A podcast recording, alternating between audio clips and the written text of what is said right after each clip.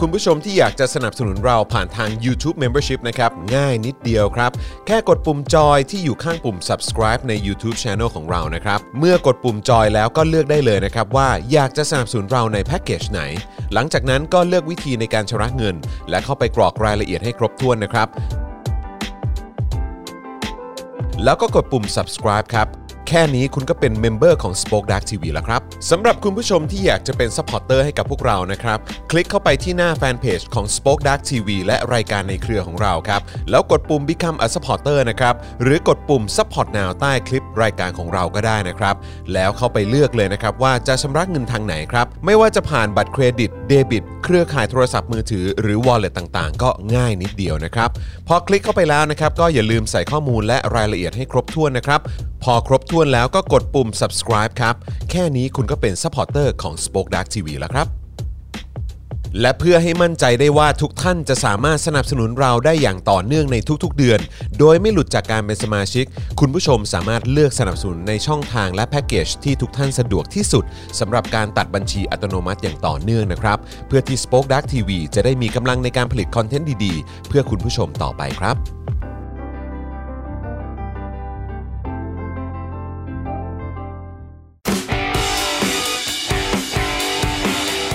Daily Topics ประจำวันที่ 25 ตุลาคม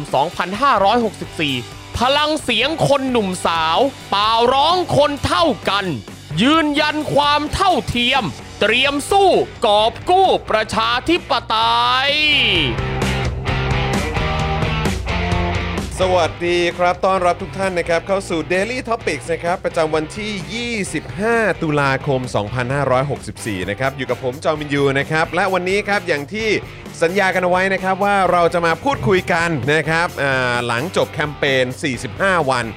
15,000 ซัพพอร์เตอร์นะครับ เรามาอยู่ใกล้ชิดนะครับกับ เอ่อเขาเรียกว่าบุคคลสำคัญของ Spoke Dark TV ดีกว่านะครับ ต้อนรับพ่อหมอและพี่โรซี่นะครับ สวัสดีครับ สวัสดีค่ะ สวัสดี สวัสดีค่ะ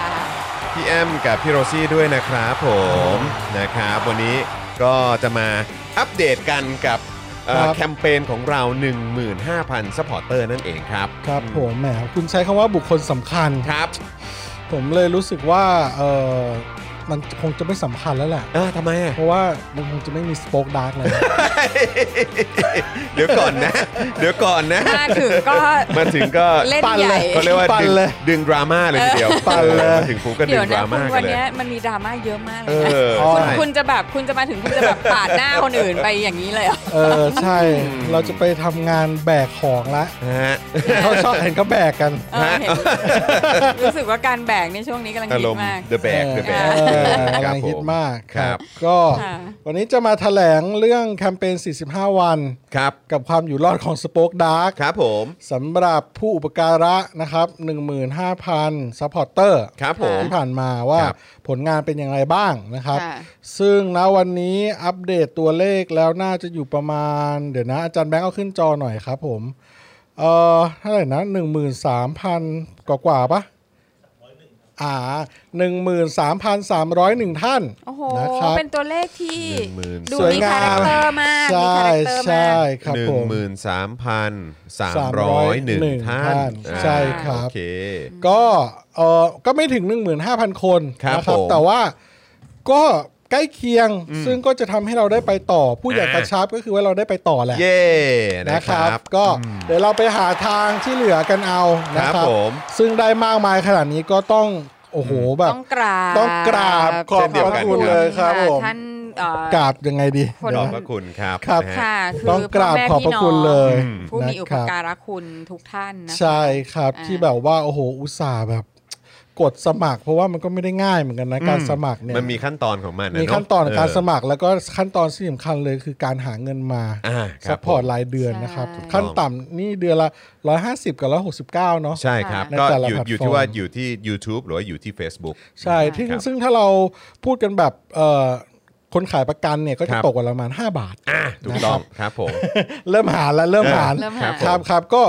ก็ขอบคุณขอบพระคุณทุกคนมากเลยนะครับ แล้วก็เอ่ออันนี้เรื่องนี้ผ่านไปเลยแล้วกันเนาะคือว่าโอเคได้ไปต่อละดีใจขอบคุ ค ณ รับ มากเลยนะครับ ทุกคนแล้วก็เราจะพยายามต่อไป เพราะว่าเราก็คงอยู่ผลิตรายการต่อไปอีกนานแหละสำหรับท่านที่สนับสนุนเราก็ขอ แสดงความดีใจด้วยแล้วก็ยินดีด้วย อืม นะครับ ที่เรายังได้อยู่ทำประโยชน์ให้ท่าน อ่าค สำหรับ ผม คนที่รอซ้ำเราก็แสดงความเสียใจด้วยเหมือนกันนะครับ โซด้านหน้า ที่ที่ ไว้กูยังอยู่ วาย กูต้องขอโทษจริง ๆ ที่กูยังอยู่กูมันช่วยไม่ได้นะ วายวายวาย ก็ ครับ ไม่ผรู้ม จะพูดว่าไงจริงๆก็อืมทำไงอ่ะ ก็เขาอยากให้กูอยู่อ่ะ ครับ เออ ผม ทำไงอ่ะก็ลำบากใจเหมือนกันเราก็เลย เราก็ต้องอยู่เป็นเสี้ยนตำใจท่านต่อไป เออ นะ ยัง ครั ดี บ นะยัง ครั สา บ ยใจคำว่าใจ เออเนาะเออ ครับผม ตำใจ เออ นะ ก็ขอบขอบพระคุณมากๆนะครับ ทีนี้ระหว่างทางของการทำแคมเปญเนี้ย ครับ เราก็ได้ค้นพบอะไรหลาย ๆ อย่างนะครับ ก็คือว่ามันจะมีช่วงเวลาที่ตัวเลขมันลดน้อยถอยลง หมายความว่าติดลบเนาะ อ่าใช่ใช่ ซึ่งเราก็มา ใช่ วิเคราะห์กันว่าเฮ้ยทำไมมันติดลบล่ะ มันเกิดอะไรขึ้น อ่าทั้งทั้งที่ก็มีคนสมัครอยู่เรื่อย ๆ เราก็มาค้นพบว่าทุกวันทุกวันทุกวันที่เราทุกวันหยุดที่เราไม่ได้ทำรายการเนี่ย ครับ ตัวเลขมันจะลดลดติดลบ อืม อืม ติดลบละประมาณร้อยร้อยคนอะไรประมาณเนี้ย อืมอืม เกือบร้อยร้อยคนเฉลี่ยอยู่ประมาณเนี้ย ครับ นะครับนั่นแปลว่าที่เราทำงานทุกวันเนี้ย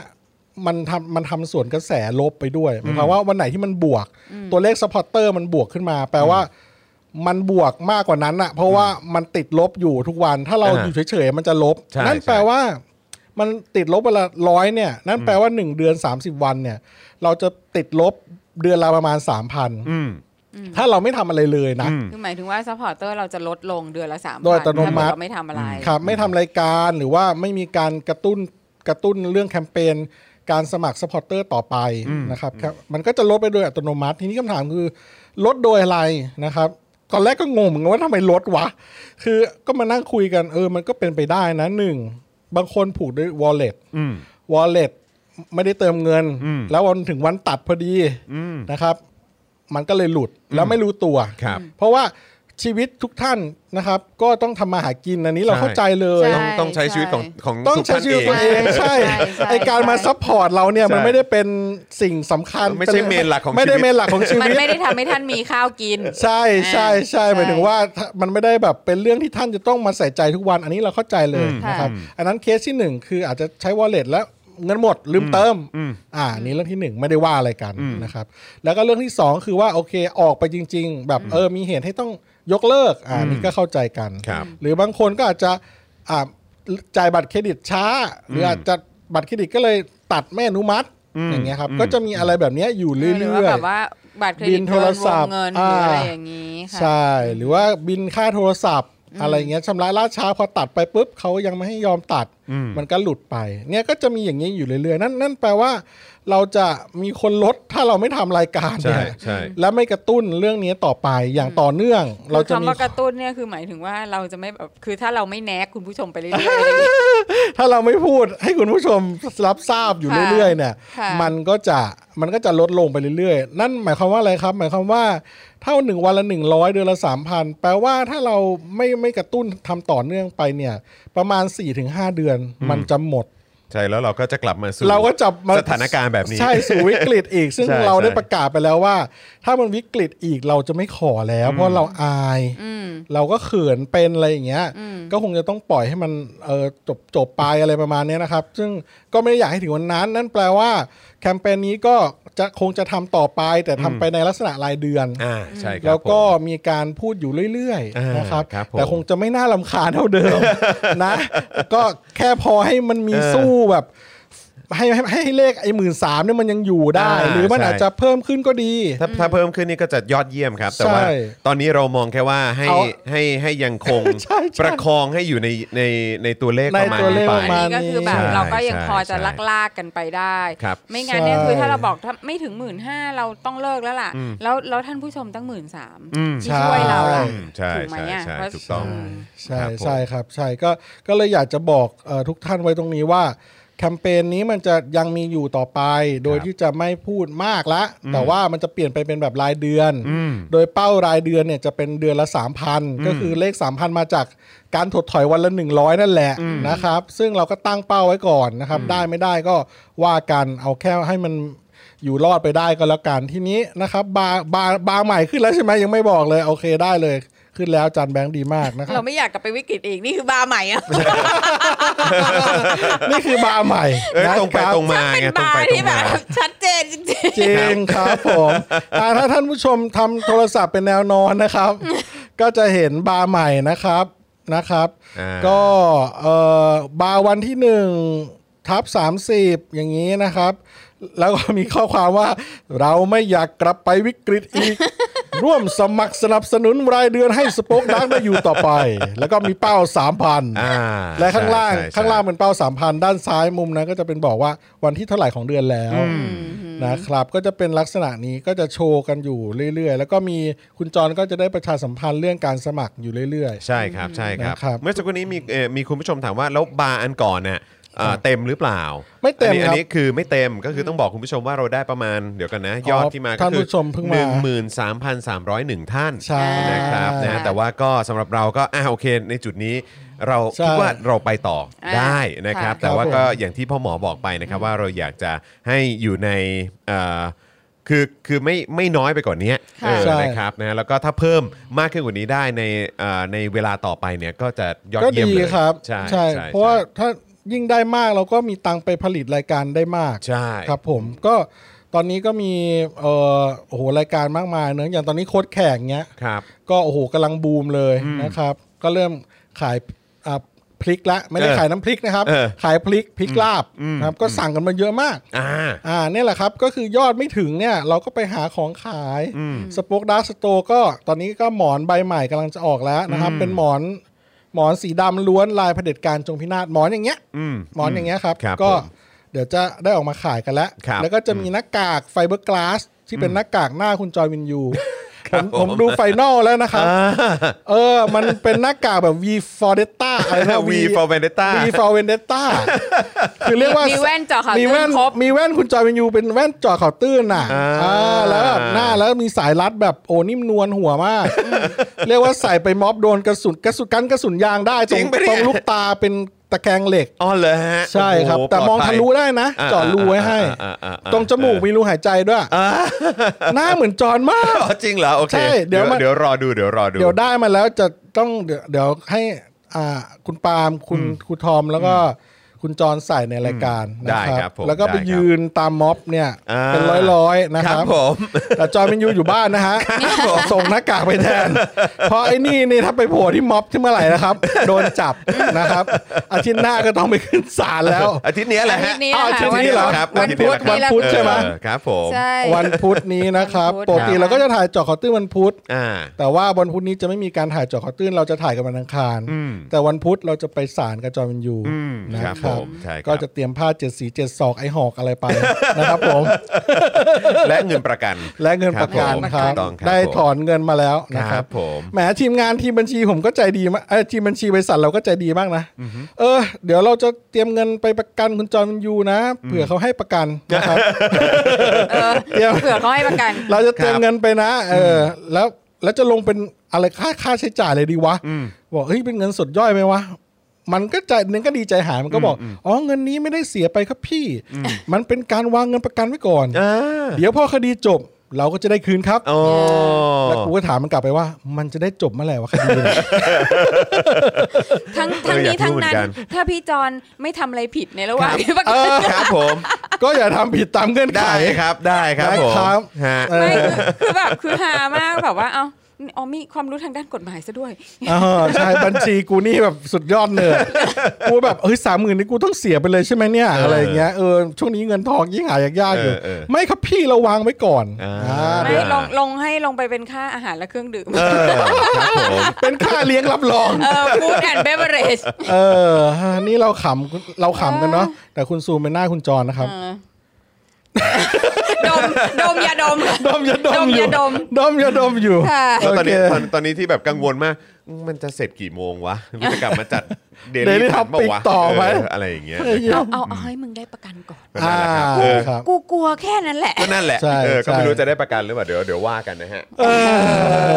อ เดี๋ยวถ้าเกิดว่าวันพุธผมไม่ได้มาจัดรายการยังไงก็ฝากพ่อหมอกับเอ่อพี่โรซี่มาจัดแทนหน่อยละกัน ได้แล้วเดี๋ยวแล้วเดี๋ยวผมจะได้ไปเร่งหน้ากากไฟเบอร์กลาสมาแล้วเดี๋ยวใส่ให้ นะครับอ่า หัวเราะหัวเราะหัว ครับผ เราะม หัวเราะกบเกลื่อนกันไปเยียเรื่องแม่ง เต็ม โดย ไปหมด โดย นะ ถ้วยใช่ไหม ในยุคนี้ เออ สมัยนี้นะฮะเออ อ่า ครับผม ครับก็ยังไงดีก็ก็จบแต่เพียงเท่านี้นะครับ เรื่อง ค่ะ เรื่องเรื่องเอ่อผู้สนับสนุนและอ่าผู้สนับสนุนสปอร์เตอร์ซึ่งเราก็ยังสรุปว่าเรายังทำต่อไป ใช่ เป็นรายเดือน เป้ารายเดือนเดือนละ 3,000 ท่านนะครับผม ครับผม ก็บาร์สีส้มที่เห็นอยู่นี้นะครับ ซึ่งเลขนี้มันอัปเดตแล้วเหรอวะ แต่ว่าไม่ เออ เป็นไร เดี๋ยวไปเคลียร์เลขอีกให้ทีแล้วกัน ได้ อันนี้เป็น ครับ ม็อกอัพครับ อ่าอันนี้เป็นม็อกอัพม็อกอัพ โอเค อ่า โอเคเป็นอ๋ออัน เป็น นี้คือพูดให้ฟังว่ามันเป็นแบบนี้ เป็นบาร์สมมุติเป็นบาร์สมมุติ ใช่ แล้วบาร์นี่ ใช่ มันจะมันจะเหลืองไปจนถ้าได้สามพันแล้วมันจะเขียวไหม ก็มันแยกกับบาร์โอนสตางค์มั้ง เออ ทำสีต่างกัน ไม่งั้นเดี๋ยวง ง ขึ้นสลับและเขียวเหมือนกันอันไหนบาร์สปอร์เตอร์ไหนบาร์เงินโอนวะ อ๋อ เดี๋ยวงงใช่ใช่ใช่ ครับ เออ ครับ ก็ ครับ เลยทำแยกสีไว้ อืม นะครับ ก็ยังสนับสนุนกันเข้ามายังต่อเนื่องได้นะครับ แล้วเดี๋ยวก็อาจจะมีการสรุปกันให้เรื่อยๆนะค ใช่ รัเดี๋บยวจะคอยอัปเดตเรื่อยๆครับ ก็จะเป็นลักษณะการสรุปก็จะเป็นลักษณะที่เรียกว่า ถ้าน้อยจะสรุปให้ฟัง แต่ถ้าเยอะจะเงียบๆไว้ นะครับ ผม เดี๋ยวแม่งมีพวกมาคูณตัวเลขอีกไอ้เหี้ย เออแม่งแบบไปเปิดดูอะไรนะ เงินลงทุนบริษัทอะไรของแม่งอะ เออกูงงมากแม่งมาคูณตัวเลขบอกหูคุณจะเอาเงินไปทำไมตั้งล้านสองล้านเนี่ย ขอโทษคนทำงานให้ไอจอห์นวินยูเนี่ยสี่สิบคน คุณคูณคุณคูณเงินเดือนเข้าไปเนี่ยสองหมื่นบาทสี่สิบคนก็แปดแสนแล้วเออครับผมก็อ่ะยังไม่มีค่ายังไม่รวมค่ายาดมมันนั่งดมอีกอะ ใช่ครับ นะครับ และค่าประกันตัวมัน เออ แซ ค่าง ข วัน นม พุธ ทนายหายเหว ค่าทนายอีกครับ เออ เออ คุณ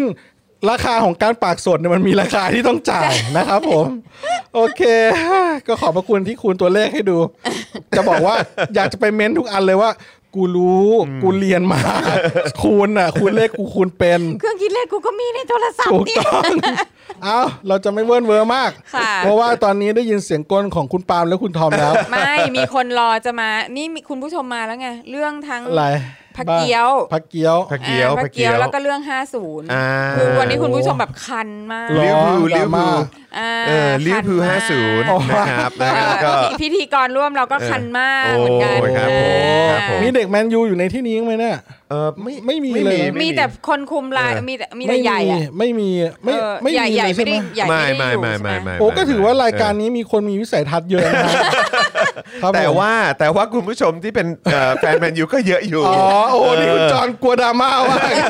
ไม่หรอกแต่ว่าก็เอ่อวันนี้ นี่ไง เป็น มาแล้วไงไม่ เป็น ต้องพูด เป็นเป็นวันของเด็กหงเขาเราก็ต้องพูดนะ ค่ะ เออเราก็ต้องพูดถึงข่าวไง มากัน เออะฮะ ใหญ่มากันใหญ่ เวลามีเรื่องอะไรเราก็ขยี้ใช่ไหมเพราะฉะนั้น คือ ประเด็นนี้เราไม่ขยี้เดี๋ยวมันจะดูแบบว่าไม่มีความ เฮ้ย เขาเรียกอะไรนะเออไม่มีไม่ไม่มีความแบบเอ่อสมดุ ล มาแล้วคุณ balance ปาล์มเนี่ยมาแล้วแมนยูเล่นแบบไล่โค้ช เออ เพื่อนที่เป็น FC ยังสะใจเลยอยากให้สิบสูตรด้วยซ้ำว้า เฮ้ยเดี๋ยวนะ อยากให้เห็นหน้าคุณปาล์มตอนนี้ โอ้โห ลิเวอร์พูลนี่เตะเตะเข้าประตูได้ถึง 5 ประตูเลยเหรอ ห้าประตูครับ โหเขาเตะบอลเป็นขนาดนั้นเลยเหรอฮ ะ เห็นเขาเงียบมาหลายปี เห็นไหมล่ะ อ่าเดี๋ยวเดี๋ยวเดี๋ยวกูไปละกูมาทิ้งบอมไว้ กูกูมาทิ้งบอมไว้ก่อนอ่ะโอเคงั้นก็เดี๋ยวเดี๋ยวก่อนที่เราจะสลับร่างสร้างรักกันเนี่ย ครับ ขอจันแบงค์ขอคุณจรพูดถึงเรื่องการโปรโมทซัพพอร์เตอร์แล้วเดี๋ยวเอาคลิปซัพพอร์เตอร์ขึ้นแล้วเดี๋ยวเราก็จะย้ายแอสออกไปแล้วนะครับผม ใช่ครับนะก็เนี่ยแหละครับนะฮะก็เดี๋ยวเราจะมีคลิปเอ่ออัปเดตให้คุณผู้ชมได้ชมกันอีกสักครั้งหนึ่งนะครับนะฮะกับช่องทางนะครับหรือว่าวิธีการสนับสนุนพวกเรานะครับนะฮะแบบรายเดือนไม่ว่าจะเป็นทั้ง ทาง YouTube Membership นะครับแล้วก็ Facebook Supporter นั่นเองนะครับก็เดี๋ยวติดตามกันได้นะครับ แล้วก็ยังไงเอ่อผมเองก็ต้องขอขอบคุณคุณผู้ชมอีกครั้งนะครับนะที่สนับสนุนพวกเราเอ่อจนมาถึงจุดที่เราสามารถไปต่อได้ ใช่ นะครับแต่ว่า ก็อยากให้อยู่ด้วยกันต่อนะครับนะฮะอย่าเพิ่งอย่าเพิ่งอ่าเขาเรียกว่าอะไรคอยเช็คนะฮ สถานะ สถานะของตัวเองตลอดเวลานะครับ จะได้เราไม่ต้องกลับไปสู่วิกฤตแบบเดิมอีกนะครับนะจะได้ไม่ต้องมาลุ้นกันอีกนะครับ เพราะเราก็อยากจะทำคอนเทนต์ออกมาให้คุณผู้ชมติดตามแบบนี้ทุกวันทุกสัปดาห์นะครับนะเพื่อสนับสนุนสิ่งที่คุณผู้ชม ก็อยากจะให้มันเกิดขึ้นในบ้านเราด้วยเหมือนกันนะครับ ค่ะ นะฮะ ยังไงก็ขอบคุณอีกครั้งนะครับผมนะฮะแล้วก็เอ่อเดี๋ยวยังไงเราก็จะมีการอัปเดตยอดแบบนี้กันอยู่ ค่ะ เรื่อยๆนะครับนะเพื่อเอ่อเป็นการ ให้ให้คุณผู้ชมได้ทราบถึงสถานการณ์ของเรา ค่ะ แบบเนือง แบบ ๆนะฮะ เนืองๆ ว่าเป็นอย่างไรนะค ค รั รั บบ ผ ผม มนะฮะวันนี้ก็อ่าดีใจนะครับที่อ่าเราพร้อมหน้าพร้อมตากันแล้วก็ได้มาอัปเดตข่าวคราวนี้ให้กับคุณผู้ชมด้วยนะครับนะ ก ฮะ ราบขอบพระคุณคุณผู้ชม กราบอีกทีครับ กราบอีกทีครับ อีก ผม งน ขอบพระคุณ เพราะว่า นะครับ คือเราซาบซึ้งมากจริง ใช่ ๆ ในความรักแล้วก็ความปรารถนาดีที่ จริงๆ ที่ส่งมอบผ่านมาให้พว ใช่ กเราตลอด แล้วไม่ว่าเราจะไปที่ไหน อืม แล้วเราเจอแบบว่าคุณผู้ชมที่รัก ก็จะถามว่าเป็นไงได้ครบหรือยังเป็นยังไงสถานการณ์ ใช่ ซัพพอร์ตแล้วนะเป็นยังไงบ้างอะไรแบบนี้ อืมจริง เมื่อเมื่อเมื่อบ่ายนี้เพิ่งไปทานข้าวมาก็พบกับคุณผู้ชมมา ท่านหนึ่ง ก็แบบ ว่า ถ ไปรอดไหม ใช่ อืม ทุกคน อืม ทุกคน อืม เป็นห่วงเรามาก ใช่ ก็ต้องรู้สึกว่าซาบซึ้งจริง ๆ นะคะ ใช่ครับ ไปต่างจังหวัดก็มีคนถาม ผมไม่เชื่อไม่อยากจะเชื่อว่าข่าวมันไปไกลมาก อืมอืม มีคุณมีคุณป้าคนหนึ่งเอ่อจากเอ่อสิงคโปร์ อืม นะครับ ก็บอกว่าเออป้าโอนไปไทยไม่ได้อะทำไม่เป็นแต่ว่าต้องออกจากบ้านต้องไปเบิกเงินสดที่ธนาคาร แล้วก็เอาไปฝากคนที่จะฝากเงินจากสิงคโปร์เข้ามาในไทยได้อะต้องทำยังไงบ้างในอินบ็อกซ์ อืมอืม ผมน้ำตาจะไหลคือแบบ แล้วเขาก็เขาก็บอกว่าสมัครซัพพอร์เตอร์ไม่เป็นนะ แต่ว่าอยากจะช่วย อืม เขาก็ให้มาห้าพัน อืม ผมก็แบบ โอ้โหเขาอยู่ คือความ ต่างประเทศเลย ลำบา อ่ะ กขนาดนั้นน่ะ แล้วผมเชื่อ ต้องลำบากมาก เออ เออ แล้วผมเชื่อว่าคนที่อยู่ต่างประเทศอีกหลายท่านที่แบบช่วยเราแบบเงียบๆหรือ ใช่ใช่ คนที่อยู่ต่างจังหวัดหรือ เต็ม คน ไปหมด ที่อ เลย ยู่ ค ก รับรุงเทพหรือว่า ผมว่าคนมันเกินหมื่นสามอ่ะ ใช่ เอาจริง ๆ นะ ใช่ เนอะผมว่าคนคุณ เกิน ผู้ชมว่าไหมเกินเนาะ เกินเกิน เกินหมื่นสามที่ที่ที่เป็นตัวเลขอ่ะ อืม มันต้องผมว่ามันต้องเยอะกว่านั้นอ่ะ เพราะว่ามีคนที่แบบเขาก็ไม่ได้ใช้บัตรเครดิต ไม่ได้ผูกวอลเล็ตไม่ได้อ่ะใช้เพย์เพาไม่ได้ผูกรายเดือนอะไรอย่างเงี้ย แต่ว่าก็สนับสนุนด้วยการเป็นโอนเป็นรายครั้งตลอด อืม เราก็ซาบซึ้งกับทุกๆคนเลย ครับผม นะครับ อืม ก็แล้วก็ซาบซึ้งกับคนที่นะครับ อืม รอซ้ำเราด้วย มันก็ได้รู้เลยแหละ เออ ว่า เออ โอ้โหแหม่ เออ มีคนรอซ้ำเราเยอะพอสมควร เออใช่ใช่ใช่ นะอย่างที่บอกปากสดมันมีราคา ถูก ใช่ ต้องคครับ รับผม ถูกต้ กา องครรับ การการกล้าวิพากษ์วิจารณ์ อืม มันก็มีราคาที่ต้องจ่าย ถูกต้องครับ นะครับ ถูกต้ง อ่ะ รับ โอเค ะฮะ ไม่เป็นไร อ่ะโอเค สู้กันต่อไป ใช่ครับผมนะอ่ะเดี๋ยวเราจะไปติดตามวิธีการเอ่อสมัครเป็นสมาชิกของเราแบบรายเดือนทั้ง 2 ช่องทางนะครับนะแล้วก็ใครที่เป็นแฟนของพี่โรซี่ ก็เดี๋ยวติดตามได้ในโค้ชแขกด้วย แล้วก็ ค่ะ วันศุกร์นี้ในเดลิทอพิกส์กับ ค่ะ พี่แขกคำปากการนั่นเอง ค่ะ นะครับนะ ค่ะ ส่วนใครที่เป็นแฟนของพ่อหมอก็แน่นอนติดตามกันได้ในเจอข่าวตื่น ซึ่งพรุ่งนี้เดี๋ยวเราจะไปถ่ายตอนใหม่กันนะครับ ค่ะ นะ แล้วก็ไอ้สิ่งที่เราเคยประชาสัมพันธ์กันเอาไว้ว่าจะมีโปรเจกต์ใหม่นะครับ จะมีคอนเทนต์ใหม่ๆ มาให้ติดตามกัน อดใจรอได้เลยนะครับ ตอนนี้กำลังดำเนินการแล้ว ใช่ นะค ครั รับบ เอ่อเริ่มขึ้นคอนเทนต์กันแล้วนะครับ ค่ะ เดี๋ยวคงจะได้ติดตามชมกันเร็วๆนี้นะครับสำหรับคอนเทนต์ใหม่ๆของเรานะครับ ค่ะ อืมนะฮะ โอเค อ่างั้นเอ่อวันนี้นะครับขอบคุณพี่ซี่แล้วก็พ่อหมอด้วยนะครับ ที่มาอัปเดตนะครับ ส่วนคุณผู้ชมครับนะไปติดตามนะครับวิธีการเอ่อสมเอ่อสนับสนุนเราแบบรายเดือนนะครับ แล้วเดี๋ยวกลับมาเจอกับครูทอมแล้วก็คุณปาล์มนะครับ คุณผู้ชมที่อยากจะสนับสนุนเราผ่านทาง YouTube Membership นะครับ ง่ายนิดเดียวครับ แค่กดปุ่มจอยที่อยู่ข้างปุ่ม subscribe ใน YouTube Channel ของเรานะครับ เมื่อกดปุ่มจอยแล้วก็เลือกได้เลยนะครับ ว่าอยากจะสนับสนุนเราในแพ็กเกจไหน หลังจากนั้นก็เลือกวิธีในการชำระเงิน และเข้าไปกรอกรายละเอียดให้ครบถ้วนนะครับ แล้วก็กดปุ่ม subscribe ครับ แค่นี้คุณก็เป็นเมมเบอร์ของ Spoke Dark TV แล้วครับ สำหรับคุณผู้ชมที่อยากจะเป็น s พอร์เตอร์ให้กับพวกเรานะครับ คลิกเข้าไปที่หน้าแฟนเพจของ Spoke Dark TV และรายการในเครือของเราครับ แล้วกดปุ่ม Become a supporter นะครับ หรือกดปุ่ม support now ใต้คลิปรายการของเราก็ได้นะครับ แล้วเข้าไปเลือกเลยนะครับ ว่าจะชำระเงินทางไหนครับ ไม่ว่าจะผ่านบัตรเครดิตเดบิต เครือข่ายโทรศัพท์มือถือหรือ wallet ต่างๆ ก็ง่ายนิดเดียวนะครับ พอคลิกเข้าไปแล้วนะครับ ก็อย่าลืมใส่ข้อมูลและรายละเอียดให้ครบถ้วนนะครับ พอครบถ้วนแล้วก็กดปุ่ม subscribe ครับ แค่นี้คุณก็เป็น supporter ของ Spoke Dark TV แล้วครับ และเพื่อให้มั่นใจได้ว่าทุกท่านจะสามารถสนับสนุนเราได้อย่างต่อเนื่องในทุกๆ เดือน โดยไม่หลุดจากการเป็นสมาชิก คุณผู้ชมสามารถเลือกสนับสนุนในช่องทางและแพ็กเกจที่ทุกท่านสะดวกที่สุดสำหรับการตัดบัญชีอัตโนมัติอย่างต่อเนื่องนะครับ เพื่อที่ Spoke Dark TV จะได้มีกำลังในการผลิตคอนเทนต์ดีๆ เพื่อคุณผู้ชมต่อไปครับ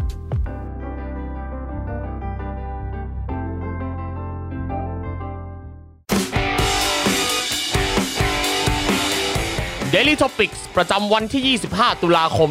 2564 พลังเสียงคนหนุ่มสาว เปล่าร้องคนเท่ากัน ยืนยันความเท่าเทียม เตรียมสู้กอบกู้ประชาธิปไตย สวัสดีคุณผู้ชมอีกครั้งนะครับต้อนรับทุกท่านเข้าสู่ Daily Topics นะครับประจำวันที่ 25 ตุลาคม 2564 นะครับ อยู่กับผม จอห์นนอนตักนะครับ นะฮะ คุณปาล์มตอนนี้เป็นอะไรนะปาล์มอะไรนะ ปาล์มเซอร์วิสครับ เปิมเออปาล์มปาล์มเซอร์วิสนะครับนะฮะแล้วก็ครูทอมมิสเตอร์ไฟเซอร์นะ ส ค วั รับ สดีครับผม และ สวัสดี แน่ คนรับ อนนะครับ อาจารย์แบงค์มองบนถอนในใจแปลงพลางนะครับ สวัสดีอาจารย์แบงค์นะครับ เออนี่ดูหนุ่มๆหนุ่ม ครับ หนุ่มๆนี่ดู ทำไมฮะ แบบว่า ทำไมครับ อารมณ์แบบพร้อมยัน เอ้ยพร้อม เฮ้ย ยำมากเล โอ้ ย ย นะ เฮ้ยยงไม่ยำอะไร คุณผู้ชมมายังไม่ได้โบกมือทักทายคุณผู้ชมเลย อะไรฮะอะไรฮะ คุณผู้ชมครับบ๊ายบายครับ ผมคุณผู้ชมครับสวัสดีครับโอ้มากันแล้ว โอ้ มากันแล้วคุณผู้ชมฮะ ครับ คิดถึงนะคิดถึงคิ อั ด นนี้ ถึง อันนี้คือคือคือไม่ใช่แบบห้าย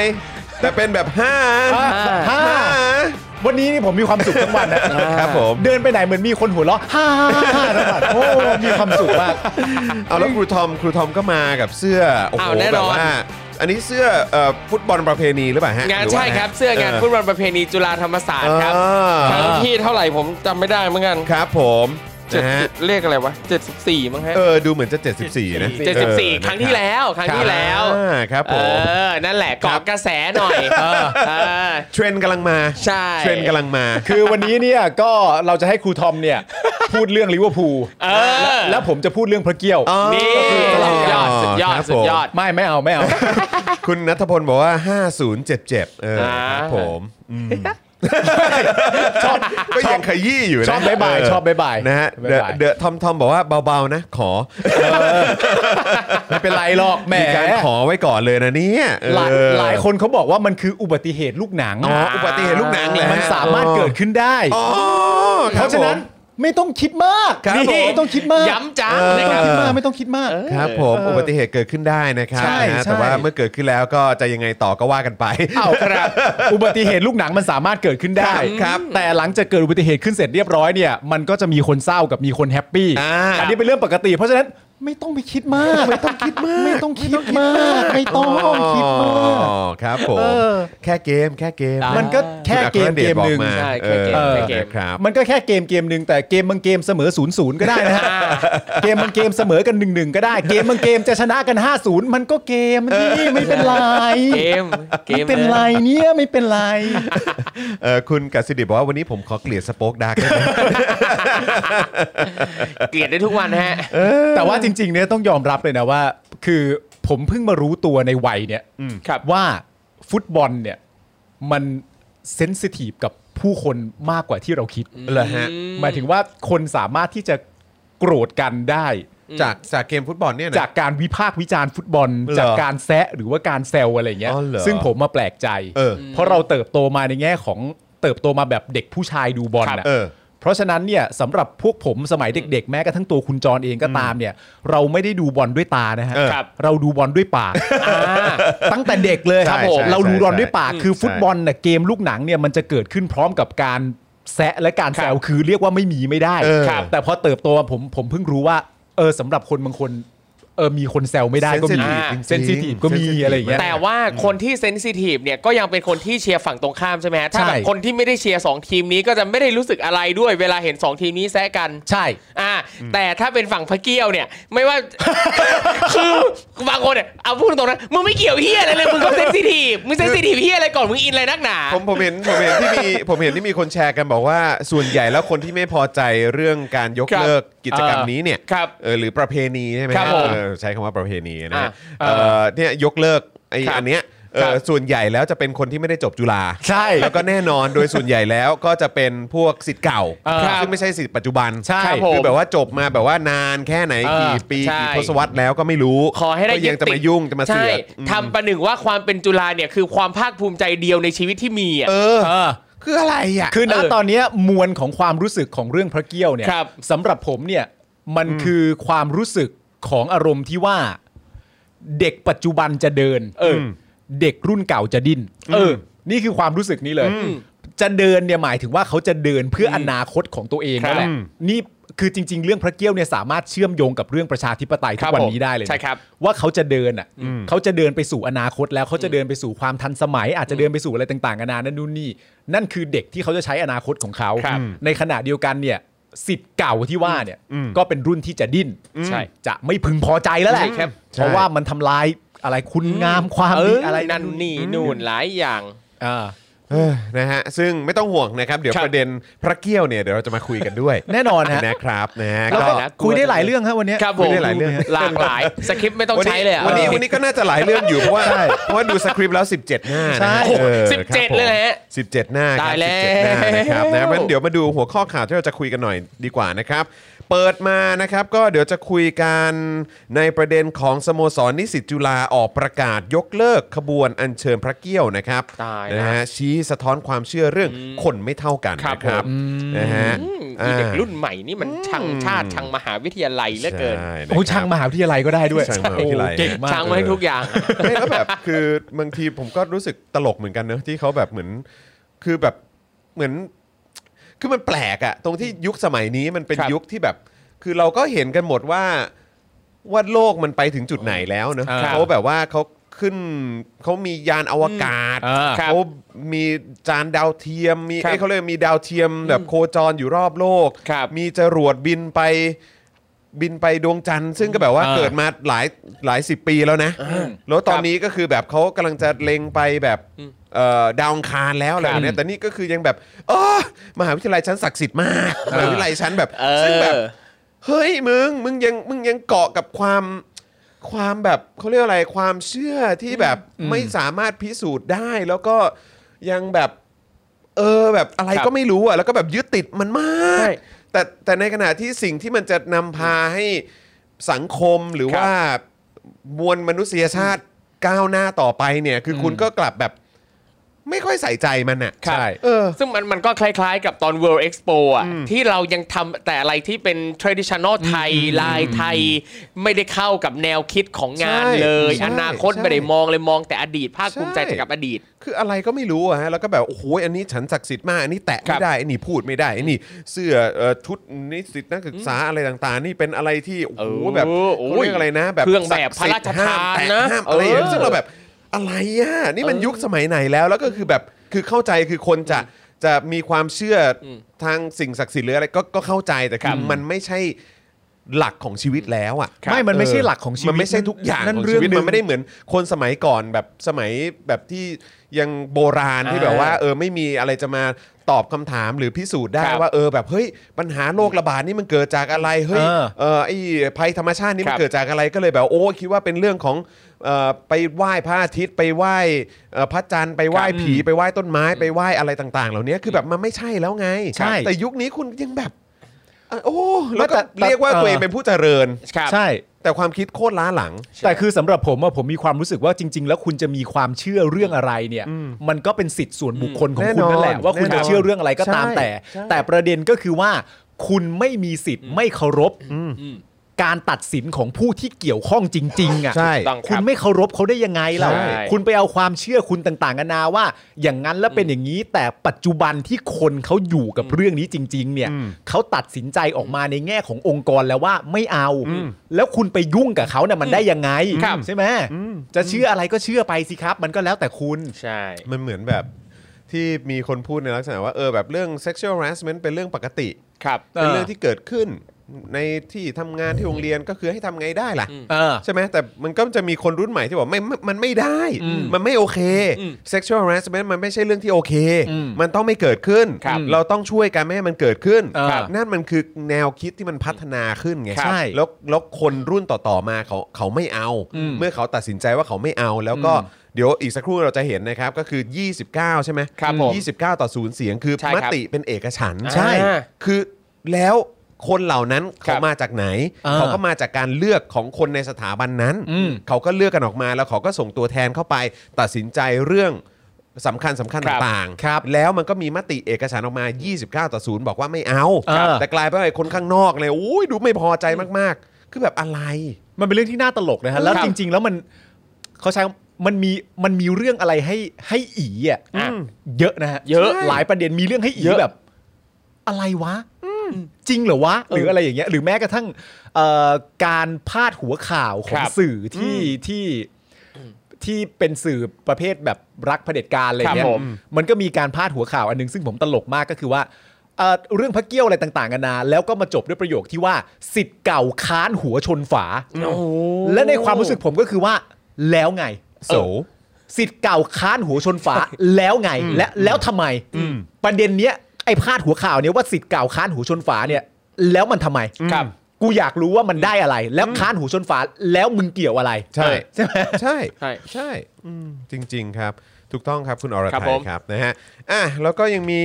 ประเด็นอื่นด้วยนะครับนะฮะที่เราจะคุยกันก็มีกลุ่มราษฎรยันต้องยกเลิก 112 นะครับ ซึ่งจะเตรียมชุมนุมใหญ่ที่ราชประสงค์ในวันที่ 31 ตุลาคมนี้นะครับ ก็อยากจะอัปเดตด้วยว่าเดี๋ยวสำหรับการชุมนุมเนี่ยเดี๋ยวจะมีการถ่ายทอดสดด้วยนะนะครับ เดี๋ยวเราก็จะไปถ่ายทอดสดให้คุณได้ติดตามกันด้วยนะครับ ผู้สื่อข่าวอาวุโสของข่าวสดอังกฤษนะครับออกแถลงการถึงเพื่อนสื่อนะครับเรียกเอ่อการเรียกร้องนะครับนะฮะเอ่อเรียกร้องให้มีการปฏิรูปกฎหมาย 112 นะครับ ครับผม นะฮะเรื่องของการเรียกร้องให้มีการปฏิรูปกฎหมาย 112 นั่นเองนะครับเดี๋ยวต้องมาดูนะครับว่าโอ้โหนี่คราวนี้มีสื่ออาวุโสออกมาพูดแบบนี้เนี่ยนะครับสื่ออื่นๆ จะว่าอย่างไรบ้างนะครับนะฮะพิธาซัดประยุทธ์ครับมัดมือชกเร่งเปิดประเทศ ยังไม่พร้อมภาคธุรกิจนะครับจังหวัดกระบี่เนี่ยโวย ยอดวัคซีนต่ำครับอืมคือมันยังไม่พร้อมเลยนะ ก็จะ ครับ ใช่ใช่ พยายามจะเปิดให้ไวที่สุดนะครับ ครับ เอกชนฟันธงครับ ต่างชาติเมินเที่ยวไทยครับ เหตุข้อจำกัดเยอะหลังรัฐอ้าแขนรับ 46 ประเทศครับ โอ้ อ่า ว้าว นี่เอกชนออกมาพูดเองนะเนี่ย ครับ เอกชนออกมาพูดเองนะครับ อืม นะฮะ แต่เดี๋ยวยังไงเขา น่สนใจ ก็ต้องมาแหละ มาดูลิซ่าปีใหม่ เออ ครับ ใช่ ผม ใช่ใช่ใช่ใช่ใช่ นะฮะนายกสมาคมโรงพยาบาลเอกชนครับคาดโมเดอร์นาล็อตแรกถึงไทย 5 พฤศจิกายนนี้นะครับ โอ้ นะฮะเอ่อแจ้งว่าจะกระจายให้กับโรงพยาบาลเอกชนนะครับแล้วก็สภากาชาติไทยเท่า ๆกันครับ อืมจะเท่ากันเลยนะนะ เอ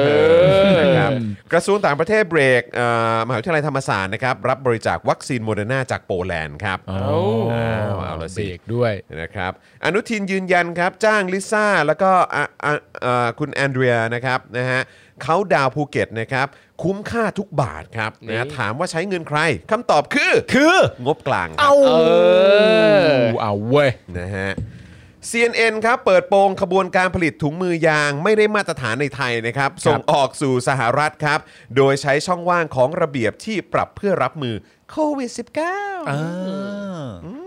ม โอเค นะฮะแล้วก็อีกหนึ่งประเด็นนะครับ ไหนว่าบล็อกครับ ครับ กิติโพสต์นะครับฟ้องเอ่อโพสต์ฟ้องนะครับหลังได้ SMS มิจฉาชีพครับ ชาวเน็ตแห่แจ้งนะครับ ได้เหมือนกันเป๊ะเลยครับ เอ้าทำไมอย่างนั้นล่ะครับ นะครับนะเดี๋ยวคอยติดตามกันนะครับ ว่าจะเป็นอย่างไรนะครับ ครับ นะฮะแล้วก็เอ่อมีสถานการณ์ในต่างประเทศนะครับก็คือประเด็นเกาหลีใต้ครับฉีดวัคซีนโควิดสำเร็จตามเป้าแล้วครับ ครับ โอ้ เดินหน้าเปิดเมืองแล้วครับ ไม่คุ้คนรับผม เลยฮะ ไม่คุ้นกับคำว่าฉีดวัคซีนสำเร็จตามเป้าเดินหน้าเปิดเมืองไม่คุ้นเลยฮะ อืม แต่น่าสนใจตรงที่ว่าในลิสต์ 46 ประเทศอะไม่มีเกาหลีนะ เกาหลีใต้เหรอฮะ ใช่เกาหลีใต้ ไม่มีเหร ไม่ อ มีนะไม่ไม่เห็นผมดูอยู่เพราะผมกะว่าจะไป อ๋อ แต่ไม่มีอ่ะ เออเออเออเออเออ ทั้ง นั่นแห ทั้ง ละ ที่เขากำลังจะเดินหน้า เออ เปิดแต่ไม่มี เออ ข่าว แต่ไม่มี อ๋อเหรอ แปลกจังเนาะ อ๋อโอเค อ ฮะ แปลกจังเออนะครับนะฮะมีป้ามีป้าจานแบงค์เห็น เนี่ย ป้า ผมหาแล้วไม่เจออะ ไม่มีเนาะ ออสเตรเลียออสเตรเลียน เออเอ้ยนั่นไง เออว่ามี สห มี รัฐ มี เกาหลี เออเออมีอยู่สิบเก้าเอ้ยสามสิบเก้าเออ มีแหละ ตอน มี แร แห ก ละ ดูไม่มีเออโอเคอ่ะมีมีมีมีมี ครับ อยู่ใน ผม 46 ประเทศนะครับ ผม อ่าครับผมนะฮะก็คือเขาเขาเขาเข้ามาได้ อ่าใช่ครับ แต่เราจะไปนี่ ยังไม่ ยัง ป ไม่ ระกา มี ศ รายละเอียดใช่ไหม ใช่ครับ เออนะครั ก็ บ เดี๋ยวดูรายละเอียดแหล้วว่าไอ้เดินหน้าเปิดเมืองเนี่ยเปิดอย่างไร ครับ มีกฎกติกาอะไรบ้าง เออ ถูกต้องครับถูกต้องครับนะฮะโอเคนะครับนะฮะก็เดี๋ยวเราจะมาอัปเดตกันเริ่มกันที่อันไหนก่อนดี เริ่มกันที่ พระเกี้ยว ก็ต้องเริ่มที่พระเกียว เอาพระเกี้ยวดีกว่า นะฮะ พระเกี้ยวดีกว่า เออนะฮะสโมสรนิสิตจุฬาออก ครับ ประกาศยกเลิกขบวนอัญเชิญพระเกี้ยวครับชี้สะท้อนความเชื่อเรื่องคนไม่เท่ากันงั้นรบกวนครูทอมเลยละกัน อ่ะ ไหนๆก็ ยาวๆ ไหนๆก็ใส่เสื้อย าวๆ จุฬามาแล้วครับ ยาวๆ เออครับผม ในในฐานะสิทธิ์เก่าของเสาหลัก โอ้โหเสาหลักว่ะสะเทือนใจมากเลย คือได้ได้ยินแล้วแบบ อีอีกึ๋กึ๋บอกไม่ถูกอ่ะเสาหลักอ่ะ อ้าวสิทธิ์เก่าของเสาหลัก เรื่องพระเกี้ยวนี่มันยังไงครับ อย่างไรนะ มันอย่างไรฮะแจกแจงให้เราฟังหน่อย เดี๋ยวนะไม่เลยว่ะไอ้คำว่าเสาหลักแห่งแผ่นดินเนี่ยเขาเพิ่งมาโปรโมทเมื่อไม่นานมาด้วยเนี่ยนะ ไม่ เออ สักประมาณ ไม่แน่ใจว่าถึง 10 ปีหรือยังด้วย ถึงเอ่อ อ่า เพิ่งมาโปรโมท และจำได้เลยว่าช่วงที่จุฬาเนี่ยเริ่มโปรโมทหนัก ๆ เรื่องความเป็นเสาหลักของแผ่นดินน่ะ อืม ก็จะมีมหิดล อ่า ที่มีสโลแกนของเขาเป็นปัญญาแห่งแผ่นดิน อ๋อแข่ง เออ แข่งปัญญา แข่ แข่ ง ง กั กัน น แข่งกัน ใช่ใช่นั่นน่าจะให้ปัญญาแผ่นดินแผ่นดินเนี่ย wisdom of แสดง the ว่า land something หลาย ๆ ที่ก็อาจจะเป็นอะไรบางอย่างของแผ่นดิน แต่ว่า อืม แจก ใช่ แจงกันไปว่าใครจะได้เป็นอะไรอะไรอย่างเงี้ย แบ่งๆกัน เดลี่ท็อปิก ไม่เป็นอะไรเลยฮะไม่เป็น พราะ ไม่เป็นอะไร เพราะ เลย เราจะพูดอะไรนี่ก็ค่อนข้างเขาเรียกว่าอะไรนะ คือต้องมองตัวเองนิดนึง ใช่ใช่ใช่ เข้าใจป่ะ โอ้ เข้าใจป่ะคือแบบผมแบบแบบเอ้ยคนจะบอกว่าตัวเองเป็นเสาหลักหรือ เออ คนจะบอกว่าเป็นนะของนั่นนู่นนี่อะไรเงี้ย เออ ก็คือแบบรู้สึกว่าต้องมีความมั่นใจมากนะ ใช่ใช่ มัน ใช่ เออ มันหน้ามหาลัยนี้มันหน้าจุฬาเนี่ย เออ คือมันอาจจะไม่ใช่ทุกคนหรือว่าทุกองค์กรสามารถพูดได้ แต่คือสมมติว่าอย่างเล่นพูดเล่นๆลิเวอร์พูลอย่างเงี้ย อ่ะ ลิเวอร์พูลก็สามารถพูดได้ว่าเออเป็น 50 แห่งแผ่นดิน อะไรอย่างเงี้ยก็พูดได้พระเกี้ยวดีกว่าพระเกี้ยวพระเกี้ยว โอเคโอเค เที่ยวดีกว่า เอามา เอออ่ อ่ะนี่เลยครับ อื้อหือเป็นประเด็นเดือดๆนะครับกลายเป็นประเด็นที่หลายคนกำลังติดตามนะครับสำหรับกรณีที่คณะกรรมการบริหารสโมสรนิสิตจุฬาลงกรณ์มหาวิทยาลัย ออกแถลงการยกเลิกกิจกรรมขบวนอัญเชิญพระเกี้ยวนะครับ ซึ่งได้แถลงไปเมื่อวันที่ 23 ตุลาคมที่ผ่านมาครับ ซึ่งอันนี้ก็ต้องเล่าก่อนนะครับว่ากิจกรรมขบวนอัญเชิญพระเกี้ยวเนี่ยนะครับเป็นการจำลองกระบวนแห่อย่างราชสำนัก โดยมีผู้อัญเชิญพระเกี้ยวถือพระเกี้ยวนะครับที่เป็นสัญลักษณ์สูงสุดของจุฬาลงกรณ์มหาวิทยาลัย นั่งบนเสลี่ยง ซึ่งจะถูกแบกโดยนิสิตจุฬาจำนวนกว่า 50 คน ซึ่งขบวนอัญเชิญที่กล่าวมานี้นะครับเป็นสิ่งที่จะเกิดขึ้นในงานฟุตบอลประเพณีจุฬาธรรมศาสตร์ของทุกๆ ปี อ่า นะครับในช่วงหลังมานี้นะฮะ ครับ เพราะปีแรกที่จัดเนี่ยไม่มีนะ ค ค รั รั บบ ครับ การอัญเชิญตราสัญลักษณ์ของ 2 มหาวิทยาลัยก็คือทั้งจุฬากับธรรมศาสตร์เข้ามาในสนามแข่งขันเนี่ยนะครับถูกใช้แทนสัญลักษณ์ของการเปิดงาน โดยจุฬาเองเนี่ยก็จะอัญเชิญตราพระเกี้ยว ส่วนธรรมศาสตร์เนี่ยก็จะอัญเชิญตราธรรมจักรนะครับกระทั่งเมื่อวันที่ 23 ที่ผ่านมาเนี่ยนะครับคณะกรรมการสโมสรนิสิตจุฬามีมติ 29 ต่อ 0 ในการประชุมสามัญครั้งที่ 1 ปี 2564 ครับเห็นควรให้ยกเลิกกิจกรรมการคัดเลือกผู้อัญเชิญพระเกี้ยวในงานฟุตบอลประเพณีจุฬาธรรมศาสตร์ 29 ต่อ0เลยนะคุณผู้ชม ยี่สิบเก้าต่อศูนย์ก็ถือว่าเป็นเอกฉันท์ ใช่ ใช่ ค ครั รับ บ เอกฉันท์ค อ่า รับ ครับผครับม ผม ซึ่งอันเนี้ยก็ต้องเล่าว่าอ่าเสียงทั้งหมดเนี่ยนะครับก็จะมามาจากเป็นนิสิตที่เป็นองค์การบริหารสโมสรนิสิตจุฬาที่มาจากการเลือกตั้งของทั้งมหาวิทยาลัย ซึ่งอย่างปีล่าสุดเนี่ยก็คือ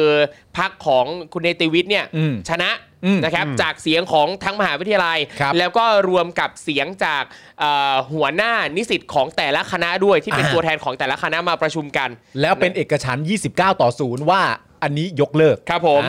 อ่า นะครับ บนเหตุผลที่ว่ากิจกรรมนี้เนี่ยนะครับ อันนี้เขาพูดถึงกิจกรรมการคัดเลือกผู้อัญเชิญพระเกี้ยวก่อนนะครับ อันนี้ โอเค ก็ต้องเล่าว่าเวลาที่เขาจะเลือกคนมาเป็นผู้อัญเชิญพระเกี้ยวเนี่ยนะครับ เขาจะมีประกาศเหมือนออดิชั่น ครับ ให้คนทั่วจุฬาเนี่ยมาสมัคร แล้วก็จะต้องผ่านกระบวนการคัดเลือก ครับ นะครับเอ่อถ้าใครได้ผ่านการคัดเลือกเนี่ยก็จะได้ไปนั่งอยู่บนเสลี่ยง เอ่ออันนี้เอ่อผู้ผู้อัญเชิญ ครับ ได้ทุกเพศไหมครับ ได้หมดเลย ทุก ได้หมด เพศเลยใช่ไหม ก็คือ โอเค ผู้อัญเชิญเนี่ยแต่ละปีเนี่ยนะครับโดยปกตินะครับจะมี 2 คนชาย 1 หญิง 1 โอเค อ่านั่งนั่งเคียงกันไปบนเสลี่ยง ครับ อ่าโดยที่เขาเขาก็จะคัดเลือกมาแต่ละปีเนี่ยนะครับไม่แน่ใจว่าหลังๆเนี่ยจำนวนเท่าไหร่แต่ว่าโดยปกติเนี่ยจะปีหนึ่งอะก็ชาย5หญิง 5 คัดเข้ามาก่อน โอเค นะครับเหมือนกับว่าเป็นตัวแทนนิสิต เออ สิบคนสุดท้ายของปีนี้เนี่ยก็จะแล้วต่อมาเขาก็จะเอา 10 คนตรงเนี้ยมาแข่งกันอีกรอบหนึ่งมีรอบแบบตอบคำถามนั่นนี่ โอ้ นู่นอย่าง โห งี้ ตายแล้ว เออ นี่มันจะอะไรกันนัก ใช่ หนาเนี่ยนี่มัน แล้ว เออ แล้ว คือ เป็นเวนี้เลย วาต้องไปเรียนหนังสือหรือว่า อะไรอย่างนี้ก็คือต้องมานั่งตอบคำถาม ใช่ แบบ ต นี้ อบ กันเหรอ คำถามบนเวทีประกวดกันแล้วก็ เอาดีนะผมทำความเข้าใจก่อนนะครับ หลังจากคัดมาเสร็จเรียบร้อย อ่ะ ตอบคำถามมันก็จะมีกระบวนการคัดเลือก ใช่ ซึ่งเอ่อผู้ที่มาใช้คำผู้ที่มาร่วมเข้าประกวดได้ไหม ค่ะได้ครับ ก็เป็นนักศึกษามหาวิทยาลัยจุฬา ใช่ นี่แหละ ใช่ครับ แล้วหลังจากที่เขาคัดเลือกเป็นผู้ชนะเสร็จเรียบร้อยแล้ว ครับ เนี่ยหน้าที่ของเขาในวันวันนั้นคือทำอะไรฮะ นั่งอยู่บนเสลี่ยง อันเชิญพระเกี้ยว แต่การประกวดเพื่อจะได้มาต้องมีการตอบคำถามใดๆนั่น ใช่มีการตอบ โชว คำถาม สามารถ เพราะ ด้วย ว่าคือเขาจะเรียกชื่อองค์กรว่าเป็นกลุ่มตัวแทนนิสิตเหมือนกับว่าเป็นนิสิตผู้มีภาพลักษณ์ดี มีผล What? การเรียนดีทำกิจกรรมดี คล้ายๆ กับเป็นไอดอลแห่งชาวจุฬาแบบนี้ ซึ่งจะมาจากปีใด ๆ ก็ได้ ใช่ชั้นปีใดๆก็ได้ ไม่จำกัดเลย เออ เออ นั่นแหละ แล้วก็ โอเค อ่าเขาซึ่งตรงนี้เนี่ยเขาก็จะทำหน้าที่แบบช่วยร่วมประชาสัมพันธ์งานบอลชวนคนมาร่วมงานบอลนั่นนี่นู่น อ๋ออคือทำหน้าที่เป็นคล้าย ๆ เป็นแบบ ambassador อ่ะทำนองนั้นทำนองนั้นด้วย แล้วก็ในรอบรอบสุดท้ายที่เขาคัดเลือกกันใช่ไหมที่จะมีรอบตอบคำถามมีนั่นนี่นู่นน่ะซึ่งก่อนหน้านั้นนะก็จะมีแบบมีเข้าค่ายทำกิจกรรม มีเข้าต่า ค่าง ยด้วย ๆมีสั ทำกิ ม จกรรม ภาษณ์ ด้วย ในห้อง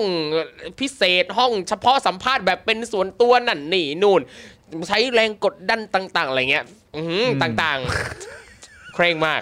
แล้วสุดท้าย แล้วแล้วก็ เอามึงอย่าเพิ่งไปขับอย่างนั้นดิ งงว่าแบบอะไรกันนัก เฮ้ย กูเพิ่งได้ยินครั้งแรก อาจริงปะเนี่ย นี่คือได้ โอเค ยินครั้งแรกว่ามันขนาดนี้ ผ เลย ม เหรอ มา เนี่ย ฟังผมมาฟังมาคร่าวๆ แต่วันเนี้ยสมมติว่าครูทอมมีข้อมูลอะไรที่ชี้แจงได้ในเรื่องทั้งหมดเนี่ยก็อยากให้ครูทอ เล่ามาเลยรับ ช่วยช่วยๆค่อยๆเล่า ครับผม เพราะมันจะมีคุณค่าต่อจิตใจพวกเรามาก โอ้โห คือในสมัยก่อนอ่ะ ผมก็เป็นกรรมการ จริงปะ คัด เนี่ ลื ย อกใช่ เออ เพราะผมคือผมอ่ะทำงานบอลไงเป็น เออ ส คุณ ตา คุ ฟ ณเป็นสายกิจกรรเอมยู่แล้ว อใช่ผมเป็นเอ่อเป็นเอ่อองค์การบริหารสโมสรนิสิตจุฬา อ่าฮะ ด้วยอะไรเงี้ย อ่าฮะอ่าฮะ แล้วก็เอ่อพออย่างรอบรอบสุดท้ายใช่ไหมที่มีปรากฏบนเวิธีตอบคำถามนั่นนี่นู่น ครั อะ บ เขาก็จะแล้วสุดท้ายเขาจะประกาศเลย คนที่สุเอ่อที่ชนะเลิศใช่ไหมชายหนึ่งหญิงหนึ่งเนี่ยจะได้เป็นผู้อัญเชิญพระเกี้ยวได้นั่งบนเสลียง มีคนแบกรองลงมา คนแบ จะ กคือใคร คนแบกก็จะเป็น นักศึกษาเหมือนกัน ใช่ใช่ซึ่งในในในสมัยผมเนี่ยเขาก็เหมือนกับว่าแต่แต่ละหน้าที่ในงานบอลอ่ะเขาเหมือนกับว่าจะให้แต่ละคณะประมูลไปอ่ะคนนี้อ่ะแล้วทำหน้าที่ฝ่ายนี้ฝ่ายนี้ฝ่ายนี้อะไรเงี้ย ซึ่งในสมัยผมเนี่ยคนที่แบกเสลียงเนี่ยคือเด็กปีหนึ่งคณะวิศวะา อันอันนี้ก็เห็นว่ามีประเด็น อ่าใช่ใช่ใช่ โอเค ใช่ใช่แล้วก็แต่หลังๆมาก็เห็นได้ยินว่าเหมือนกับว่าก็มีการปรับเปลี่ยน เช่นแบบเอาอ่านิสิตหอในเนี่ยไปแบก อืม อันเนี้ยไว้ว่ากันอีก โอ มี เค ประเด็นให้ โอเค ด่าอีกเยอะนะครับ อ่า เนี่ยผม เยอะจริง ผม เยอะจริง ผมบอก เยอะจริง แล้วประเด็นถ้าจะให้ด่าเนี่ยให้คนในเนี่ยมาด่าเนี่ยอร่อยกว่าข้อมูลแน่นข้อมูลลึก เอออิ อินไซต์กูบอกเลย yes yes แล้ว yes เออเดี๋ยวนะเมื่อกี้ยังไม่จบนะ Yes ตอนที่ ไอ้รอบรอบสุดท้ายตอบคำถาม อ่า คนที่ชนะได้อัญเชิญพระเกี้ยวถือเสลียง ถ้าเป็นรองรองก็จะได้อัญเชิญ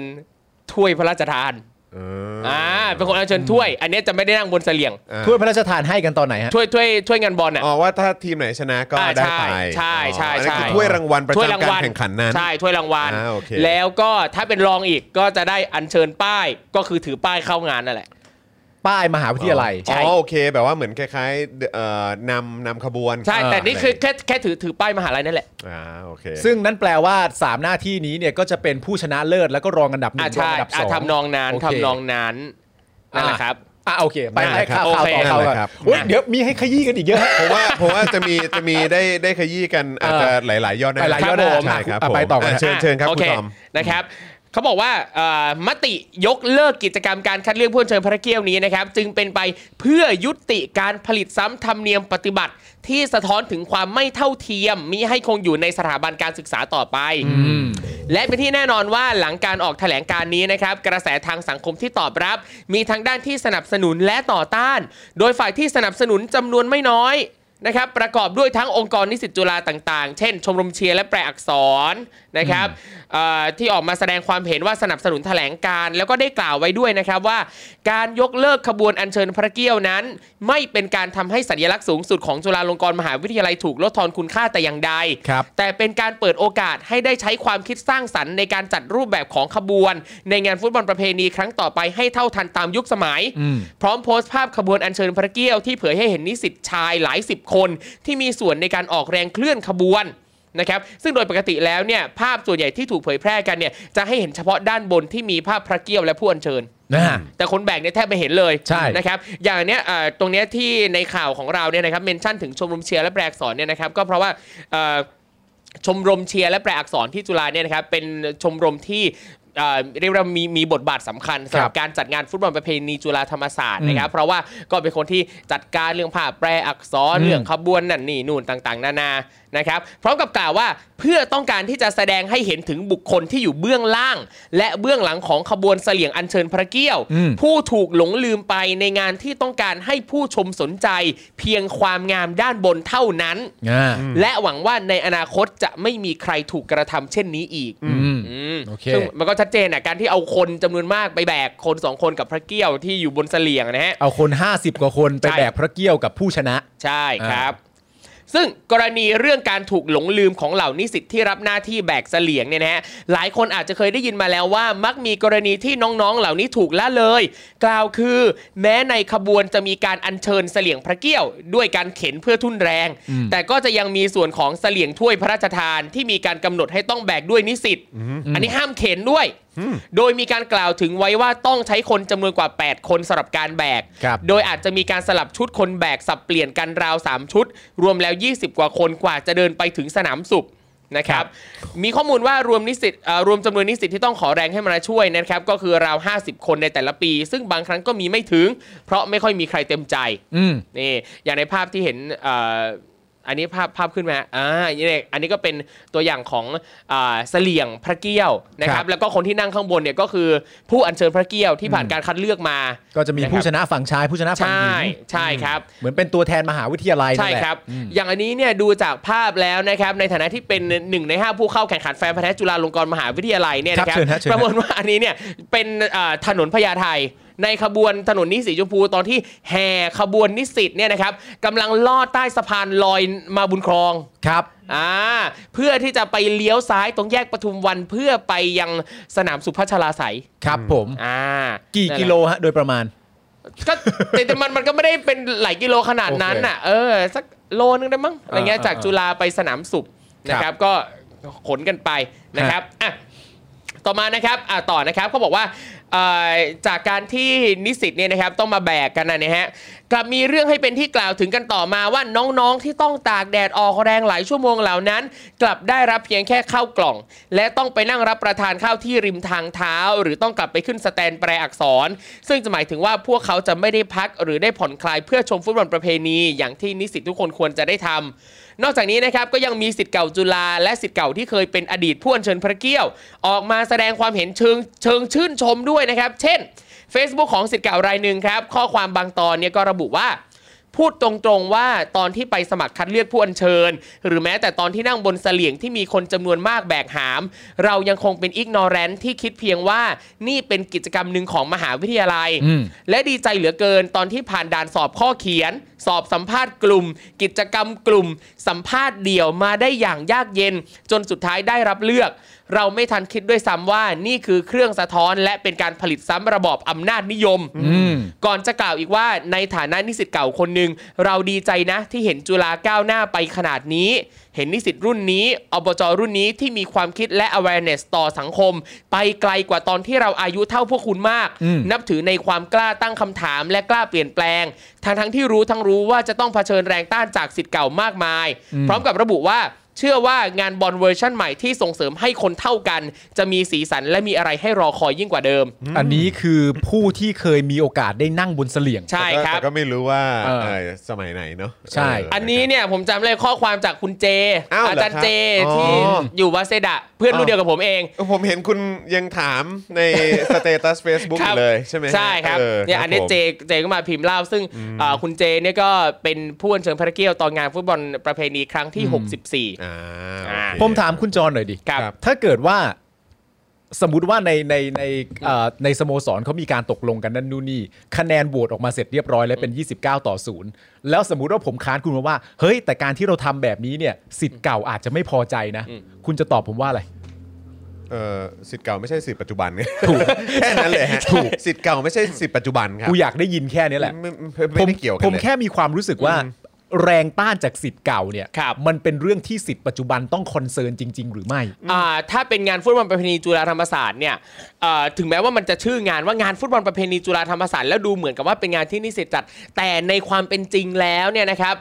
ทีมหลักที่มาดูแลต่างๆ นั่นนี่นู่นน่ะคือทีมสมาคมนิสิตเก่านักศึกษาเก่าของจุฬากับธรรมศาสตร์ แล้วบางส่วนเท่านั้นที่ให้นิสิตอ่ะไปช่วยทำ อ๋อเขามีส่วนร่วมอยู่ในพาร์ทงานเนี่ยเยอะ ใช่ มาก ใช่ อ่า แล้วคือมันก็จะมีเนเจอร์ของความแบบหูยอยากจะแข่งกัน อยากจะอัพใส่กันนั่นนี่นู่น อยากจะเอาชนะกัน อันนี้ อะ ก็ ไรเงี้ย อันนี้อันนี้อันนี้เป็นเหตุหนึ่งด้วยป่ะที่แบบเอ่อมีการเอานักบอลทีมชาติอะไรมามาเตะ ใช่ ห้ด้วย ใช่เพราะอยากจะชนะ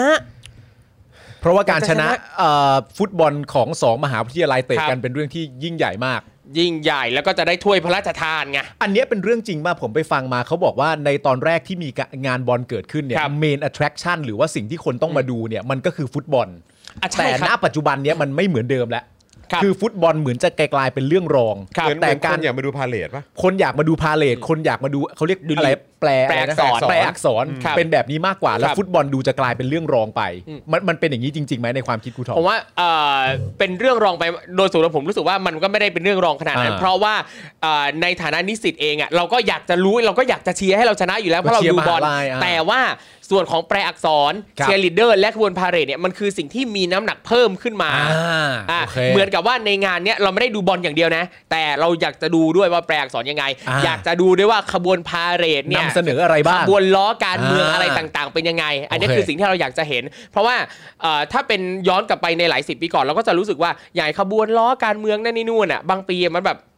พูดเรื่องบางๆจาง อ่า ๆไม่ได้อะไรเลย แต่หลังๆมาเนี้ยพอเราเห็นว่าเด็กกล้าพูดมากขึ้นน่ะเราเลยยิ่งรู้สึกว่าอยากจะเห็นว่า เอ้ยปีเนี้ยน้อง อ่า จะหยิบประเด็นไหนในสังคมมาพูดมาเล่าต่อ มันก็เหมือนมีพลังมากขึ้น ใช่ครับ อ่า ใช่ครับ โอเค นั่นแหละครับ มันถึงว่าในช่วงไม่กี่ปีที่ผ่านมาเนี่ยเราเลยจะเห็นว่ามีทหารเนี่ยเข้าไป บล็อกเข้าไปไม่ให้ขบวนเข้าบ้าง มีการไปปรูฟป้ายผ้านิสิตนักศึกษาก่อนว่าเขียนอะไรบ้าง ครับ เออนั่นแห ซึ่ ละ ง ครับ ซึ่งซึ่งงั้นงั้นมันก็น่าสนใจตรงที่ว่าการที่เอ่อเจ้าหน้าที่เข้าไปเนี่ยก็ต้องเป็นเพราะว่าได้รับอนุญาตจากทางสมาคมนิ แน่ สิต แน่นอนอยู่แล้ว เพราะว่าคือมันดูออกอะว่าบางคนน่ะใส่เสื้อบอล ใส่เสื้อบอลของจุฬาธรรมศาสตร์แต่ละไงแต่แบบทรงผมอะ มัน ดู ไม่ อ ใช่ อ อะ ก ดูออกแล้วในบางปีมันก็จะมีภาพหลุดออกมาเลยว่า กลุ่มเนี้ยกลุ่มทรงผมทรงเนี้ยนั่งอยู่ตรงเอ่อสแตนข้างนอกที่สนามอื่น แล้วก็มีการแจกเสื้อกันตรงนั้นเลยเพื่อให้ใส่ไป แล้วบางคนเนี่ยได้บัตรสตาฟด้วยบัตรสตาฟ โอ้โห ที่เป็นบัตร all area โอ้ ซึ่งมันชัดเจนว่าอันเนี้ยได้มาจากในสมาคมนั่นแหละ อยู่ดีๆ เพื่อจะเข้ามาดูความเรียบร้อยของนิสิตนักศึกษา อยู่ดีๆ มันจะมีบัตรนี้มันคงไม่ใช่หรอก ใช่ อ่า ซึ่งก็เลยแค่ตั้งคำถามเฉยๆว่า แล้วมันคือ งานฟุตบอลประเพณีอย่างเงี้ยคือจริง ๆเขาทำเพื่อให้กับสิทธิ์เก่า หรือว่าเขาทำให้กับสิทธิ์ปัจจุบันกันแน่ ผมอยากรู้อะคือเพราะว่าก็คือใช้ไม่ว่าจะเป็นสิทธิ์ปัจจุบันก็ต้องมาแปลอักษร ค กั รั น บ ทำพาเหรดทำกิจกรรม ครับ อ่ะมีบางคนก็ มาเป็นเชียร์ลีดเดอร์ มาเป็นนักกีฬาอะไรก็ ค ว่า รับ กันไปอะไรเงี้ยแต่ ครับ ว่าก็คือแบบมันเหมือนแบบ แต่คนที่ดูแลคุมอะไรทุกอย่างเนี่ย ก็เหมือนเป็นทางสมาคม ใช่ครับ ซะมากกว่าและ ใช่ การ ผู้ ตัดสินใจอะไรต่างๆ ก็ ผู้ใหญ่จะมีอำนาจ มากกว่า เพราะว่าในหลายๆครั้งอ่ะเขาถึงแม้ว่าเขาจะแบ่งว่าเอ้ยส่วนเนี้ยให้นิสิตไปรับผิดชอบ แต่ว่ามันก็จะมีขั้นตอนของการที่นิสิตเอกบางอย่างเนี่ยนะครับก็ต้องเหมือนกับว่าไปขอความเห็นชอบจากผู้ใหญ่อย่างทีมอ่าประธานจัดงานบอลฝั่งนิสิตคืออย่างเป็นประชุมกันเขาจะแบ่งเลย อันเนี้ยเป็นประธานจัดงานบอลฝั่งนิสิตอันเนี้ยประธานฝั่งผู้ใหญ่ อืม ฝั่งสนจสมาคมนิสิตเก่าจุฬาอะไรเงี้ย อืม ที่ต้องมาคุยกัน ซึ่งหลาย ๆ ครั้งตั้งแต่ในสมัยก่อนน่ะเราก็จะรู้สึกว่าพอด้วยความที่เราเป็นเด็กเราเป็นนิสิตอ่ะบางครั้งอ่ะเราไม่กล้าที่จะไปใด ๆ กับผู้ใหญ่ อืม อะไรเงี้ยเพราะว่าเขาเนี่ยเป็นคนที่อนุมัติงบต่าง ๆ ที่จะมาใช้ด้วยนั่นนี่นู่นอะไรเงี้ยครับ อืมคือแค่คือแค่รู้สึกแปลกใจเพราะว่าผมเข้าใจมาโดยตลอดนึกว่ามันเป็นกิจกรรมที่ที่จัดโดยสิทธิ์ปัจจุบัน ใช่ ในปีนั้นๆน่ะ ผมเข้าใจอย่างนั้นจริงๆ เพราะ ครับ มันเพราะมันเป็นเป็นเยลลี่ถูกป่ะมันเป็นมันเป็น แล้ว ทุกปี การให้การสนับสนุนหรือการช่วยเหลือ ครับ แบบแบบเหมือนอารมณ์แบบคร่าวๆอ่ะ อืม ก็ ครับ อาจจะมาจากสมาคมสิทธิ์เก่า อืม ผมเข้าใจว่าอย่างนั้น แต่ ครับ นี่คือกลับกลายเป็นว่า เฮ้ย มีบทบาทสำคัญมาก กลายเป็นว่าตัวนิสิตนักศึกษาในเอ่อเขาเรียกว่าอะไรในปีการศึกษาปัจจุบันของปีนั้นๆเนี่ย ครับ คือมีส่วนร่วมไม่ได้ไม่ได้เยอะมากอ่ะ อืม ใช่ครับ คือคือเป็นเป็นฝ่ายแบบปฏิบัติอ่ะ ครับ ก็เยอะ ใช่ครับ แต่ว่าในการที่จะมีเอ่อเขาเรียกว่าอะไรมีมีสิทธิ์มีเสียงอะไรใน ครับ การออกไอเดียอะไรต่างๆเนี่ย ครับ มันมาจากฝั่งผู้ใหญ่หมดเลย ใช่ครับ ส่วนส่วน ซะ ใหญ่ ส่วน จะ ใหญ่ เป็นจากฝั่งผู้ใหญ่ เออ หรือแม้กระทั่งว่าอย่างเสื้อเสื้อบอลอ่าอย่างถ้าเป็นทางของทั้งคือฝั่งจุฬาธรรมศาสตร์เขาก็จะมีแบบอ่าให้โหวตการให้นิสิตมาลงคะแนนหรือเหมือนเลือกตั้งว่าจะเอาเสื้อแบบไหนโลโก้แบบไหน ถ้าลองไปดูเนี่ยนะครับแล้วก็จะเห็นว่าเสื้อของฝั่งจุฬาเนี่ยหลาย ๆ ปีเลย จะออกมาคล้าย ๆ กันหมดเลย แล้วบางคนจะรู้สึกว่าโอ๊ยทำไมมีแต่แบบเดิมๆทำไมออกแบบแต่แบบเดิมๆถ้าบอกว่า จริงๆ แบบที่ดีๆ เท่ๆ ทันสมัย ล้ำๆแหวกแนวอ่ะ อืม ก็มีนิสิตส่งมาเหมือนกัน แต่ทางผู้ใหญ่ในสมาคมไม่ชอบ อืม ไม่ชอบก็ไม่เอา แล้วก็คัดเลือกแต่แบบที่ตัวเองชอบมา อืม แล้วก็เอาอันเนี้ยเหลือเป็น 3 แบบสุดท้ายมาให้นิสิตจุฬาเนี่ยเลือก ว่าจะเอาแบบไหน ซึ่งไอ้แบบสวยๆอ่ะอืมประตกไปหมดแล้ว ผมเข้าใจแล้วว่าทำไมเอ่อนี่ใครพูดว่าคุณเจนใช่ไหมชื่อ เจครับเจ คุณเจใช่ไหมผมเข้าใจแล้วว่าทำไมคุณเจถึงใช้คำพูดว่า อาจจะมีการต้าน ใช่ จากเอ่อสิทธิ์เก่า เพราะว่าเขามีบทบาท ใช่ แต่ละปีกับเรื่องงานบอลเนี่ย ใช่ครับ เยอะพอสมควรเหมือนกัน เยอะเยอะ อ่า เยอะ นั่นแหละฮะ โอเค อ่ะต่อนะฮะ ครับผม นอกจากนั้นนะครับ ยังมีนายบรรยงพงพาณิชย์ครับ อดีตกรรมการนโยบายรัฐวิสาหกิจ นักธุรกิจ และนักการธนาคารชื่อดัง อดีตศิษย์เก่าคณะเศรษฐศาสตร์จุฬาได้เขียนข้อความแสดงความเห็นเรื่องดังกล่าว ระบุว่าในฐานะนิสิตเก่าจุฬาเนี่ยตนขอประกาศสนับสนุนมติของอบจในเรื่องยกเลิกขบวนแห่เชิญพระเกี้ยวในงานฟุตบอลประเพณี สรุปได้ว่ามีเหตุผล 5 ข้อนะครับ ประกอบด้วยหนึ่งเคารพในมติของกรรมการนิสิต อ่าสำคัญนะฮะ มากมาก สำคัญนะฮะข้อเนี้ย ใช่ อ่า อย่าลืมว่านิสิตเนี่ยนะครับอย่างกลุ่มเอ่อองค์การบริหารสโมสรนิสิตจุฬาเนี่ยมาจากการเลือกตั้งของนิสิตทั้งมหาลัย ครับ และคะแนนเนี่ยขาดด้วย ครับ คะแนน ใช่ ขาดด้วยนะครับ การโหวตเนอะการโหว ใช่ ตอืม ฮะ อ่ะข้อ2นะฮะการเปลี่ยนแปลงเป็นเรื่องธรรมดา การเรียกร้องให้ประเทศพัฒนาสู่ 4.0 มีการอ้างตัวเป็นสถาบันหลัก แต่จะขอหยุดอยู่ที่ 2.0 ย่อมไม่เป็นตัวอย่างที่ดี อ่า 3. ระบบโซตัสของจุฬาก็น่าจะเลิกได้แล้ว อ่า อืมนี่ชัดเจนนะครับ ครับผม สี่ครับ กิจกรรมฟุตบอลประเพณีเป็นเพียงการแข่งกีฬา เป็นกิจกรรมของนิสิตนักศึกษา การยอมให้เอาพระเกี้ยวที่เป็นสัญลักษณ์สูงสุดของมหาวิทยาลัย ซึ่งปกติเก็บไว้อย่างเคารพนำออกมาตั้งเฉพาะงานเสด็จพระราชทานปริญญาเท่านั้น การเอามาแห่แหนร่วมขบวนล้อเลียนการเมืองสมควรหรือไม่ม อ๋ออ๋ออ๋ออ๋ อ่ะ อ แต่แต่แต่อย่างประเด็นนี้เนี่ยผมรู้สึกว่าเอ่อคือจริง ๆ แล้วเนี่ยในในขบวนเนี่ยขบวนยาวๆเนี่ยเขาแบ่งแบ่งเซสชันชัดเจน ว่าอันไหนคือส่วนไหน ซึ่งขบวนล้อการเมืองก็จะเป็นพาร์ทหนึ่งขบวนพระเกี้ยวก็เป็นพาร์ทหนึ่งและพระเกี้ยวที่เอามาใช้แห่เนี่ยก็ไม่ใช่ของจริงด้วยนะครับเป็นพระเกี้ยวปลอม ครับ ใช่ ผม โอเ นะครับเป็นพระเกี้ยวจำลองนะครับ ครับ แล้วก็ข้อสุดท้ายครับข้อ 5 ครับ คุณบรรยงเนี่ยบอกว่า ยิ่งที่เรียกร้องให้ผู้บริหารมหาวิทยาลัยลงมาก้าวไก่าย จัดการเรื่องกิจกรรมนิสิตอย่างนี้เนี่ยยิ่งไปกันใหญ่ อืม ไม่เข้าใจขอบเขตอำนาจและกิจกรรม หวังว่าจะไม่บ้าเรียกร้องให้รัฐบาล หรือที่หนักสุดเนี่ยคือเรียกร้องให้ปฏิวัติ แล้วคอสชใช้ม .44 สั่งไม่ให้ยกเลิกยกเลิกขบวนเสียเลย วงเล็บนะฮะอันนี้ขำๆนะครับเห็นชอบซีเรียสกับเรื่องไม่เป็นเรื่อง อ๋อโอเค อ่าส่วนทางด้านกระแสต่อต้านเนี่ยก็ไม่เกินความคาดหมาย นะครับ ไม่เกินอยู่แล้ว อย่างที่เจประเมินไว้นะครับ ครับ ว่า ผม จะมีแรงต้านจากสิทธิ์เก่านะครับ ครับ อ่าคือมีสิทธิ์เก่าบางรายโพสต์ Facebook ทำนองว่า ทำนองว่า หรือพระนามจุฬาลงกรณ์จะสูญสิ้น โอ้ ครับผม ในเมื่อไอ้พวกสามกีบเนติวิทย์จงใจประกาศในวันรำลึกถึงองค์พระปิยมหาราช ผู้พระราชทานกำเนิดมหาวิทยาลัย และทรงอนุญาตให้ใช้สัญลักษณ์พระเกี้ยวอันสูงส่ง งานนี้ทั้งผู้บริหารสภามหาวิทยาลัย สนจ สมาคมนิสิตเก่าจุฬาเนี่ยนะ ก็คงเป่าสากเหมือนเคยแฮชแท็กสามกีบย่ำยีพระเกี้ยว เดี๋ยว คุณ ก่อนนะ คืออันนี้อันนี้ เออ เริ่มในยุคสมัยใครฮะ อ่าจำไม่ได้ว่าใน ผ ใน จำ ส ได้ มัย ว่า ใครค น่า รับ จะเป็นยุคของของจอมพลสฤษดิ์ปะ อืมอันนี้ผมไม่ไม่แน่ใจเหมือนกันว่า จำเหมือน ขบวนพระเกี้ยวเนี่ย เหมือนคุ้นๆ เริ่มมา นะ สมัยไหน คุ้นๆนะฮะเออคือแบบเหมือนเนี่ยเนี่ยเราเราเราเพิ่งคุยกันเดี๋ยวเดี๋ยวเดี๋ยวเดี๋ยวเรา ครับ เช็ครายละเอียดกันอีก ได้ ที ครับ แต่ว่าคือมันแบบคืออะไรกันน่ะ ใช่ คือคุณพูดเหมือนแบบ มันมันจะนำพามาสู่ความล่มสลายหรือ ใช่ มัน ผมมีความรู้สึกว่าเขาพวกเขาเหล่านั้นที่มี ครับ ความรู้สึกแบบนี้เนี่ย เคยยืนส่องกระจกแล้วมองตัวเองแล้วพูดกับตัวเองไหมว่า พวกเราเปราะบางจังจริง ๆ ไม่ใช่แค่เรื่องนี้นะฮะ หมายถึงว่าสำหรับเขา ค ที่ รับ มีความรู้สึกว่าหลังจากผลโหวตมันเป็น 29 ต่อศูนย์แล้ว ครับ ประเพณีการอัญเชิญพระเกี้ยวในปีนี้เนี่ยก็จะไม่มี อืม เรื่องเท่านี้นะ ครับ ในความรู้สึกเขาเนี่ยเขามีความรู้สึกว่ารือพระนามจุฬาลงกรณ์จะสูญสิ้น มันมันแสดงออก ซึ่งอะไรบางอย่างในความคิดตัวเองบ้างไหมฮะว่า เรื่องเนี้ยเท่ากับคุณสามารถคิดได้เลยว่า หรือชื่อของจุฬาลงกรณ์จะ ครับ หมดสิ้นลงเสียแล้ว จาก ครับ เหตุการณ์นี้ ใช่ คุณเปราะบาง จริง กว่าที่คิดนะฮะเนี่ย คือพอเห็นอะไรแบบเนี้ยมันยิ่งทำให้รู้สึกว่าไอ้เฮียคือข้อดีของจุฬามีแค่ขบวนอัญเชิญพระเขี้ยวหรือวะ นั่นน่ะสิ อะไรเงี้ยไอ้ นั่นน่ะสิ คือแบบไอ้พวก KPI ต่างๆ หรือ ใช่ ว่าไอ้การที่สิ่งที่จะทำให้จุฬาเนี่ยติดอันดับแรงค์มหาวิทยาลัยโลกที่แบบ นั่นน่ะสิ โอ้โหอยากจะติดอันดับสูงส่งอะไรกันขนาดนั้นเนี่ยไอ้เรื่องผลงานวิชาการหรืออะไรใดๆเนี่ยอันนั้นมันไม่ได้เป็นคุณค่าของจุฬาแห ใช่ ละครับ ซึ่งอันนั้นมันเป็น อะไรที่สำคัญมากนะ ใช่ คือจุฬาลงกรณ์มหาวิทยาลัยเนี่ยเป็นสถาบันการศึกษานะครับ อืม เป็นการสอนชั้นชั้นปริญญาตรีและปริญญาอะไรต่อไปก็ว่า ครับ ไปเนี่ยนะฮะแล้วนามของจุฬาเนี่ยจะสูญสิ้นเลย ครับ หลังจากที่ปีนี้ในงานบอลจะไม่พิมีพิธีอัญเชิญพระเกี้ยวแล้ว ครับ เหรอฮะ อ่ะขอ เหรอครับ ให้ข้อมูลเพิ่มนะครับ ครับ จาก Workpoint Today เอ่อสำหรับการอัญเชิญตราสัญลักษณ์เข้ามาในขบวนพาเหรดของงานฟุตบอลประเพณีที่เก่าแก่ที่สุด จากหนังสือพิมพ์สยามนิกร ฉบับพิเศษของวันที่ 28 ธันวาคม 2507 ครับ อืม ครับ ครับ ก็คือสมัยจอมพล สม ปอ พลปอ อ่าสมัยจอมพลปออ อื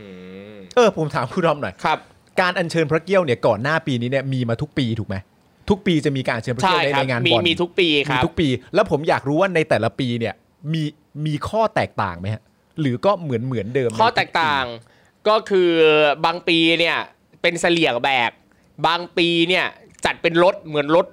รถแห่แล้วก็ขับรถเข้ามาก็มี โอเค ใช่ครับ อ่าอ่าอ่า แต่แต่ว่าถ้าเป็นรถเนี่ยก็จะเป็นปีเก่าๆหน่อย อืม แล้วก็ถ้าจำไม่ผิดถ้าผมจำไม่ผิดอ่ะเหมือนว่าปี 64 ก็จะเป็นรถเหมือนกัน เพราะว่าตอนปี 64เนี่ยเนื่องเนื่องด้วยตอนนั้นอ่ะเป็นช่วงที่เอ่อพระพี่นางสิ้นพระชนม์แล้วก็ทำให้งานบอลเลื่อน อืม พอเลื่อนไปแต่เหมือนกับว่าอื้อหือสมาคือตอนตอนแรกเนี่ยนะครับเอ่อในในปีนั้นเนี่ยงานฟุตบอล 64เนี่ยต้องเป็นรุ่นอบจก่อนหน้าผมจัด อืม อ่าแต่ว่าพองานบอลเลื่อน อืม เนื่องจากเอ่อไม่สามารถจะจัดงานรื่นเริงได้ ฮะ ปรากฏว่างานบอลเนี่ยแต่คือสิทธิสมาคมสิทธิ์เก่าต้องจัดต้องจัด อืม ไม่จัดไม่ได้ ไม่จัด อืม ไม่ได้ ก็เลยกลายเป็นว่ามาจัดตอนช่วงปิดเทอม อ่า ช่วงที่ก่อนที่รุ่นผมจะรับตำแหน่งอย่างเป็นทางการกลายเป็นว่ารุ่นผมอ่ะได้จัดงานบอลสองครั้ง คืองานบอลครั้งที่ 64 กับ 65 อ่า เออแล้ว 64เนี่ยพอจัดช่วงปิดเทอมอ่ะจะมีนิสิตสักกี่คนหลงเหลืออยู่ มางานบอลสเกลทุกอย่างลดจากจัดที่สนามสุบเนี่ยกลายเป็นมาจัดที่สนามจุ๊บสนามบอลใน อ่า ในจุฬาแทน อ่า แล้วก็เอ่อเวทีก็เป็นเวทีเล็กๆ ทุกอย่างเล็ก ๆ หมดเลย เหมือนกับว่าแบบแต่ซึ่งอันเนี้ยเราก็ไม่รู้ว่าเหตุผลว่าทำไมจะต้องดันทุรังจัดวะ ม เออ เอออันเนี้ยเราก็ไม่รู้ว่าเอ๊ะพอเบิกงบมาแล้วหรือเปล่านะหรืออะไรใดๆอันนี้ก็ไม่รู้เหมือนกันอะไรเงี้ยอืม ครับ นั่นแหละครับ อ้าวแต่ว่าก็ทางด้านเนติวิทย์นะครับ ฮะเอ่อนายกองค์การบริหารสโมสรนิสิตจุฬานะครับ หรือว่าอบจเนี่ยนะครับ ก็แชร์โพสต์นี้นะครับนะแล้วก็ระบุว่าไม่สูญสิ้นอะไรหรอกกิจกรรมนี้เพิ่งมีมาไม่กี่ปีนี้เองนะครับ แล้วก็แค่หมดสมัยไปแล้วเท่านั้น อ่านี่เป็นคำชี้แจง นะครับนะฮะซึ่งก็อย่างที่บอกไป ว่ามันไม่ใช่อะไรที่โอ้โหมีมาตั้งแต่โบราณกาล ครับ นะครับ ครับ นะฮะเอ่อสำหรับความเห็นของกลุ่มผู้คัดค้านมติของคณะกรรมการนิสิตบางบางความเห็นก็จะระบุเอ่อระบุว่าอย่างเช่นนะครับ โน่นก็ไม่ดีนี่ก็ไม่ได้ความโบราณคร่ำครึเป็นศักดินาเอ่ออะไร เองจะพูดว่าเองแหละ เองก็รู้แล้วเองจะเอ็นเข้าไปทำไมวะ อ๋ออันนี้ อืม คือน่าจะหมายถึงแบบว่าคนที่ คนที่ต้องการจะเปลี่ยน ต้องการจะเปลี่ยน ใช่ เอออ อารมณ์แบบ นี้ รู้ทั้งรู้ว่าจุฬาเนี่ยเขาจะมีการอัญเชิญพระเกี้ยว ถ้า เออ ไม่ชอบเนี่ยแล้วจะเอ็นมาเรียนที่จุฬาทำไม เออ ก็เขาจะมาเรียนหนังสือไงเขาไม่ได้อยากจะมาแบกเสลี่ยงไหมเล่า เออนะฮะแล้วก็มีคนบอกว่ารอดูงานนี้ใครชนะ 5 5 5 5 5อีเด็กเวนแน่จริงเลวให้สุดเลยนะเลยนะ อืม นะครับนะฮะเลยนะด้วยนะฮะไม่ใช่ แน่จริงแล้วที่สุดเลยนะ เออนะครับจะได้ให้สังคมเขาตัดสิน 5 5 เออ 5 เนี่ยอ่ะตอนเนี้ย เออ สังคม นะครั ก็ บ ตัดสินกันอยู่ นะฮะ เหรอครับแล้ว เออ เอ่อแต่ผมผมแค่อันนี้เห็นแย้งนิดเดียวเองครั ครับ บ ว่าว่าไอ้ไอ้แน่จริงเลวให้สุดไปเลยเนี่ยก็คือว่าผมมีความรู้สึกว่าเด็กเหล่านี้ไม่ได้เลวตั้งแต่แรก ใช่ ก็เลย ถูกต้อง ไม่รู้ ครับ ว่าจะเลวให้สุดไปทำไม ถูกต้อง นะฮะอันนี้อันนี้เป็นคำพูดที่ตลกฮะ ครับ นะฮะหรือก็บอกว่าเอาแต่แซะเจ้าราวกับเจ้าไม่ทำอะไรเลย ส่วนพวกมึงทุ่มเทสติปัญญาสร้างประเทศมาจนวันนี้ เคยถามตัวเองบ้างไหมว่าช่วยชีวิตพวกมึงเคยทำประโยชน์อะไรให้ประเทศชาติชาติบ้าง กรูกรูนะฮะ ครับ โคตรรำคาญเลย อันนี้ไม่เกี่ยวกับสิ่งที่เขาทำฮะ นั่นน่ะสิ อันนี้อันนี้ข้ามประเด็นไปเยอะฮะไม่ไม่เกี่ยวกับสิ่งที่เขาทำ อื ฮะ ม หรือถ้าเสมอภาคแล้วพวกมึงเลือกประธานอบจกันทำไมวะ แค่นี้พวกมึงยังคิดไม่ได้เลยเหรอ อันนี้ก็ไม่ใช่ ไม่นใช่อะไรวะเนี่ย อะไรของเขาเนี่ย ใช่หม อะไรวะเนี่ย อะไรอ่ะ ถ้าเสมอภาคแล้วมึงจะเลือกประธานอบจกันทำไมวะ เออ แค่นี้พวกมึงยังคิดไม่ได้เลย งั้นถ้าเสมอภาคก็คือไม่ต้องเลือกนายกไม่ต้องเลือกประธานาธิบดีอะไรอย่างเงี้ยเหรอ ครั ฮะ บ อะไรวะเนี่ย มึงเป็นอะไรวะเนี่ย นี่ตักกะเขามีปัญหาจริงๆนะเนี่ย แล้วก็อันนี้ก็อยากรู้เลยนี่คือสิทธิ์เก่าจุฬาหรือเปล่า เนี่ยใช่อยากรู้มาก เออ เรื่องการยกเลิกเรื่องแบบนี้ควรโหวตด้วยคะแนนเสียงของเด็กจุฬาทั้งหมด ทั้งที่เคยเรียนมาในอดีตที่ยังมีชีวิตอยู่จนถึงปัจจุบัน เพราะมันคือส่วนหนึ่งของประวัติศาสตร์สถาบันนั้น ถ้ามติเสียงส่วนใหญ่ของเด็กจุฬาตั้งแต่อดีตจนถึงปัจจุบันมองว่าต้องยกเลิกก็ทำตามนั้น ถ้าไม่ก็ให้ทำตาม อืม แล้วมันเกี่ยวอะไรกับสิทธิ์เก่าอะครับ ใช่ครับ คือจบ คือ แล้ว แค่ ก็จบ แค่คุณ ไป บอกว่าคุ ค ณ รับ มีส่วนกับประวัติศาสตร์ของสถาบันนั้น ครับ ณเลย ใช่ครั มี บ สิทธิ์แหล้วฮะ และอีกประเด็นหนึ่งก็คือว่า คุณเริ่มต้นมาจากประโยคว่าเรื่องการยกเลิกเรื่องแบบนี้ ครับ แล้วใครเป็นคนตัดสินครับว่าเรื่องแบบไหนควรจะโหวตแบบไหน ครับ นี่คุณก็คิดเองเออเองนี่ฮะ ใช่ อีกแล้ว เพราะเป็นเรื่องที่ไปกระทบใจคุณเมื่อคุณไม่ถูกใจ คุณก็บอกว่าคุณ ค ต้ รั อบ งมีส่วน คุณก็บอกว่าเรื่องแบบนี้คุณต้องมีส่วนส่วนเรื่องอื่นนะไม่เป็นไรหรอก ครับ อ้าวแล้วคุณมีสิทธิ์อะไรไปตัดสินใจฮะ ยุ่งอะไรอ่ะ ยุ่งอะไรกับเขาอะ เออ อืม แปลกนะฮะ หรือหรือมีคอมเมนต์อย่างนี้ฮะ ครับ ถ้าไม่มีพระเกี้ยวตอนนี้ประเทศไทยคงเป็นเมืองขึ้นของพม่ารามันแล้ว ครับผมเอาเลยครับ อะไรวะ อะไรของพวกคุณเนี่ย คือประเด็นคืออะไรรู้ไหมฮะ คือ ครับ ถ้าสมมติว่าคุณต้องการจะต่อสู้ เพื่อให้ได้มาซึ่งพิธีอัญเชิญพระเกี้ยวกลับมา ครับ ประโยคเหล่านี้ไม่เป็นบวกนะฮะ อืม ประโยคเหล่านี้จะไม่นำพาพวกคุณไปไหนใด ๆ เลย ครับ นะครับ มันเพราะมันผิดตรกกะไปเยอะมากเล ใช่ ยอะ ครับ นะ นะฮะหรือเขาบอกว่า อย่างไรก็ตามเนี่ยนะครับจากปฏิกิริยาทางสังคมหลากหลายทิศทางในวันนี้เนี่ยนะครับองค์การบริหารสโมสรนิสิตจุฬาลงกรณ์มหาวิทยาลัยหรืออบจเนี่ยก็มีการโพสต์ผ่านเพจของอบจเชิญชวนนิสิตเก่านิสิตปัจจุบันตลอดจนคนในสังคม ที่เกี่ยวข้องกับจุฬาโดยตรงหรือไม่ก็ดีเนี่ยนะครับต่างแสดงความคิดเห็นว่าอะไรคือความเป็นจุฬาที่แท้จริง หากไม่ใช่พระเกี้ยวอันสูงศักดิ์ นะครับเพื่อร่วมสะท้อนเสียงของประชาชนต่อมหาวิทยาลัยที่อ้างตน ว่าเป็นเสาหลักของประเทศ ว่าแท้จริงแล้วความเป็นจุฬาที่ประชาชนมองเห็น หรือที่ควรจะเป็นคืออะไร และหากยังคงมีการจัดงานฟุตบอลประเพณีอยู่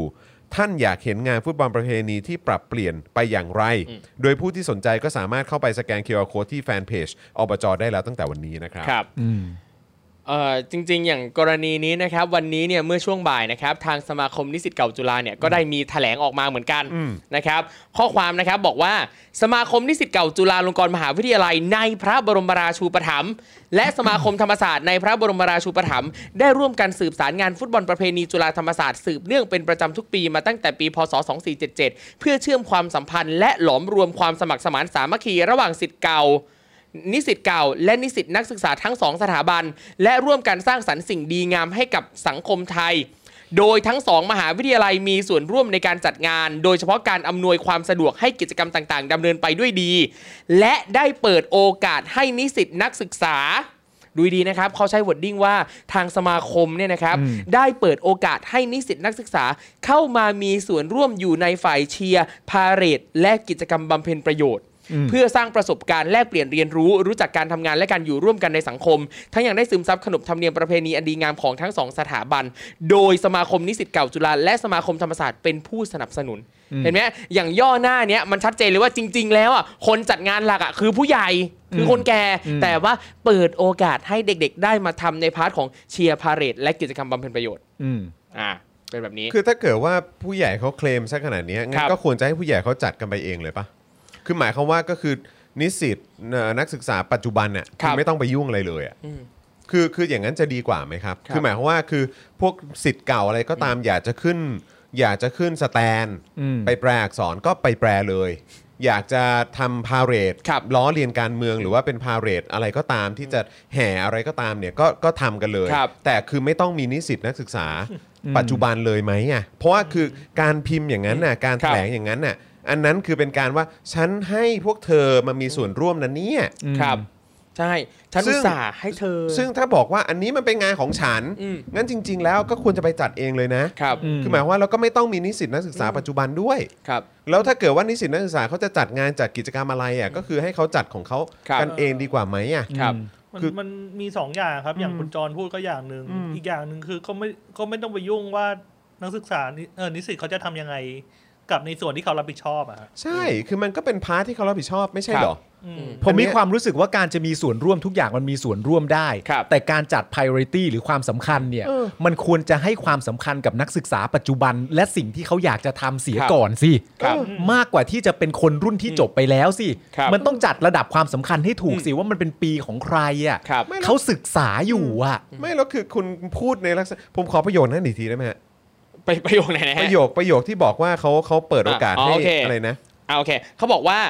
อ่าทั้งสองมหาวิทยาลัยมีส่วนร่วมอ่าหมายถึงสมาคมนิสิตเก่าจุฬาลงกรณ์มหาวิทยาลัย และสมาคมธรรมศาสตร์เนี่ยนะครับมีส่วนร่วมในการจัดงานโดยเฉพาะการอำนวยความสะดวกให้กิจกรรมต่างๆดำเนินไปด้วยดี และได้เปิดโอกาสให้นิสิตนักศึกษาเข้ามามีส่วนร่วมอยู่ในฝ่ายเชียร์พาเหรดและกิจกรรมบำเพ็ญประโยชน์ เพื่อสร้างประสบการณ์แลกเปลี่ยนเรียนรู้รู้จักการทำงานบลาบลาบลาบลาโดยมีสมาคมนิสิตเก่าจุฬาและสมาคมธรรมศาสตร์เป็นผู้สนับสนุน นั่นคือคือยังไงกันแน่ คือสรุปว่าตัวเองสนับสนุนหรือว่าตัวเองคือเป็นผู้จัดหรืออะไรกันแน่ แล้วก็บอกว่าเออไอ้พาร์ทที่นิสิตนักศึกษารุ่นปัจจุบันเนี่ยมีส่วน ครับ เกี่ยวข้องก็คือ เป็นการ ะะ ให้โอกาส การเชียร์ ใช่ การอะไร เชียร์พาเหรดแล้วก็ พาเหรด กิจกรรมบำเพ็ญประโยชน์ Seniority คือสรุปว่าคือทำเพื่อเขาหรือว่าอะไรกันแน่ คืออันเนี้ยอยากจะรู้เหมือนกันแล้วคุณก็มาบอกตอนหลังว่าเออแล้วเราก็ให้การสนับสนุนพวกเขาด้วยนะคือแบบ อืม คือแค่แค่แค่ฟังดูแล้วก็รู้สึกแปลกใจเฉยๆอะ แปลก ค อะ รับ เออว่าแบบเอ้ยถ้าอย่างนั้นน่ะคือถ้าคุณมีความรู้สึกว่าโหยมันเป็นแบบมันเป็นของพวกคุณน่ะ ครับ แล้วจริง ๆ ก็เปิดโอกาสให้พวกปัจจุบันเนี่ยสามารถมามีส่วนร่วมได้ประมาณนี้นะ เออ อะไร แต่ บบ แต่ เนี้ย กำหนดไว้ให้แล้วนะว่าไอ้มีส่วนร่วมที่ว่าเนี่ย ได้ จะให้ แค่นี้ มีส่วนร่วมเรื่องอะไรบ้าง ใช่ ครับ เออคือแบบมันมันแค่มีความรู้สึกว่ามันเหมือนแบบ คือจะทำอย่างนั้นทำไมอ่ะ ครับ อืม งั้นก็คุณก็ทำของคุณเองแล้วก็สิทธิ์เก่า ครับ จะเป็นของทางจุฬาของทางธรรมศาสตร์ ถ้าอยากขึ้นสแตนก็ขึ้นเลย แล้วก็ ครั มา บ ซ้อมกันสิ อืม มาซ้อมกันเลย แล้วก็นัดกันอะไรก็ได้ครับเอ ครับ อมีการลงทะเบียนกันผ่านเว็บไซต์ อ่า สิทธิ์เก่าอะไรก็ว่ากันไปอะไรเงี้ยแล้วก็ทำไปสิ ครับ แต่ว่าก็คืออ้าวถ้าอย่างนั้นทำไมถ้าคุณพูดแบบประมาณนี้งั้นให้สิทธิ์ปัจจุบันมามายุ่งทำไม อืม แต่อันนี้ก็คือเป็นมุมมองจากคนนอกที่มอง เอออั เข้าน นี้อันไปนี้อันนี้เป็นคนนอกนะฮะอันนี้ เออ เป็นคนนอกคือแค่คือสำหรับผมเองผมแค่มีความรู้สึกว่าเออแบบคือกิจกรรมบางอย่าง หรืออะไรแบบเนี้ยคือมันเสริมสร้างประสบการณ์ อันนี้เป็นเรื่องเป็นเรื่องที่โอเคแหละ เออ แต่คือแบบบางทีถ้ามันไปกระทบกับ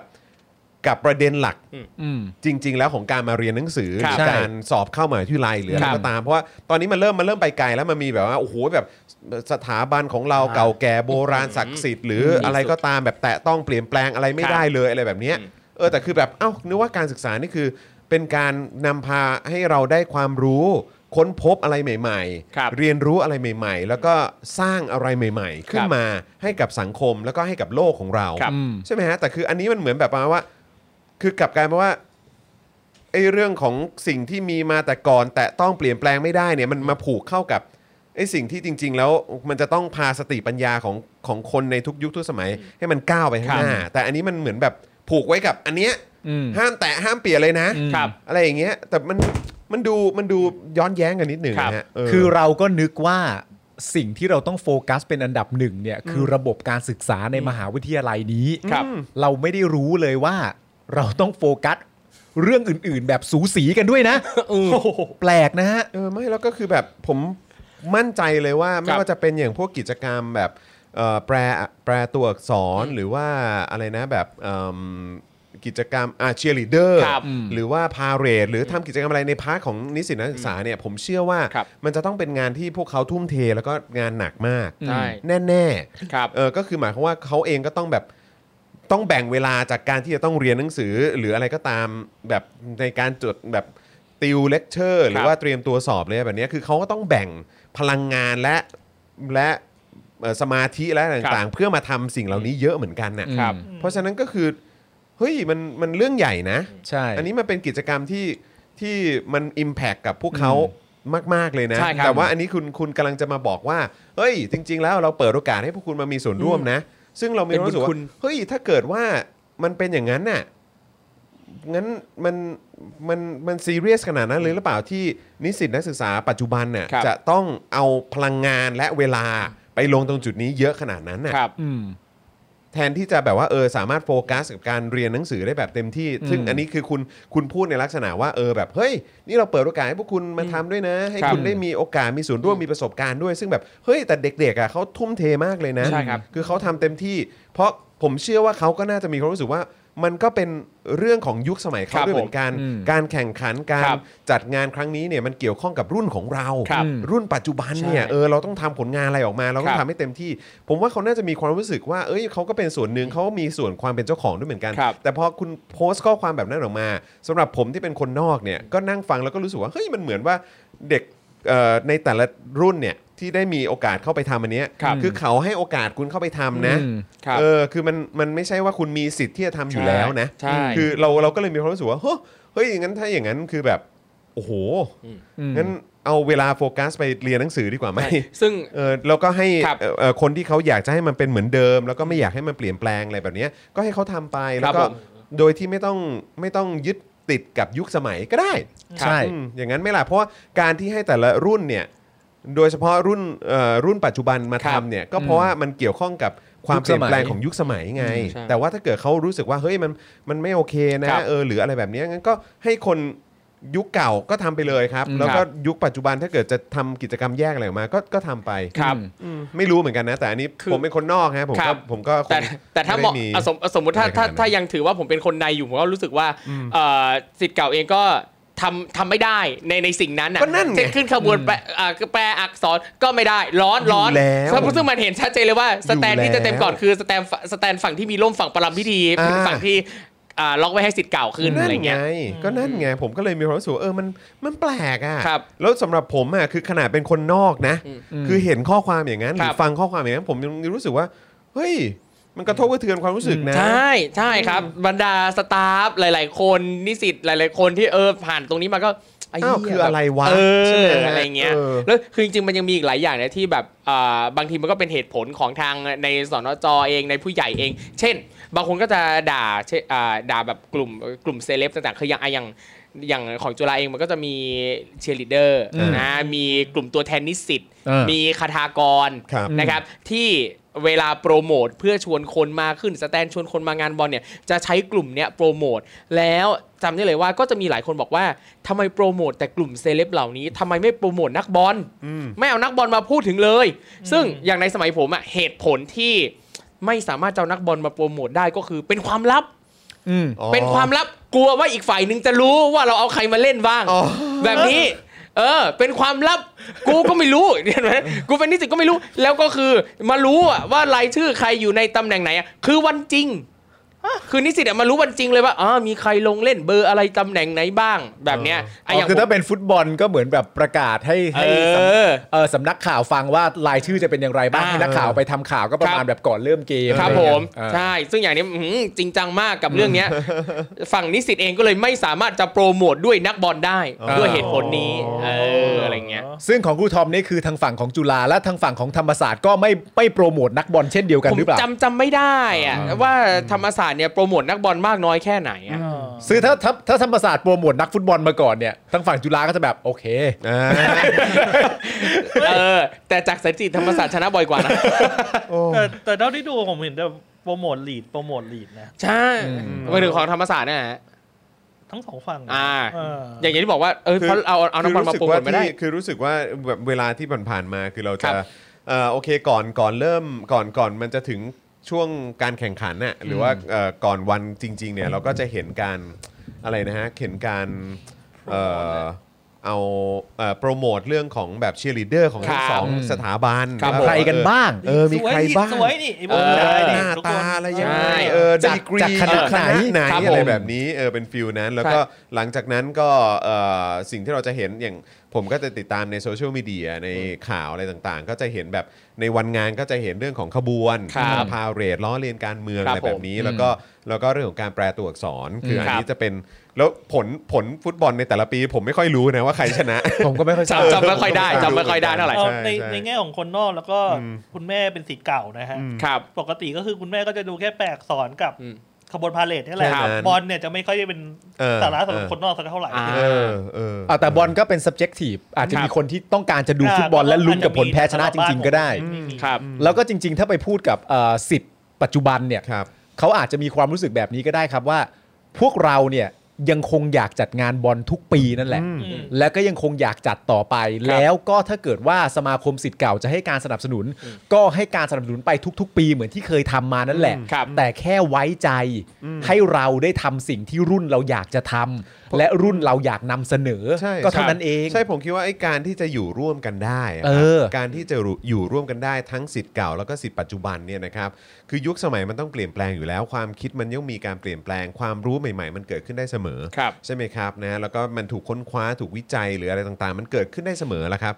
การเวลามันนำพามาสู่การเปลี่ยนแปลงครับ อืม ครับ นะเพราะฉะนั้นเนี่ยคือสิทธิ์เก่าคือผมก็เชื่อว่าเฮ้ยพวกคุณน่ะก็ดีแล้วแหละที่สนับสนุนกิจกรรมอะไรต่างๆ เหล่านี้แต่คือคือโอเคไม่ว่าจะเป็นวอร์ดดิ้งของคุณ ครั ผ บ มก็ไม่เห็นด้วยนะ อืม เออเพราะว่าผมเมื่อกี้ครูทอมพูดคือโคตรถูกเลยคือสิทธิ์เก่าไม่มีทางทำ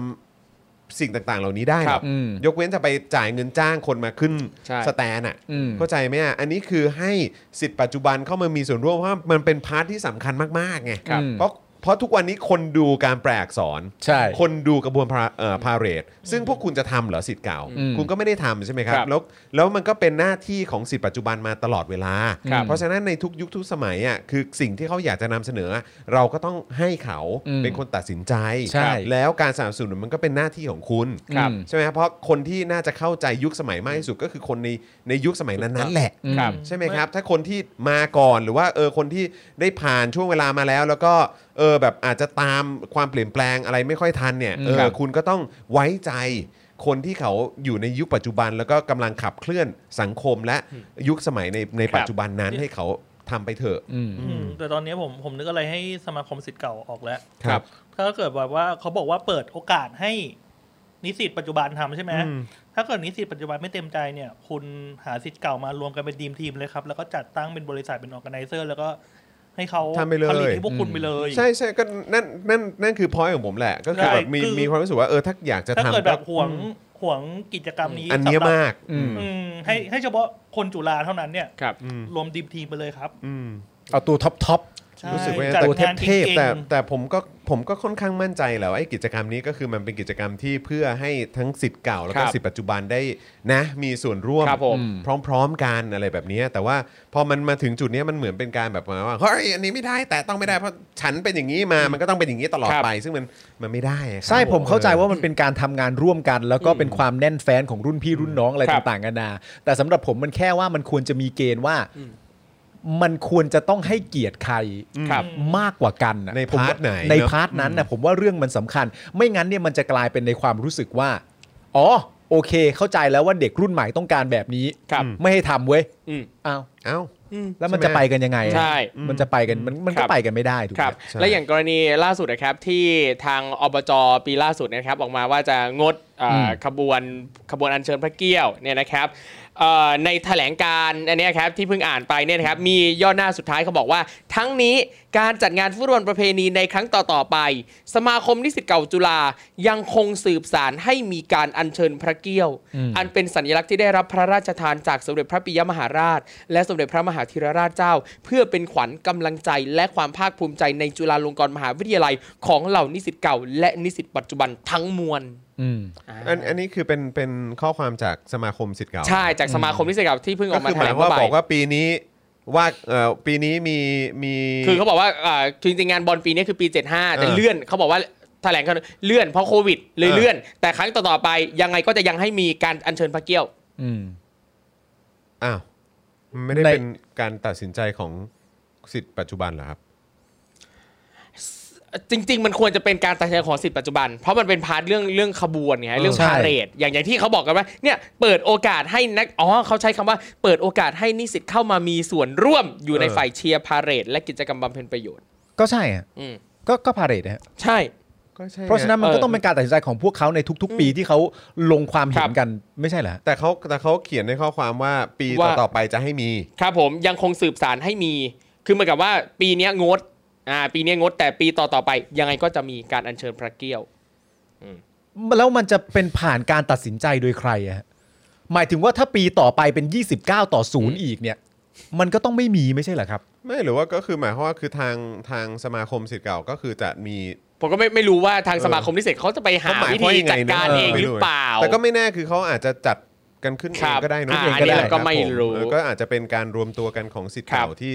มาช่วยกันแบกอะไรอ ครั ย่างบเงี้ยก็ได้ก็ ครับ ก็ก็ ก็ทำไปครับ ค ค รั รั บบ ผ ผม ม ก็ ซึ่ง ทำไป ซึ่งอย่างอย่างเนี้ยประเด็นที่เรามาพูดคุยกันเนี่ยเราเราค่อนข้างจะเน้นที่จุฬากันในวันเนี้ยแต่จริงๆ แล้วผมรู้สึกว่าหลายๆมีหลาย ๆ มหาวิทยาลัยก็ยังมีสิ่งเหล่านี้คล้ายๆกัน ใช่ คือระบบอำนาจนิยมจากรุ่นพี่ ใช่ หลายที่ในมหาในประเทศเนี่ย ยังเป็น หลายมหาลัย อยู่ ยังโอ้โหยึดมั่นในโซตัส ใช่ เป็นอยู่ ระบบ เยอะ อา ด้วย วุ ฮะ โสรุ่นพี่รุ่นน้อง สุดๆเลย รุ่นพี่ต้องสั่งนั่นนี่นู่นดูจากเช่นกีฬาสีบางโรงเรียนเอ่ย อ่า ชมรมบางชมรมเอ่ย เห็นด้วย รุ่นพี่จบไปเป็น 5 ปี 10 ปีหลาย ใช่ 10 ปี แล้วก็ยังจะเข้ามามีอำนาจครอบงำการทำกิจกรรมของน้องๆ จนกลายเป็นว่าแทนที่เด็กๆ รุ่นปัจจุบันเนี่ยจะได้คิดจะได้สร้างสรรค์ได้ฝึกพัฒนาทักษะต่างๆของตัวเองกลายเป็นว่าเขาไม่ได้ทำอะไร เพราะว่าอีรุ่นพี่เนี่ยคิดแทนแล้วรุ่นพี่เนี่ยเป็นคนสั่ง แล้วก็ เออ ปิดกั้นด้วยว่าอะไรทำได้อะไรทำไม่ได้ก็กลายเป็นว่า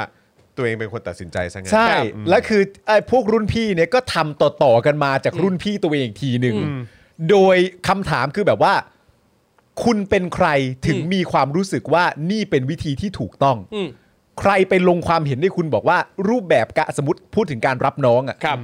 ใครไปบอกคุณว่าการรับน้องแบบนี้ที่เขาทำกันมาตั้งนาน คุณตัดสินใจว่ามันจะดี ครับ ด่ามันเยอะ อืม ๆ แล้วตอนสุดท้ายก็ปิดไฟเปิดมาแล้วก็จุดเทียนแล้วก็ผูกข้อมือกันแล้วก็ เออ น่ารักกันเลยทีเดียว เออ ใครไปบอกคุณ ใครไปบอกคุณว่าวิธีนี้มันได้ผล ครับ คุณจะรู้บ้างไหมว่ามีนักศึกษา และยิ่งโดยเฉพาะอันนี้ผมผมพูดในฐานะแบบเด็กที่เรียนการแสดงอะ ครับ เด็กที่เรียนการแสดงเนี่ย สิ่งหนึ่งที่มันมีก็คือว่า มันก็พอจะดูออกอยู่บ้างหรอกนะ ครับ ว่าใครกำลังแสดงอยู่อะและใครกำลังทำสิ่งที่เป็นเรื่องจริงอยู่อะ อืม และตั้งแต่ตอนแรกที่คุณพยายามจะเริ่มต้นวากขึ้นมา ค เนี่ย รับ เรารู้ได้ทันทีเลยว่า อ๋อ โอเค 45 นาที แล้วจะปิดไฟ แล้วจะจุดเทียน แล้วจะผูกแขน แล้วมึงรู้ไหมว่าการวักของมึงในเวลานั้นทั้งหมดอะพวกกูอีมากแค่ไหน เพราะกูรู้ว่าตอนจบมันคืออะไร ประเด็นคือใครไปบอกมึงว่านี่เป็นวิธีที่มันช่างชุ่มชื่นใจเหลือเกิน นึกออกปะคือใครไปบอกมึงอะ จริงๆนะ ครับ ประเด็นมันคือมึงไม่เคยฉุกคิดบ้างเลยเหรือว่าว่าในเวลาที่มันถึงรุ่นมึงเสร็จเรียบร้อยเนี่ยว่าเออวิธีนี้กูว่ากูเป็นวิ ธีที่เฮียกูไม่เอานะ เหมือนกับที่เอ่อทางจุฬาเนี่ยลง อ่ะ ความเห็นเป็นเป็น 29 ต่อศูนย์ว่า ครับ เมื่อถึงรุ่นเราแล้วเรามีสิทธิ์เนี่ยเราจะเลือกเองว่าเราเอาอะไรและไม่เอาอะไร มันก็ถู ค ก รับ ต้องแล้วนี่ฮะ อืม ใช่ไหมมันก็ ครับ ถูกต้องแล้ว โซตัสนี่เป็นอะไรที่แบบเมื่อไหร่มันจะหมดไปจากสังคมไทยสักทีนะ เออ ราะเพราะมันเป็นสิ่งที่แสดงให้เห็นจริง ๆ ว่า เพราะ เพราะอำนาจ ครุ่เก่าหรืออำนาจที่มันอย่างเงี้ยที่มั คน รับ แบบมาจากคนรุ่นก่อนเนี่ยแล้วก็ ครับ ไม่ยอมส่งต่อให้กับคนรุ่นใหม่สักทีหรืออ ม คนในยุคปัจจุบันให้ ครับ เขา ผม ได้นำสมัยสักทีเนี่ย เออ เออนั่นคือสิ่งที่ฉุดรั้งความเจริญของประเทศนี้จริงๆครับ นะ ก็เด็กรุ่นใหม่อะมันถูกล้างสมองมา โอ เอ เค อถามครูทอมหน่อ ครั ย บ เป็นคำถามปิดท้ายเพราะ อ่ะ เห็นในเน็ตเยอะมากก็คือว่าหลังจากที่มีการยกเลิกพิธีเอ่ออัญเชิญพระเกี้ยวไป ครับ ก็มีหลาย ๆ คนตั้งคำถามมากมายว่า ในฐานะสิทธิ์เก่า พวกเราสามารถทำอะไรได้บ้าง ครูทอมในฐานะสิทธิ์เก่าเช่นเดียวกัน ครับ อยากจะตอบว่าอะไรเป็นการปิดข่าวนี้หน่อยเพราะมีคนที่เป็นสิทธิ์เก่าของจุฬาลงกรณ์มหาวิทยาลัยเยอะแยะมากมายที่ตั้งคำถามว่า ในฐานะสิทธิ์เก่า การยกเลิกพิธีนี้มันเป็นเรื่องที่เรารับไม่ได้ เราเนี่ยจะทำอะไรได้บ้างในฐานะสิทธิ์เก่าเหมือนกันอยากพูดเลยฮะ คือผมเองผมรู้สึกว่า แค่คำที่เราใช้เรียกตัวเองหรือคำที่คนอื่นเรียกเรามันก็มีคำว่าเก่าแล้วอะ เห็นป่ะคือการที่เราเป็นสิทธิ์เก่าเราเป็นนิสิตเก่าแปลว่า มันไม่ใช่ยุคของพวกเราแล้ว สิ่งที่เราควรทำคือเราเฝ้าดู เราดู เราเปิดโอกาสให้เขาเต็มที่ให้น้องที่เป็นนิสิตปัจจุบันเนี่ยเขาคิดอะไรเขาตัดสินใจอะไร ซึ่งเอ่อสิ่งที่เขาคิดเขาตัดสินใจนั่นแปลว่ามันเป็นสิ่งที่สอดคล้องกับบริบทสังคมปัจจุบัน สิ่งที่เขาต้องอยู่สิ่งที่เขาต้องเจออ ม ดังนั้นการ การที่เราเป็นสิทธิ์เก่าอ่ะ เราเฝ้าดูก็พอให้เขาได้เรียนรู้ ว่าเอออะสมมุติสิ่งที่เขาตัดสินใจเนี่ย มันจะดีหรือไม่ดียังไง อืม อ่ะเราก็ให้ปล่อยให้เป็นสิ่งที่เขาเรียนรู้ด้วยตัวเองตามธรรมชาติ ซึ่งมันคือกระบวนการเรียนรู้ของทุกสิ่งทุกอย่างในสังคมอยู่แล้ว การลองผิดลองถูกอ่ะยิ่งการที่เขาอยู่ในมหาวิทยาลัยอ่ะมหาวิทยาลัย โรงเรียนสถานศึกษาต่าง ๆ ควรจะเป็นพื้นที่ปลอดภัยให้เขาได้ลองคิดลองทำลองตัดสินใจ และ ต แสดง่ าง ออก ๆ ใช่ อืมถูกต้องแล้วอันเนี้ยมันเป็นการเรียนรู้มันไม่ใช่แค่ของเขานะครับ เออ แต่มันเรียนรู้กันทั้งสังคม ซึ่ง โอเคก็อยากจะบอกว่าไอ้การออกมาแสดงออกของคนเอ่อที่ไม่เห็นด้วย ครับ กับการเอ่อความความคิดของคนคนในยุคปัจจุบันหรือคนรุ่นใหม่เนี่ย ครับ อันนี้ก็ทำให้สังคมได้เรียนรู้เหมือนกันนะครับ ครับ ครับ นะครับเพราะฉะนั้นอันนี้เรื่องใหญ่นะครับ คือทุก ๆ การตัดสินใจของคุณมันจะสะท้อนให้สังคมได้เรียนรู้ว่า ใครเป็นใครยังไง ใครมีความคิดยังไง ใครใครเป็นคนแบบไหนในสังคม จริง ๆ นะ ใช่ อันี้มันจะย้อนกลับไปทำให้แบบว่าอ้าวเฮ้ย ตายแล้วมีสิทธิ์เก่าจากสถาบันนี้ที่มีแนวคิดแบบนี้ด้วยเหรอเนี่ย เออแล้วก็แบบเฮ้ยไม่เห็นด้วยไม่โอเค กับการที่แบบว่า คนรุ่นใหม่มีความคิดแบบนี้ แล้วเขาใช้วิธีการทางประชาธิปไตย ครับ ตั้งแต่ต้นทางไปจนถึงปลายทางเลยนะ คือหมายความว่าอบจนี่เขาก็มาจากการเลือกของคนโดยส่วนใหญ่ ครับ อืม คนโดยรวมขององค์กรและสถาบันนี้ ครับ แล้วหลังจากนั้นเขาก็มีตัวแทนกลุ่มเนี้ยมาคอยตัดสินใจ แล้วก็มาคิดในเรื่องของสิ่งที่จะทำให้เอ่อสถาบันมันดีขึ้น หรือ ครับ ภาพลักษณ์ขององค์กรเนี่ยมันดีขึ้น ครับ แล้วเขาก็ตัดสินใจเนี่ยออกมาเขาโหวตกันอย่างเป็นประชาธิปไตยอย่างเป็นมติเอกฉันท์ด้วย ครับ เขาก็ทำอย่างนั้นคือ ใช่ เนี่ยแล้วแล้วแล้วมันจะสะท้อนกลับกลายมาเป็นว่าเออแบบมันมีคนที่ไม่เห็นด้วย ครับ อืม กับสิ่งเหล่านี้ทั้งทั้งที่มีมติของคนรุ่นใหม่ออก ครับ มาแบบนี้แล้วอ่ะ ใช่ มันจะถูกมองยังไงอะครับ คือถ้าไม่มีการอัญเชิญพระเกี้ยว แล้วจะทำให้คุณภาพการเรียนการสอนของจุฬาในสาในในฐานะที่เป็นสถานศึกษาเนี่ยมันตกต่ำลง อันเนี้ยค่อยมาโววา เออ ค่อยมาโวยวาย เออ แต่เนี่ยมันไม่ส่งผลเลย และถ้าลองดูนะตั้งแต่ไอช่วงเรียนออนไลน์เงี้ยคือคือจริง ๆ แล้วเนี่ยที่จุฬาเนี่ยนะครับธรรมเนียมอย่างหนึ่งของจุฬาเมื่อนิสิตใหม่จะเข้ามาเนี่ยมันจะมีธรรมเนียมหนึ่งคือ ต้องมาถวายบังคม อ่าจำได้ หน้าพระบรมรูปอะไรเงี้ย ครับผม เหมือนกับ เพื่อฝากตัวเข้าไปเป็นมหาดเล็กใดๆบลาบลาปีเนี้ยเรียนออนไลน์ พิธีนี้ก็ไม่มี ก็ยังเรียนหนังสือกันได้ จุฬาก็ยังอยู่ได้ไม่มีปัญหาอะไรเห็นว่าพิธีการบางอย่างเนี่ยไม่มีแล้วมันก็ไม่ได้ส่งผลเสียอะไร ครับ ซึ่งอย่างปีเนี้ยเราเห็นชัดแล้วว่าไม่มีพิธีถวายสัตว์ หรืออย่างวันที่ 23 ตุลาคมปกติเนี่ยนะครับตั้งแต่สมัยก่อนจุฬาเนี่ยโอ้โหจะเกณฑ์นิสิตนะไปถวายบังคมที่พระบรมรูปทรงม้า อ่า ปีนี้ก็ไม่มี อืม จุฬาก็ยังไม่ล่มจม เห็นไหม ใช่คือแบบเฮ้ยไม่เอานะครับ มันก็เป็น แบบ อย่างนี้แหละฮะ เราต้อง critical thinking มากกว่านี้หน่อย แต่ผมเห็นด้วยกับคุณจอนะ เป็นประเด็นที่แบบดีมากเลยนะว่า ถ้าเกิดว่าถึงรุ่นเราอะ ครับ แล้วเราไม่ได้แสดงออกอย่างที่รุ่นเราคิดอะหรือรุ่นเราอยากจะแสดงออกอะ ครับ เดี๋ยวพวกกูก็ถูกเหมารวมว่าคิดเหมือนมึงอะดิเข้าใจปะ ใช่ ซึ่งไม่ได้อะ ใช่ กูก็กูไม่ได้คิดเหมือนมึงอะ ใช่ กูก็ขออนุญาตแสดงออกในรุ่นที่กูมีสิทธิ์หน่อยสิใช่ไหม ใช่แค่นั้นเอง ถูก ครับ เฮ้ยเดี๋ยวคุณอยากแสดงในรุ่นที่คุณมีสิทธิ์คุณก็บอกไปว่ารุ่นนี้ไม่เห็นด้วย อืม ก็พอแล้วเหรอครับ อืม พอแล้วที่ครับ อ้าวแล้วการจัดงานเชิงสัญลักษณ์ให้ทุกคนเห็นภาพแล้วครับ อาจารย์แบงค์เราจะทอดทิ้งมันไปเลยเหรอครับ เรามีสิทธิ์แค่นั้นเลยเหรอครับ บอกว่าไม่เห็นด้วยนะฉันจะนอนแล้วอย่างเงี้ย เออก็เนี่ยมีคุณอะไรนะเมื่อกี้คุณเห็นอยู่คนหนึ่ง ครับ บอกว่าสิทธิ์เก่ามีหน้าที่แค่ไปงานเลี้ยงรุ่น เออพอพูดถึงเรื่อง เออ ไปงานเลี้ยงรุ่นไปอะไรเงี้ย อย่างงานงานฟุตบอลนะครับ พอจบงานเสร็จปั๊บเนี่ย บรรดาอ่าสิทธิ์เก่า สมาคมนิสิตเก่าเงี้ยเขาเขาก็จะไปแบบกินโต๊ะจีนกัน มีกินโต๊ะจีนกันที่สนามแถวนั้นอะไรเงี้ย แต่นิสิตผู้ปฏิบัติงานก็คืออื้อหือเก็บของนั่น เก็บ นี่ ของไป นู่ สิ นอะไรต่างๆ นานากันไป ถึงแม้ว่าเขาจะบอกว่าเออนิสิตก็มาได้ เอาคูปองกินเนี่ยแต่ก็โอ้โหก็ต้องทำงานนั่นนี่นู่นอะไรเงี้ย นะฮะคุณพริมพริมสีหรือเปล่าครับ บอกว่าสงสัยเคมบริดจ์หรือออกฟอร์ดเขาก็มีกีฬาแข่งข้ามมหาวิทยาลัยแบบนี้ เขาก็แข่งกันได้ไหมอ่ะ ใช่ใช่ใช่คืออย่าง อย่างประเพณีฟุตบอลประเพณีจุฬาธรรมศาสตร์อ่ะก็หยิบมาจากตรงนั้นแหละ ก็คือพอยต์ เออ คือ ทำตาม ก็ เขา จากนั้นแหละครับเออแต่ว่า เออ มันมันเริ่มมีอะไรเพิ่มเติมเข้ามา เอ เรื่ อ อยๆแล้วก็ มี มัน อะไร ชัก เยอะๆ ไปกันใหญ่ ครับ จากแบบว่าเมนจุดประสงค์หลักของมัน ครับ นะเนอะเออนะครับ อ๋อ ก็เพราะเรามีรากเหง้าเป็นของตัวเองไง ใช่ สงสัยอะไรกันมากกันมาย เออ ปีกกับออฟฟอร์ดเขาไม่มีพระเกี้ยวอย่างเงี้ยเหรอ เออ ไม่แต่เขาก็แต่ว่าไอ้จริง ๆ การแข่งขันเอ่อฟุตบอลนันนี้เนี่ยมัน ครั ก็ บ เอามาจากการแข่ง ใช่ แข่งเรือ แข่งเรือ ใช่ไหมถ้าจำไม่ แข่งเรื ผิด อ เนอะเออนะครับนะฮะโอเคนะครับ ผมต้องขอวิ่งเข้าน้ำก่อน แต่ว่าเดี๋ยวเราจะกลับมานะครับนะฮะเกี่ยวกับประเด็นกลุ่มราษฎรนะครับ อ่าน นะฮะที่เดี๋ยวจะมีการชุมนุมใหญ่ที่ราชประสงค์ในวันที่ 31 ตุลาคมนี้นะครับ แล้วก็ ครับ เดี๋ยวจะต่อเนื่องด้วยนะครับ ผู้สื่อข่าวอาวุโสข่าวสดอังกฤษนะครับออกแถลงการณ์ถึงเพื่อนสื่อนะครับในประเด็นการเรียกร้องให้มีการปฏิรูปกฎหมาย 112 นั่นเอง ครับ นะ ผม นะขอวิ่งเข้าน้ำแป๊บเดียวนะครั ได้เลยครับ ครับนะฮะ วิ่งนะ มึงต้องวิ่งนะ ครับครับครับ แต่ว่าแต่ว่าจะกระแทกมากไม่ได้ เพราะมันจะเล็ด มันจะเบ็ดตะเล็ด อืม โอ้โห วันนี้เรา สนุกจังเลย สนุกจังเลย ข่าวเดียวนี่เราซัดไปเป็นชั่วโมงเลยนะเนี่ย น้ำใจน้อง ชั่วโม พี่ ง สี ชั่วโมงเลยฮะ ชั่วโมงหนึ่ง โอ้โห ก็อย่างที่บอกเลยฮะ เอาเอาเน็ตๆก็ตั้งแต่เปิดรายการมาชั่วโมงสิบนาที ครับ โอ้โห อืม แต่นั่นแหละครับ เรื่องมันต้องพูดถึงกันนะฮะ ใช่ มันเป็น ใช่ มันเป็นเรื่องของผู้ใหญ่ดิ้นเนี่ยเราก็เป็นเรื่องที่พวก ครับ เราชอบกันมากอะนะครับ โอ้ยเวลามาอ่านคอมเมนต์เนี่ยสนุกสนุก มีเกมเล่นไหมวันนี้ เออ เอ้ยดูเกมมีเกมไหมเราเหลือคำถามอะไรมาทำความรู้จักกันบ้างไหม ครับ เฮ้ยครูทอมคำถามนี้น่าสนใจ ว่าไปพี่ เออคุณผู้ชมพักแป๊บหนึ่งนะฮะพักเล่นกันแป๊บหนึ่งนะฮะ เออ เอาจริง มันหนัก ไม่ นะครับ เดี๋ยวนี้นี่กำลังว่าพอ คือประเด็นแบกๆเนี่ยรู้สึก เออ ว่ามันช่างสอดคล้องกับเพลงใหม่ของทิลลี่เบิร์ดที่เพิ่งปล่อยมาเมื่ออาทิตย์ก่อน ชื่อเพลงว่า The Bag The Bag เลยเหรอ ชื่อเพลง The Bag ชื่อ The Bag เลย ชื่อ เหร The อ Bag เลยพูดถึงเรื่องการแบกต่างๆ นานานี่แหละ โอ้โห แบกไม่ไหวไม่อยากแบกมึงก็ไม่ต้องแบก เออ แบบเนี้ยช่างเข้ากันดีกับ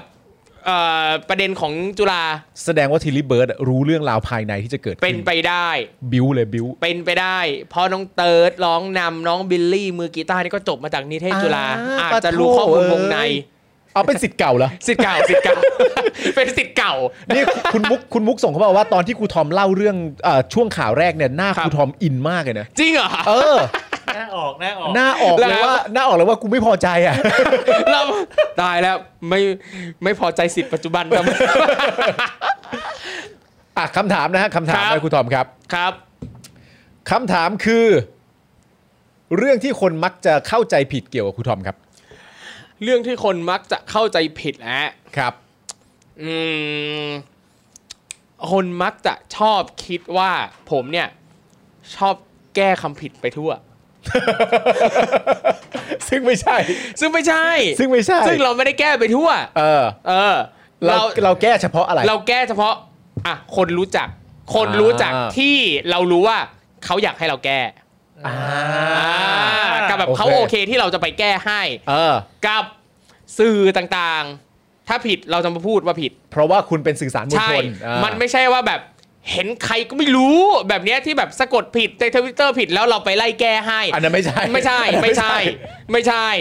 แล้วคือบางคนเนี่ยจะเข้าใจว่าเวลาว่างคือเราจะไปเซิร์ชหาว่ามีใครสะกดคำไหนผิดบ้างแล้วเราไปแก้ให้เขาควายกูไม่ได้ว่างขนาดนั้นกูไม่ได้ว่าง อันนี้อันนี้ แบบเนี้ย อันนี้อัน คุณ นี้ โดนวิสายาเด็กคอลเลกเตอร์ เออ คุย Corrector คุยคุยกันประเด็นอะไรฮะเนี่ย อัน กำลัง นี้ ง คื ง อเรากำลังคุยเรื่องประเด็นว่า ครับ เรื่องที่คนมักเข้าใจผิดเกี่ยวกับตัวคุณ อ่า ครับ ครูทอมก็เลยบอกว่าคนมักจะเข้าใจผิดว่าครูทอมเนี่ย ชอบเป็นคนที่แก้คำที่คนเขียนผิด อืม แล้วแก้แม่งทุกแบบทุกอย่างบนโลกนี้อ่ะ เออ เขานึกว่าครูทอมเนี่ยชอบเข้าไปเซิร์ชในทวิตเตอร์ว่าใครมันเขียนผิดบ้างวะ แก้ที่หมดเลยพวกพี่ หลายหลายคนเข้าใจว่าผมทำแบบนี้ซึ่งแบบมึงไปดูก่อน อันนี้อัน เค นี้ ย ก็ ไหมแบบคนไม่รู้จักแล้วก็ไปแก้ให้น่ะ คุณเบียร์บอกว่าเอ้ยแบบนี้เขาเรียกว่า grammar นาซีนะเออครับผม ส่วนคุณมุกบอกว่าเราจะไม่เราจะไม่แก้คำผิดให้ฟรีค่ะ เพราะปกติตอนแก้เนี่ยคือได้เงินนะ ใช่ อ่าถูก มาจ้างได้นะครับ ผมรับงานพิสูจน์อักษรนะ ฮะ ครับผม อันนี้จะแก้อีกแล้วเห็นไหมเนี่ยนี่จะแก้อีกแล้ว นี่คุณมูดมูดบอกว่า อ้าวเข้าใจผิดนึกว่าครูทอมหมกมุ่นใน tinder อ่า อันนั้นเข้าใจถูกแล้วฮะอันนั้นเข้าใจถูกแล้วไม่มีอะไร เอ้ยอะไรตอนนี้เขาคลับ เอ้ยเอ่ยยังยังเรียกว่าคลับเฮาส์อยู่ไหมครูทอมคลับเฮาส์ คลับเฮาส์ ไม่ไม่ค่อยแล้วไม่ค่อยแล้วไม่ค่อยแล้ว ตอนนี้ตอนนี้ไปแอปอะไรซะส่วนใหญ่ฮะเนี่ยทวิต จาก เตอร์ ใจตอนนี้เนี่ย เออ คือเว็บสำนักพิมพ์ต่างประเทศ เออที่เข้าไป หางานมาแปล เข้าไปหางานมา ใช่ แปลเออครับผม ครับ นะฮะโอเคนะครับ ไป คราวนี้มาที่ข่าวประเด็นการชุมนุมในวันที่ 31 ตุลาคมนี้ดีกว่านะครั ครับบผม เมื่อวานนี้เนี่ยนะครับที่หน้าศาลฎีกาครับตอน4ี่โมงครึ่งนะครับกลุ่มราษฎรนำโดย นายสมยศพฤกษาเกษมสุขนะครับมายพระสราวรีนะครับรุ้งปนัสยา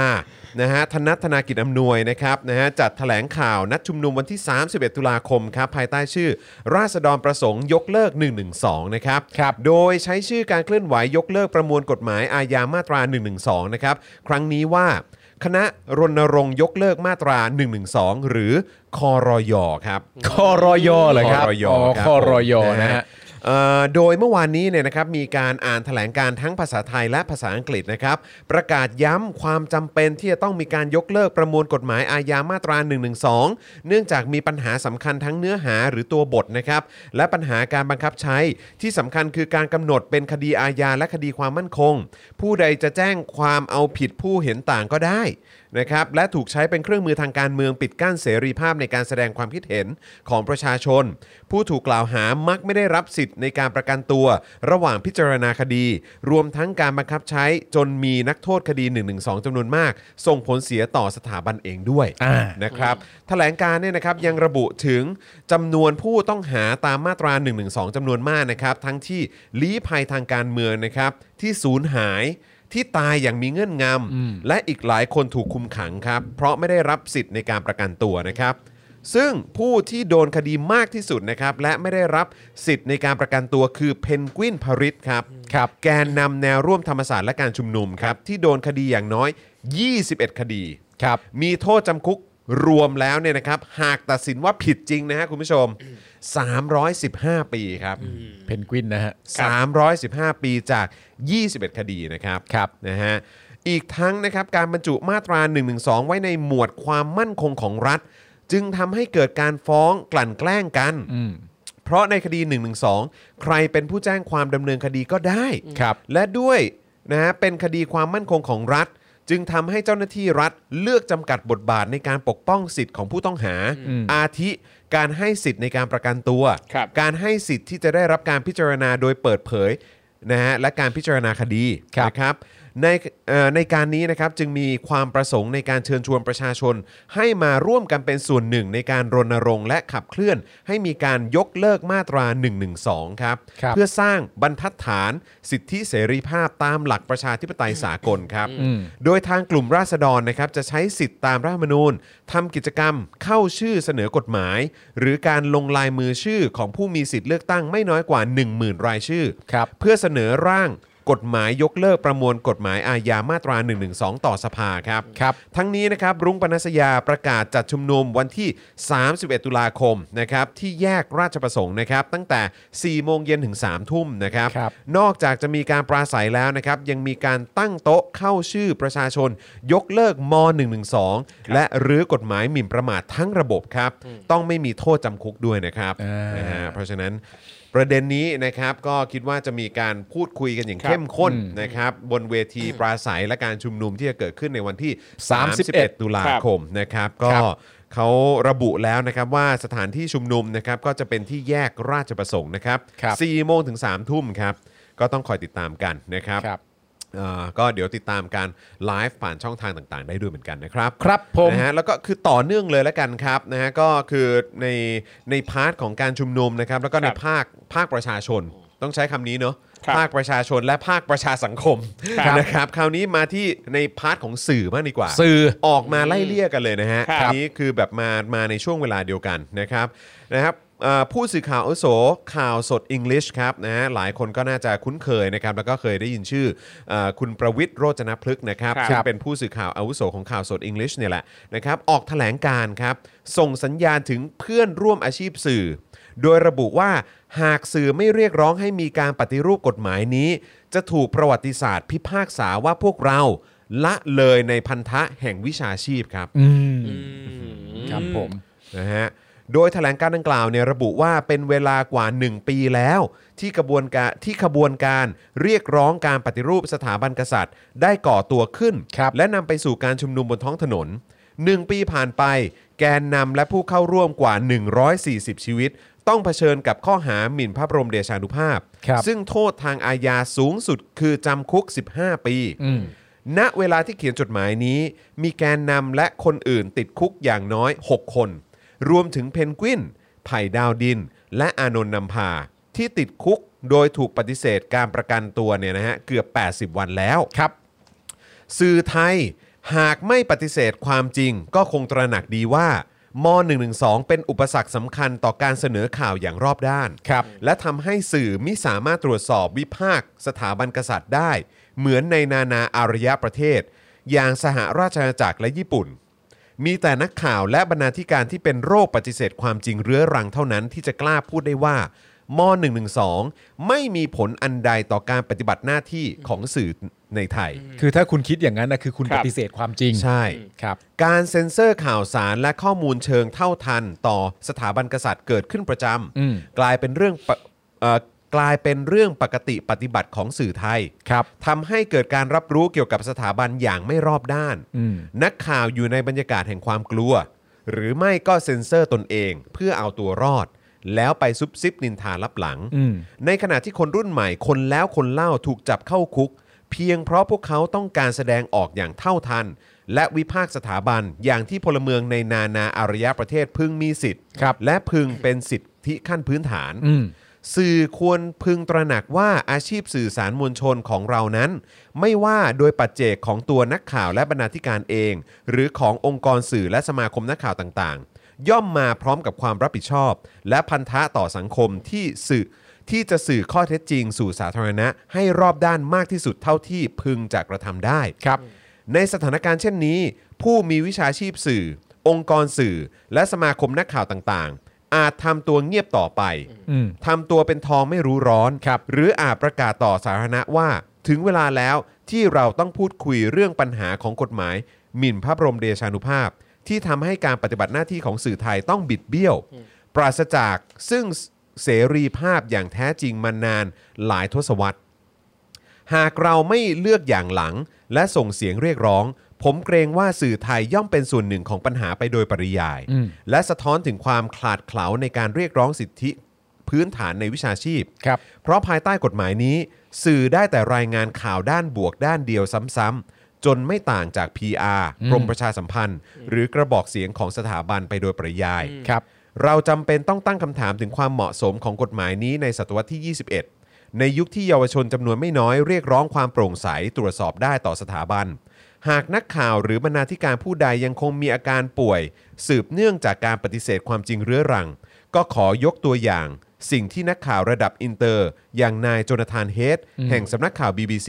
ที่ปฏิบัติเมื่อ 5 ปีที่แล้ว ตอนรายงานสดข่าวสวรรคตของรัชกาลที่ 9 อืม นะฮะตอนนั้นนายโจนาธานถูกผู้ดำเนินรายการข่าวที่กรุงลอนดอนถาม ว่าองค์รัชทายาทเป็นอย่างไร นายโจนาธานตอบสดๆ ทางทีวีนะครับว่า we can frankly because of the law against defaming the monarchy talk very safely about his personality นะครับก็คือเขาก็พูดถึงประเด็นเอ่อที่ไม่สามารถพูดได้อย่างตรงไปตรงมานะครับ ครับ การสื่อสารของผู้ชมเอ่อการสื่อสารกับผู้ชมให้ทราบว่านักข่าวจำต้องเซ็นเซอร์ตนเอง ไม่สามารถแสดงความเห็นได้ คือสิ่งที่ดีรองลงมาจากการมีเสรีภาพในการรายงาน ดีกว่าเงียบ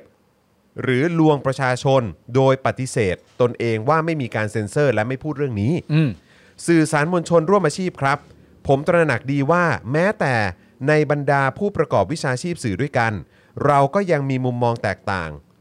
หลากหลายเรื่องม .112 อย่างไรก็ตาม หากเราเชื่อว่าเสรีภาพสื่อเป็นปัจจัยขั้นพื้นฐานที่สำคัญยิ่งยวดต่อการปฏิบัติหน้าที่สื่อสารมวลชน อย่างตรงไปตรงมา เราก็คงปฏิเสธไม่ได้ว่าม .112 เป็นอุปสรรคต่อการปฏิบัติหน้าที่สื่อ ถึงเวลาหรือยังที่เราจะเรียกร้องให้อย่างน้อยที่สุด มีการปฏิรูปกฎหมายม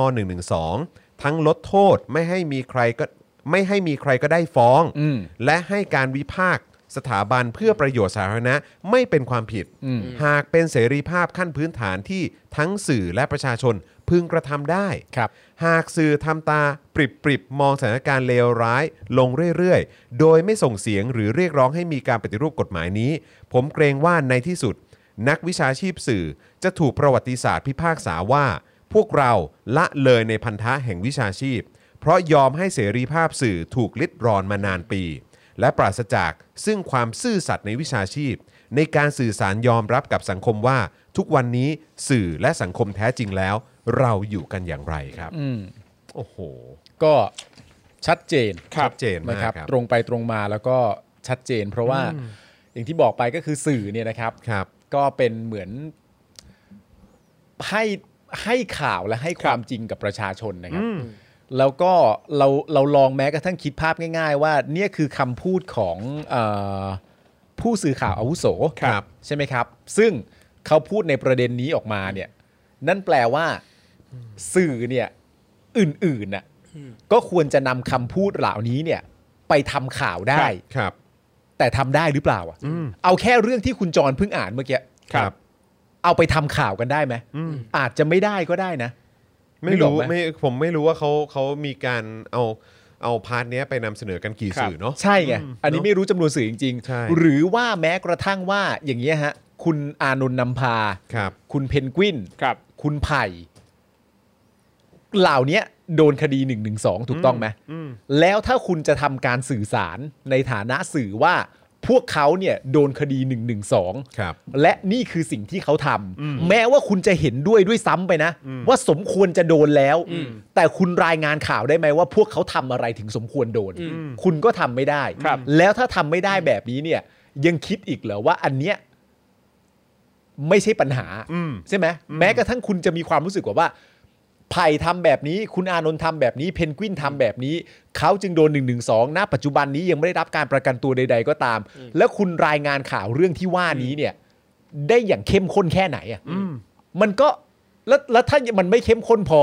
หรือพูดได้ไม่ครบถ้วนพอ ครับ ในทุกประเด็นเนี่ย มันก็แสดงว่ามีปัญหาถูกไหมฮะ ใช่แล้ว ใช่ ก็ ไหม คือแบบ คือ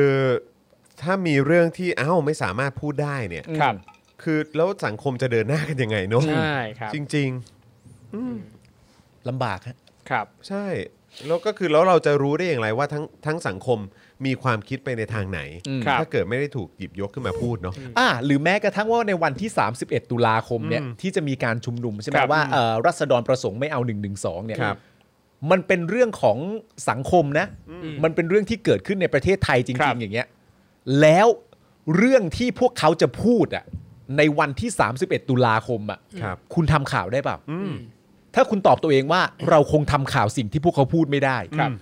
ก็แปลว่ามีปัญหาหรือเปล่า มันมันมันมี something เอ อใช่ไหม เออ มันมี something ใช่ไหม เราต้องใช้ำ คื นี้ อ ว่า อะไรที่มันห้ามพูดอ่ะมันชัดเจนว่ามันต้องมีปัญหาอยู่แล้ว ใช่ มันต้องมีสักคนเนี่ยกลัวจะเกิดอะไรสักอย่างขึ้นถึง ใช่ ทำไ พยายามจะปิดปาก ใช่ ซึ่งแบบว่า เอ้า ก็คือเรา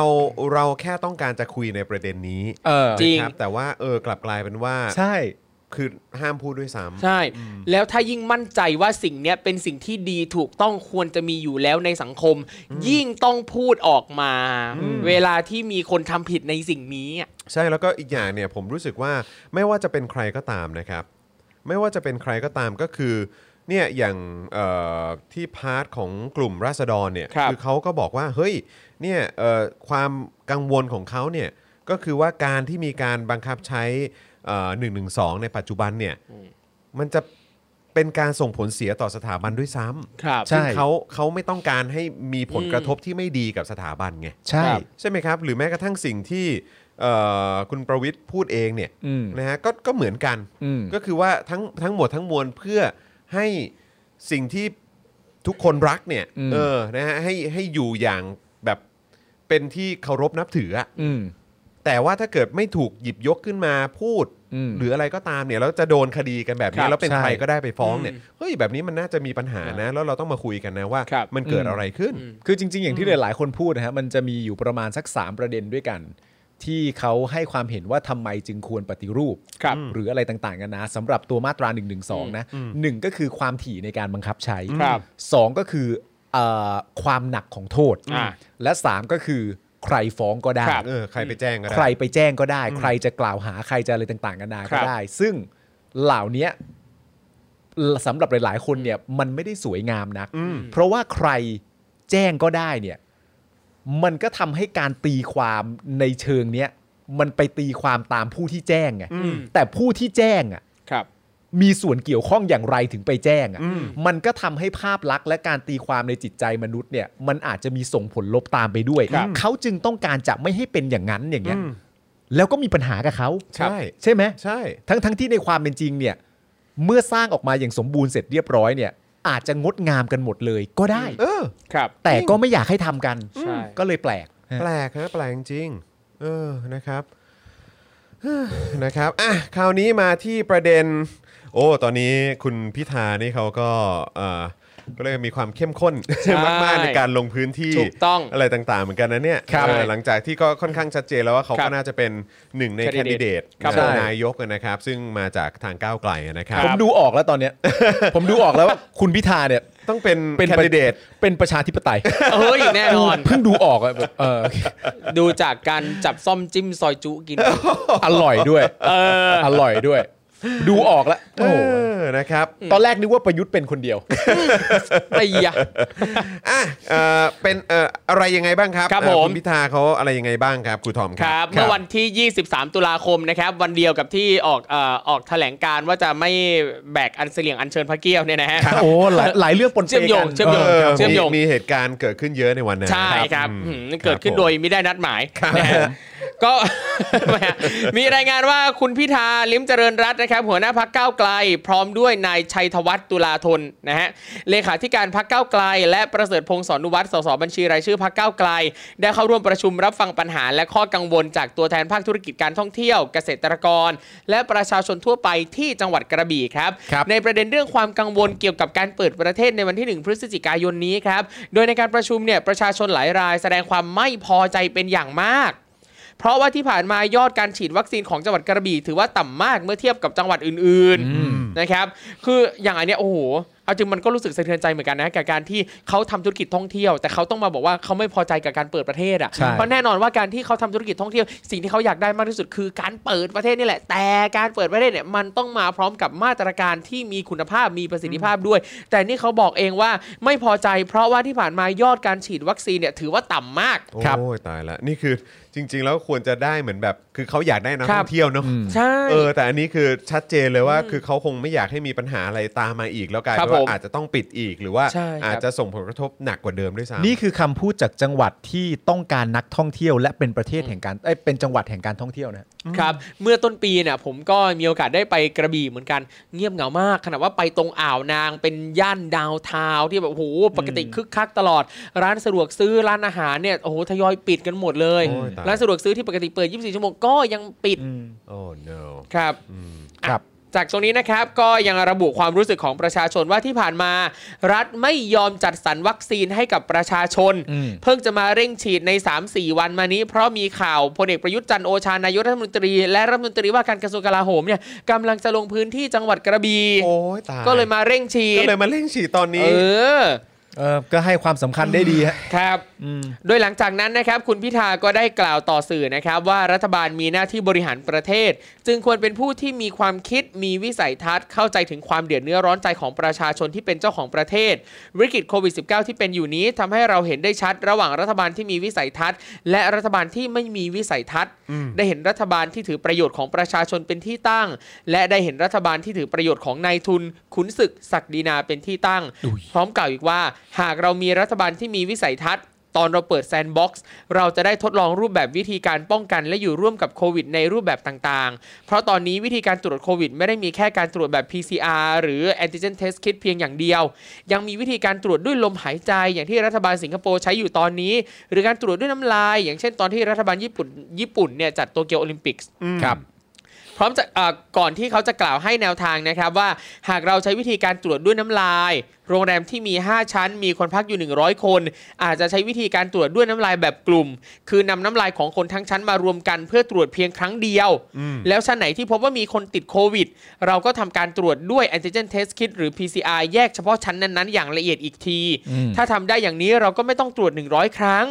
แต่ตรวจเบื้องต้นเพียงแค่ 5 ครั้งเท่านั้น ประหยัดทั้งเวลาและงบประมาณไปได้อีกมาก ก็คือ 5 ครั้งเนี่ยก็คือ 5 ชั้น เออ เออ น่าสนใจ ชั้นละกี่คนก็ว่ากันไป ก็รวมไปก่อน รวมก่อน แล้วก็ถ้าชั้นไหนเนี่ยมีผลที่ตรวจออกมาแล้วก็เอ้า สมมุติว่าชั้น มี ชั้คนนติด ที่ 1 มี ครับ ผลว่าติด ครับ อีก 4 ชั้นเนี่ยก็ไม่ต้องตรวจซ้ เออ ำเพราะไม่มีแล้ว ครับ แล้วก็มาว่ากันในเรื่องชั้นที่1เนี่ยแหละ อ่ะก็เดี๋ยวมาตรวจแยกกันอีกที อ่า ว่า ครับ ใ ผม อะไรแบบนี้นะ ครับ คุณพิธาก็ได้กล่าวต่อนะครับว่าการเปิดภูเก็ตแซนด์บ็อกซ์ที่ผ่านมาจึงเป็นอะไรที่น่าเสียดายมากๆ เราไม่ได้ทดลองอะไรเลย เป็นการเปิดแซนด์บ็อกซ์ที่ไร้วิสัยทัศน์ เป็นการเปิดแซนด์บ็อกซ์แบบตามยถากรรม อืม ก่อนจะทิ้งท้ายว่าพักก้าวไกลยืนยันว่าเราต้องเปิดประเทศ แต่คำถามคือเราพร้อมแล้วหรือยัง อืม การที่คุณประยุทธ์กำลังมัดมือชกคนทั้งประเทศเพียงเพราะตนเองไม่อยากจะผิดคำพูด ที่ตอนแรกพูดว่าจะฉีดให้ได้ 50 ล้านโดสก่อนเปิดประเทศ แต่สุดท้ายก็ฉีดไม่ถึง อย่างจังหวัดกระบี่มีผู้ได้รับวัคซีนเข็มแรกเพียงแค่ 60%เท่านั้น และเข็มที่สองเพียง 30%แบบนี้คือเราพร้อมแล้วจริง ๆ ใช่หรือไม่ อืม ที่น่าเป็นห่วงไปมากกว่านั้น คือในขณะที่คุณประยุทธ์เนี่ยกำลังสั่งปิดประอ่าสั่งเปิดประเทศ รวมถึงกระบี่ที่เป็นจังหวัดท่องเที่ยว แต่กลับได้รับการจัดสรรงบประมาณเพื่อยกระดับทางการแพทย์เพื่อเตรียมพร้อมสำหรับโควิด เพียงแค่1ล้าน7แสนบาท ฮะ น้อยมากนะฮะ What What จังหวัดกระบี่นะครับ เมืองแห่งการท่องเที่ยว ได้รับการจัดสรรงบเนี่ยเพียงแค่1ล้าน7แสนบาท เพื่อยกระดับทางการแพทย์ ในการเตรียมพร้อมสำหรับโควิดแค่ 1.7 ล้านบาท อ่ะเอา 1.7 ล้านบาทไปยกระดับทางการแพทย์ที่กระบี่ไปเลย เออ What เฮ้ย มันจะยกได้สักแค่ไหนก่อน ถูกกว่าบ้านบางคน คุณผู้ช นะ ม โอ้หมอ คุณผู้ชม ย้ำอีกครั้งนะครับ ในขณะที่คุณประยุทธ์กำลังสั่งเปิดประเทศ รวมถึงกระบี่ที่เป็นจังหวัดท่องเที่ยวแต่กลับได้รับการจัดสรรงบประมาณ เพื่อยกระดับทางการแพทย์เพื่อเตรียมพร้อมสำหรับโควิดเพียง 1.7 ล้านบาทครับ อืมวิสัยทัศน์นะเนอะ ครับ ชอบให้ไปหามา อืมเนี่ยคุณพิธายังบอกต่ออีกว่าไม่แน่ใจจริงๆว่ารัฐบาลเนี่ยเอางบไปไหน ไปอุ้มใคร แต่ที่เห็นได้ชัดก็คือตอนนี้ก็ไม่ได้อุ้มประชาชนแน่ๆครับ นี่ฮะ โอเค คืออันนี้อันนี้ก็เป็นการ อู้ ให้สัมภาษณ์ของคุณพิธานะครั ครับ บ แต่ว่าคือถ้าข้อมูลเป็นตามนี้จริง ครับ ๆนะครับ มันก็สยองมากเลยนะฮะ สยองสิฮะ ว่าการบริหารจัดการ คือเขาเขาบริหารจัดการกันอยู่เหรอเนี่ย ใช่ ครับ อันนี้เรียกว่าการบริหารจัดการเหรอ ครับ อืม โอ้โห ไม่มันสยองไปมากกว่านั้นก็คือว่าความคิดหรือว่าคำสั่งเหล่านี้มันออกมาจากคนที่เป็นนายกของเราอะ ครับ อันนี้น่าสยองสุดเลยฮะ อืมไม่ไม่ใช่ของเราอะ เขา ออ ประเทศเรา อ๋อโอเค แต่ก็นั่นแหละคือการเปิดประเทศอะแน่นอนว่าเวลาเปิดแล้วเนี่ยเขาก็อยากให้มันเป็นการเปิดแบบยั่งยืน เปิดแล้วเปิดเลยได้สามารถทำธุรกิจมีชีวิตต่ออย่างต่อเนื่องอะมันไม่ใช่ว่าเปิดแล้วต้องใช้ชีวิตอยู่ด้วยความกังวล ต้องระมัดระวังเข้มงวด ทุกสิ่งทุกอย่าง แล้วคือไม่รู้เลยว่าเปิดแล้วเนี่ย เปิดได้นานแค่ไหน อีกนานแค่ไหนจะปิดอีก เชื่อเลยว่าทุกคนเนี่ยพอเปิดประเทศแล้วพอเออใช้ชีวิตไปได้ช่วงหนึ่งปั๊บสิ่งที่ทุกคนมองคือมองหาลู่ทางในการปิด อืม อืม เออคือเล็งแล้วว่าเดี๋ยวจะต้องทำอะไรต่อในการปิด คืออย่างตอนเนี้ยเราก็จะเจอว่าอย่างธุรกิจบันเทิงเอง กองละครกองซีรีส์จำนวนไม่น้อย ที่อ่ะพอช่วงเนี้ยเริ่มถ่ายได้ อืม เขาเร่งถ่ายเร่งเร่งเร่ง เพราะกลัวว่าจะ เพราะ ปิด กลัวว่าเดี๋ยวจะปิดอีก ใช่ อืม ทุกคนนะ ใช่ คิดแบบนี้กันหมดนะ ครับ เยอะ เป็นเรื่องที่น่าตลกมากนะทุกคนนะคิดแบบนี้กันหมดในหัวเลยนะ เพราะว่า และแม้กระทั่งคนที่ผมพูดคุยด้วยอะ ครับ เป็นสลิมด้วยนะ อืม อ๋ออ๋อตอนนี้คือพี่คุยกับสลิมอยู่เหรอะ หลายคน อ๋อโอเค หลายคน บงทีเราไม่สามารถจะ เราไม่สามารถจะเลือกได้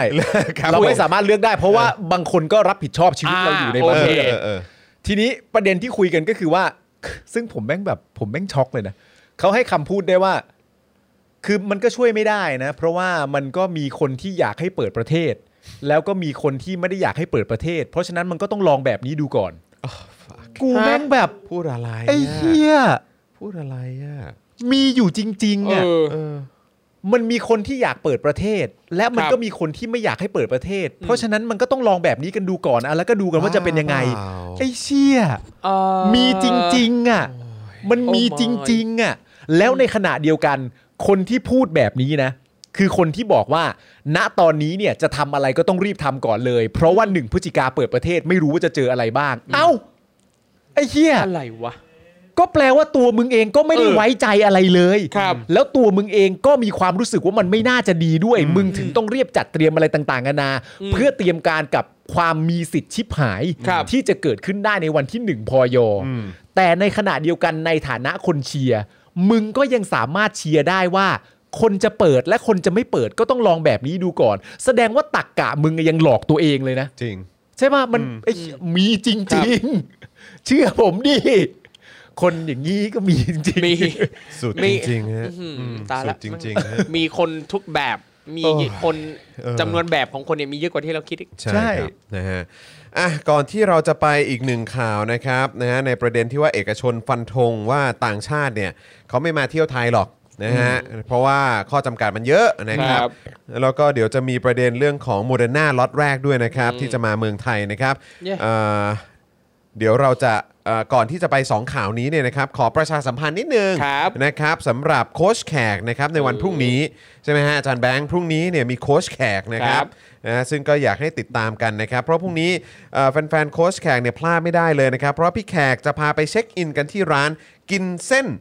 จุ้ยสินใช่ไหมผม ครับ ออกเสีงถูกไหม จุ้ยสินนะครับร้านอาหารจีนยูนานสไตล์พื้นบ้านครับนะแค่อินโทรก็ตื่นเต้นแล้วนะครับ ใครที่อยากจะรู้ว่าจะเป็นยังไง จะมีเมนูเส้นๆรสเด็ดอะไรบ้าง ที่อร่อยจนถ้าเกิดใครได้ไปเนี่ยยังไงก็ต้องสั่งมาทานนะครับพรุ่งนี้ก็ติดตามชมกันได้อ่าตอนบ่ายโมงโดยประมาณ เช่น ครับ บ่าย าย โม โม ง ง โด โด ยปยประ ระ มา มา ณ ณ นะฮะต้องบอกว่าเป็นเอ่อเป็นเวลา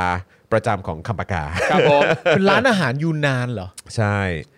ร้านกิน นาน เส้นจุ้ยสินใช่ไหมฮะ อ่า เออ อยากกิน นะครับ พวกนี้เลยอะ น่าสนใจ นะฮะก็เดี๋ยวติดตามได้ ครับ มันโถอะไรอย่างเงี้ย มันโถ เอออ โอ้ ร่อย ครับผมนะฮะ ครับ ก็เดี๋ยวติดตามว่าเขามีเมนูอะไรบ้างนะครับ ครับผม นะพี่พี่แขกเนี่ยพาไปร้านไหน โดยส่วนใหญ่แล้วก็เด็ดๆทั้งนั้น ใช่ ครับ นะครับนะฮะแล้วก็เอ่อฝากด้วยนะครับคุณผู้ชมครับนะฮะสำหรับเอ่อ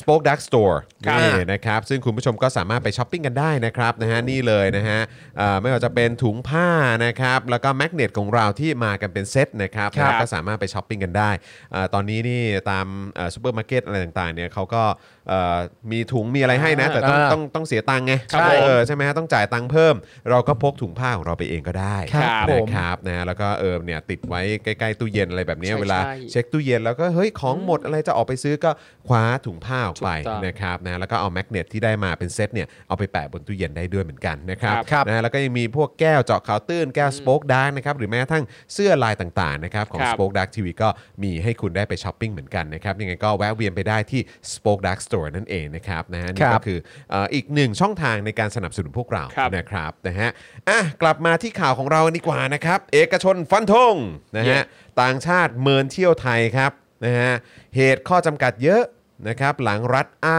แขนรับ 46 ประเทศครับ อุ้ยเยอะแล้วเยอะประเทศแล้วนะ ตายแล้ว มาฟังมาฟังความเห็นของฝั่งฝากเอกชนมากดีกว่า ครับครับ นะครับ เมื่อไม่กี่วันที่ผ่านมาครับ สื่อเนี่ยได้เผยแพร่บทวิเคราะห์ที่น่าสนใจจากคุณชนเนศสุปเอ่อสุป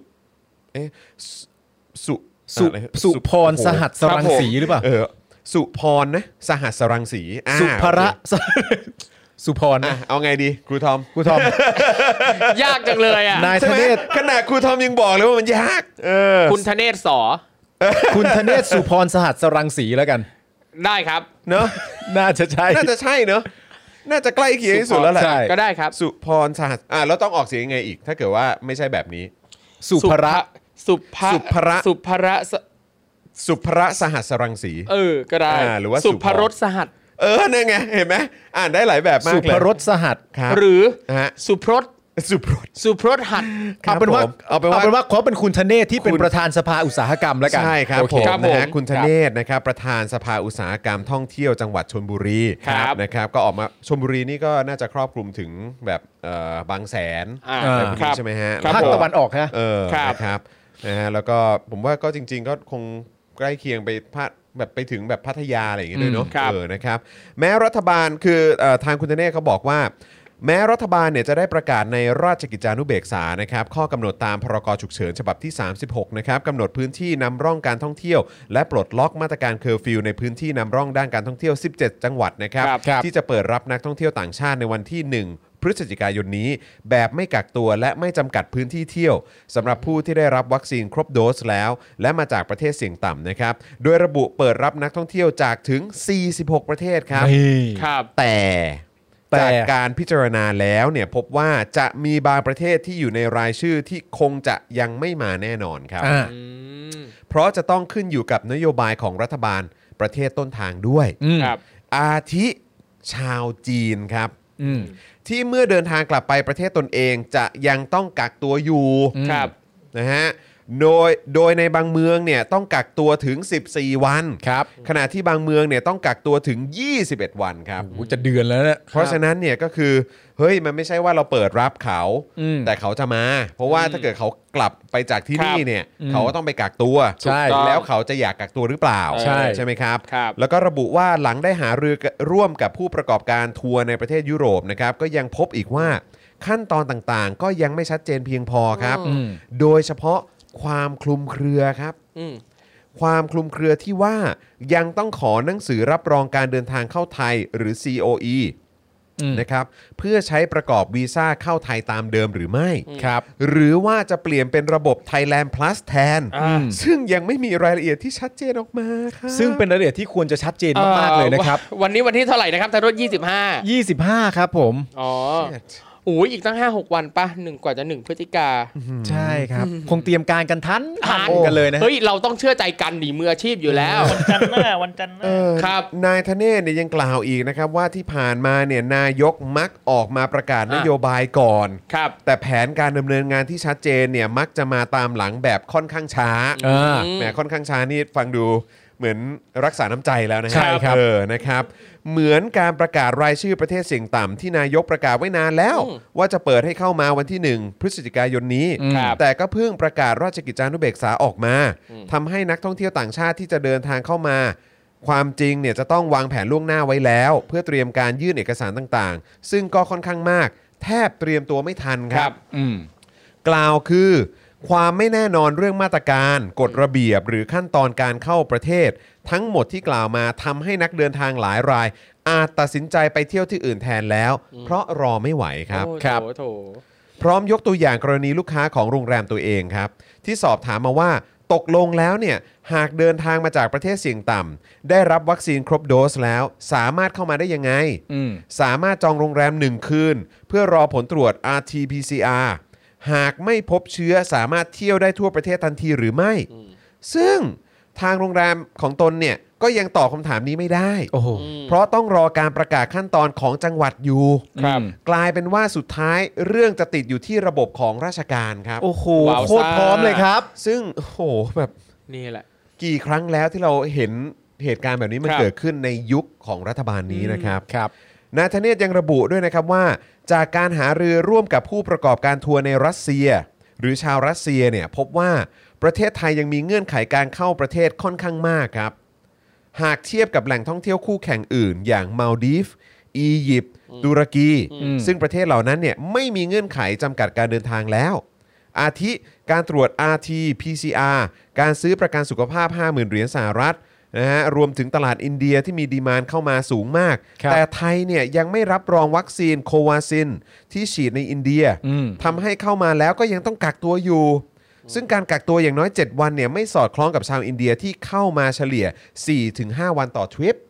เขาก็จะตัดสินอาจจะตัดสินใจว่างั้นไม่มาดีกว่า ใช่คื ไป อ ที่อื่น กลายเป็นว่าไอ้ที่ต้องกักตัวเนี่ยมัน ครับ จะนานกว่าเวลาที่ ใช่ ปกติแล้วตัวเองจะมาเที่ยวด้วย ครั ซ้ำ บ ใช่ไหมครับ ก่อนกล่าวว่าหลังจากประเมินรายชื่อประเทศเสี่ยงต่ำที่ตลาดท่องเที่ยวหลักๆ ยังไม่สามารถเข้ามาได้ และข้อจำกัดในขั้นตอนการเข้าเมืองต่างๆ มองว่า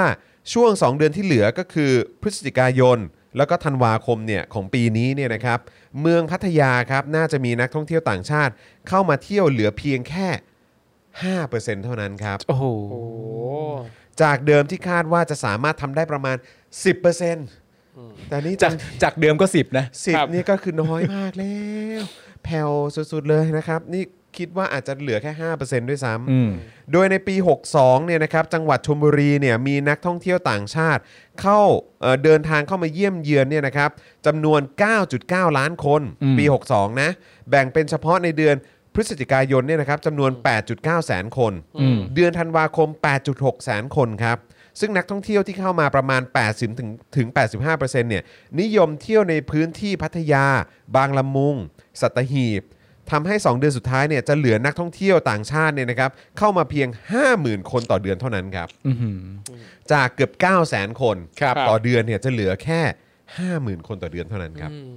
คือจริง ๆ แล้วเนี่ยมันมีเอ่อหลังจากที่ประยุทธ์พูดในวันนั้นนะผม ครั จำ บ ไม่ได้แล้วมันคือวันที่เท่าไหร่ฮะ เออ แต่คือวันที่เขาประกาศว่าวันที่หนึ่งพฤศจิกายนเนี่ยจะเปิดประเทศเนี่ย ครับ ครับ ผมเชื่อว่าในหัวสมองของมนุษย์และในหัวสมองของสื่อเนี่ยมันมีลิสต์คำถามออกมามากมายแบบตึ๊ด โอ้โห ว่าอะไรจะต้องเกิดขึ้นบ้าง ห ค รื รั อบ มีคำถามว่า แล้วไอการเปิดจริง ๆ เนี่ยเรื่องเหล่านี้จะทำยังไง ครับ มันมีตึ๊ดๆออกมามากมายทั้งความพร้อมของประเทศ อืม ทั้งความพร้อมในระบบการรองรับ ทั้งวิธีการที่ชาวต่างชาติจะมานั่นนี่มากมาย แล้วเราก็คาดหวังนะว่าไอ้คำถามที่ตึ๊ดๆออกมาเนี่ย อืม ว่าเขาจะตอบได้ทั้งหมด อืม แต่มันไม่เป็นเช่นนั้น อืม เลยแบบว่าคิดในอีกมุมหนึ่งอันนี้เป็นแบบทฤษฎีสมคบคิด ครับ หรือว่าประยุทธ์เนี่ยเพียงแค่ต้องการจะเปิดเท่านั้น และการที่ประยุทธ์ทำทุกอย่างให้มันล่าช้ามาโดยตลอดเนี่ย เพื่อให้จริง ๆ แล้วอ่ะจะได้ไม่ต้องมีใครเข้ามา ประเทศอ่ะจะได้ไม่ต้องพังประเทศจะได้ไม่ต้องพัง เออ คือคือตั้งใจว่าเปิดปุ้มเข้ามาเสร็จเรียบร้อยว่าฉันได้ทำตามสัญญาแล้วฉันเปิด แต่การไม่ให้ข้อมูลเลยต่างๆ นานานั่นนู่นนี่เนี่ยเป็นการที่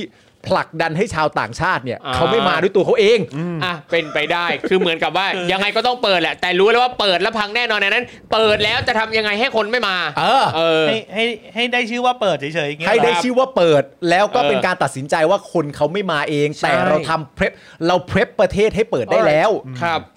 แต่แต่แต่ผมว่า อย่างที่ประชาชนแบบติดตามรายการเราอะเนอะห เออ รือว่าติดตามข่าวเนี่ยแล้วก็ได้เห็นข่าวแบบไม่ว่าจะเป็นที่กระบี่ เออ ใช่ไหมหรือว่าเนี่ยครับ เมื่อสักครู่นี้ที่เอ่อประธานสภาอุตสาหกรรมท่องเที่ยว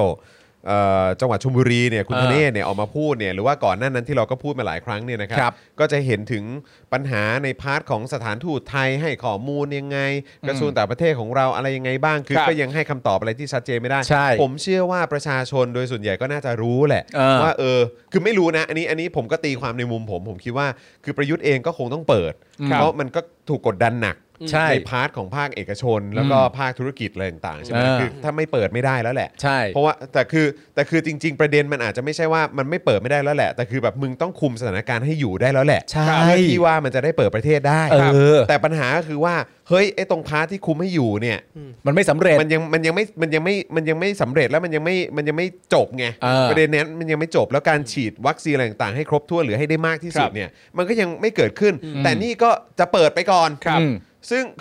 มันก็เลยมีความรู้สึกว่าจะเปิดไปทำไม อืม เออคือแบบ อย่างที่บอกว่าน่าจะโดนกดดันหนักแล้วแหละ เพราะก็ไม่มีมาตรการเยียวยาอะไรใด ๆ ให้เขาเล ก็ ย ใช่ อะ ไง แล้วคือตอนนี้มันเหมือนแบบเป็นการเขาเรียกว่าอะไรอะแก้ปัญหาแบบ ครับ เวลาเจอปัญหาอะไร อ่ะอ่ะแก้แก้เออ เออ เวลาเจอปัญหาอะไร เออ เดี๋ยว มีปัญหาอะไรเข้ามา เดี๋ยวว่ากัน เดี๋ยวแก้ เดี๋ยว เออ แก้กันไปทีละเปราะหรืออะไรแบบเนี้ยแต่คืออจริง ๆ แล้วการบริหารที่ดีเนี่ย มันควรจะแบบว่า วางแผนและ ครับ เตรียมการไว้แล้ว เพื่อไม่ให้เจอปัญหา ใช่ ที่มันจะผุดขึ้นมาเป็นดอกเห็ด ใช่ แบบนี้แค่นั้นเอง คือ ฮะ การแก้ปัญหาเฉพาะหน้าเป็นเรื่องดี แต่ไอการแก้ปัญหาเฉพาะหน้าเนี่ย มันควรจะเป็นสิ่งที่ทำเมื่อมันเป็นสิ่งที่ฉุกเฉินหลังจาก จำ ที่ เป็นจ อ ริง อ ๆ แล้วมันก็ควรจะมี ใช่ เหตุการณ์ มั แบ น บนี้เกิดได้น้อยที่ ใช่ สุดด้วย มันต้องวางแผนก่อน แล้วถ้ามันไม่เป็นตามแผนเนี่ยค่อยแก้ปัญหาเฉพาะหน้า เออ ไม่ใช่แผนก็ไม่วางกูรอแก้ ใช่ เฉพาะหน้า เออ อ อ ย่างเดียวอันเนี้ยไม่ได้ ใช่ หรือว่าไอ้แผนที่วางนี่ก็คือแบบ เออ คุณต้องปรึกษาให้มันมากกว่านี้ ครับ หน่อยนะ อืม คือแบบ มันไม่ไหวว่ะ ครับ ไม่หรอกมันก็เป็นความรู้สึกคือถ้ามันเป็นปัญหาเฉพาะหน้ามันควรจะเกิดขึ้นแล้วทุกคนมีความรู้สึกว่าเออถ้าเป็นอย่างนี้ใครมันจะไปคาดคิดได้วะ ครับ ใช่ แต่นี่คือปัญหาที่มันเกิดขึ้นแบบว่า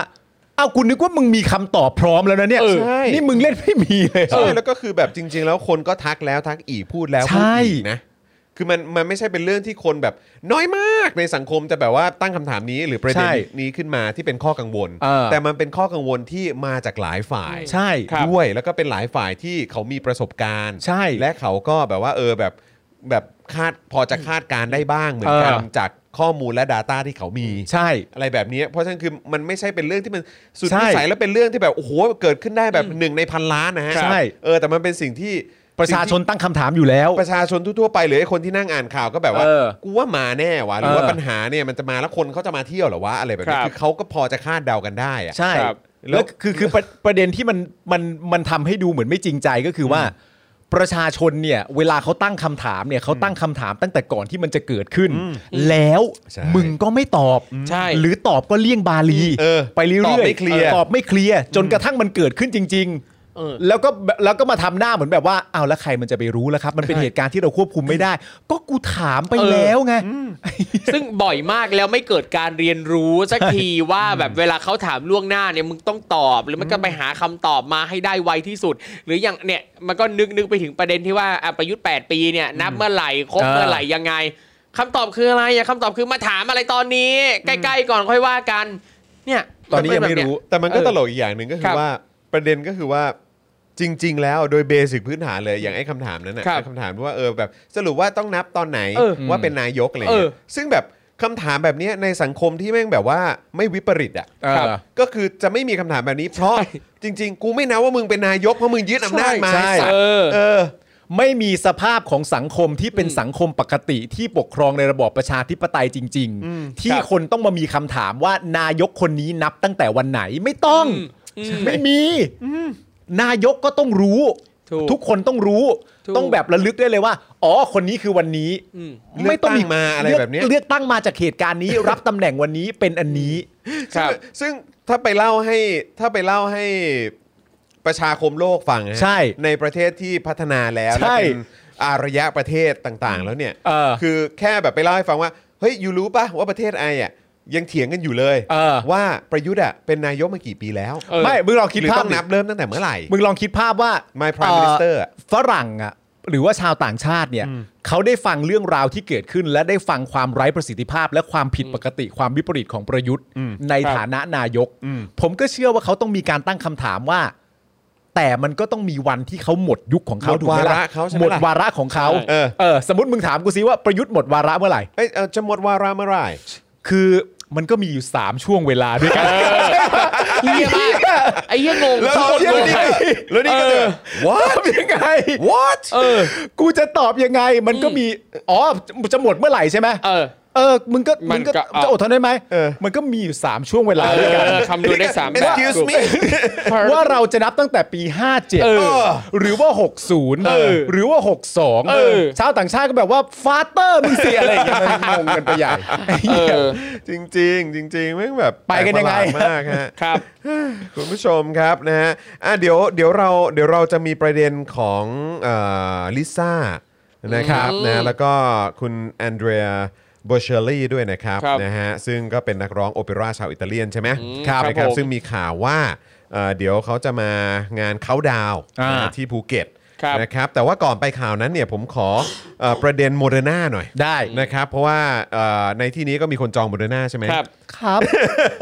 สู้ๆนะครับส่งกำลังใจให้ค่ะ ใช่ครับ แล้วก็มีคุณผู้ชม ผมก็เชื่อว่าก็จองโมเดอร์นาไว้ด้วยเหมือนกันนะครับนะฮะแต่ว่าเดี๋ยวเรามาดูดีกว่าว่าตอนนี้ความคืบหน้าถึงไหนแล้วนะค ครั รับบ ผม คือมีรายงานเพิ่มเติมนะครับเกี่ยวกับวัคซีนโมเดอร์นาที่หลายคนตั้งตาคอยนะครับ ว้าว นะฮะหลังจากเมื่อวานนี้นะครับนายแพทย์เฉลิมหานพาณิชย์ นายกสมาคม โรงพยาบาลเอกชนออกมาบอกว่า หลังจากทางบริษัทซิลิกฟาร์มาเนี่ยได้ออกแถลงการยืนยันว่าโมเดอร์นาจำนวน 560,000 โดส จะมาถึงประเทศไทยไม่เกิน 5 พฤศจิกายนนี้ โดยยืนยันภาพรวมจะส่งวัคซีนรวม 1.9 ล้านโดส ให้กับประเทศไทยภายในไตรมาสที่ 4 ของปีนี้แน่นอน ครับ นายแพทย์เฉลิมเนี่ยกล่าวว่าเท่าที่ทราบเนี่ยนะครับคาดว่าจะเข้ามาถึงไทยก่อนวันที่ 5 พฤศจิกายน ครับ แต่จะทยอยเข้ามานะครับก็คือเหลืออีกจำนวน 6.8 ล้านโดส ที่ลงนามกับทางองค์การเภสัชกรรม จะจัดส่งในไตรมาสแรกของปีหน้า อืม นะครับ จากนั้นเนี่ยก็จะกระจายให้กับโรงพยาบาลเอกชน รวมถึงสภากาชาติไทยอย่างเท่าเทียม แห่งละ 40%ของจำนวนการสั่งซื้อในแต่ละโรงพยาบาลนะครับ ครับ และระบุว่าวัคซีนโมเดอร์นาอีก 1.9 ล้านโดส จะเข้าประเทศไทยประมาณเดือนธันวาคมนี้ รวมกับล็อตนี้เนี่ยก็จะมีวัคซีนโมเดอร์นาจำนวน 2 ล้านโดส ซึ่งเชื่อว่าหากเป็นไปตามแผนจัดส่งดังกล่าว จากนี้จะจบปัญหาดราม่าเกี่ยวกับวัคซีนได้ ครับ คุณผู้ชมคิดว่ายังไงครับ แล้วแต่คุณผู้ชมตีความ ครับ ผมแต่ว่าตามที่เขาเอ่อยืนยัน ใช่เขาใช้คำว่ายืนยัน ครับ ก็คือว่า ก็จะมีเข้ามาส่วนหนึ่ง อืม ก่อนในเดือนหน้า ใช่ นะครับแล้วก็เอ่อในเดือนธันวาคมก็จะมีเข้ามาอีกล็อตหนึ่ง อืม นะครับก็ทยอยกันมานะครับ อืม ก็คืออ่ะเอ่อที่มีดราม่ากันอยู่เนี่ยเขาก็เชื่อว่ามันน่าจะจบลงได้ ใช่ ก็ ครับ แต่ว่าเขารก็อดูไปะคยืรั น บ เขาก็ยืนยันนะครับ ว่าไม่เกินวันที่ 5 พฤศจิกายน อืม ไม่เกินวันที่ 5 นั้นอาจจะแปลว่าอาจจะเป็นพรุ่งนี้เลยก็ได้ อ้าวใครจะไป เอ้ รู้ใครจะไปรู้ครับใครจะไป เอาจริง รู้ฮะ คือเวลาเห็นประเด็นแบบเอ่อเหมือนกับว่าถ้าจะมีสิ่งดีๆเกิดขึ้น ถ้ามีวัคซีนเข้ามาแล้วเป็นการระบุว่าในไตรมาสนี่นี่นี่นี่เนี่ยเราก็จะรู้สึกได้เลยว่ามันจะไม่ใช่เดือนแรกของไตรมาสแน่ ๆ ถ้าเป็น ใช่ สิ่งที่ดีอ่ะ ใช่ เออแล้วก็อย่างอะไรของปีหน้าที่จะเข้ามาในไตรมาสแรกของปี65 เออ เนี่ยแล้วก็เดือนไหนล่ะ ไตรมาสแรก ถ้าจะเข้ามาไตรมาสแรกของปี 65 ก็ต้องมีนา เออก็ตีตีไว้ก่อนว่ามีนา เออ ฮะ ไม่มีนาเป็นเดือนแรกของไตรมาส ถ้าเข้ามาเร็วกว่าถือว่ากำไร ใช่อันนี้เขาเรียกว่าเขาเรีย ถื ก อ ว่า ว่าถือว่าเป็นความแบบ ใช่ ความชุ่มชื่นใจ ใช่ โอ้ เราต้องมีวิธีมองโลกเขาเรียกว่าตีตัวท้าย เฮ้ย ครับ ตี ผม ตัวท้ายไว้ก่อน เออนะฮะแต่ก็ไม่รู้นะ คือถ้าเข้ามา 5 พฤศจิเท่าไหร่นะ 5 พฤศจิ5แสนกว่าโดสใช่ไหม ครับ ใช่ ครับ ใช่ป่ะ ที่เขาบอก 5 พฤศจิคือ ใช5่แสน ห้า 5แสนหกหมื่นโดสป่ะ ใช่ครับ ใช่ครับ อ่านะครับ ไม่เกิน 5 พฤศจิเนี่ยมา5แสนหกหมื่นโดสเนี่ย อืม ก็ไม่รู้ว่าอ่าที่คุณปาล์มจองไว้คุณปาล์มจะได้ฉีดล็อตล็อตนี้หรือเปล่า อ่า ไม่แน่ใจว่าล็อตนี้หรือเปล่า แต่ว่าตามไทม์ไลน์ของการฉีดแล้วเนี่ยเอ่อผมก็คงยังไม่ได้ฉีด อ้าว หมายถึงว่าแบบหลังจากเข็มไหนไปเข็มไหนต้องเว้นระยะเท่าไหร่อะไรอย่างเงี้ย เออมันก็มีประเด็นนั้นอีก ใช่ เนอะเออนะครับนะฮะอ่ะโอเคครับคราวนี้ก็มาถึงอีกหนึ่งประเด็นแล้วครับนะฮะ ครับ แล้วก็อยากจะย้ำคุณผู้ชมด้วยนะครับ ว่าวันนี้นะครับตอนช่วงต้นรายการเนี่ยเรา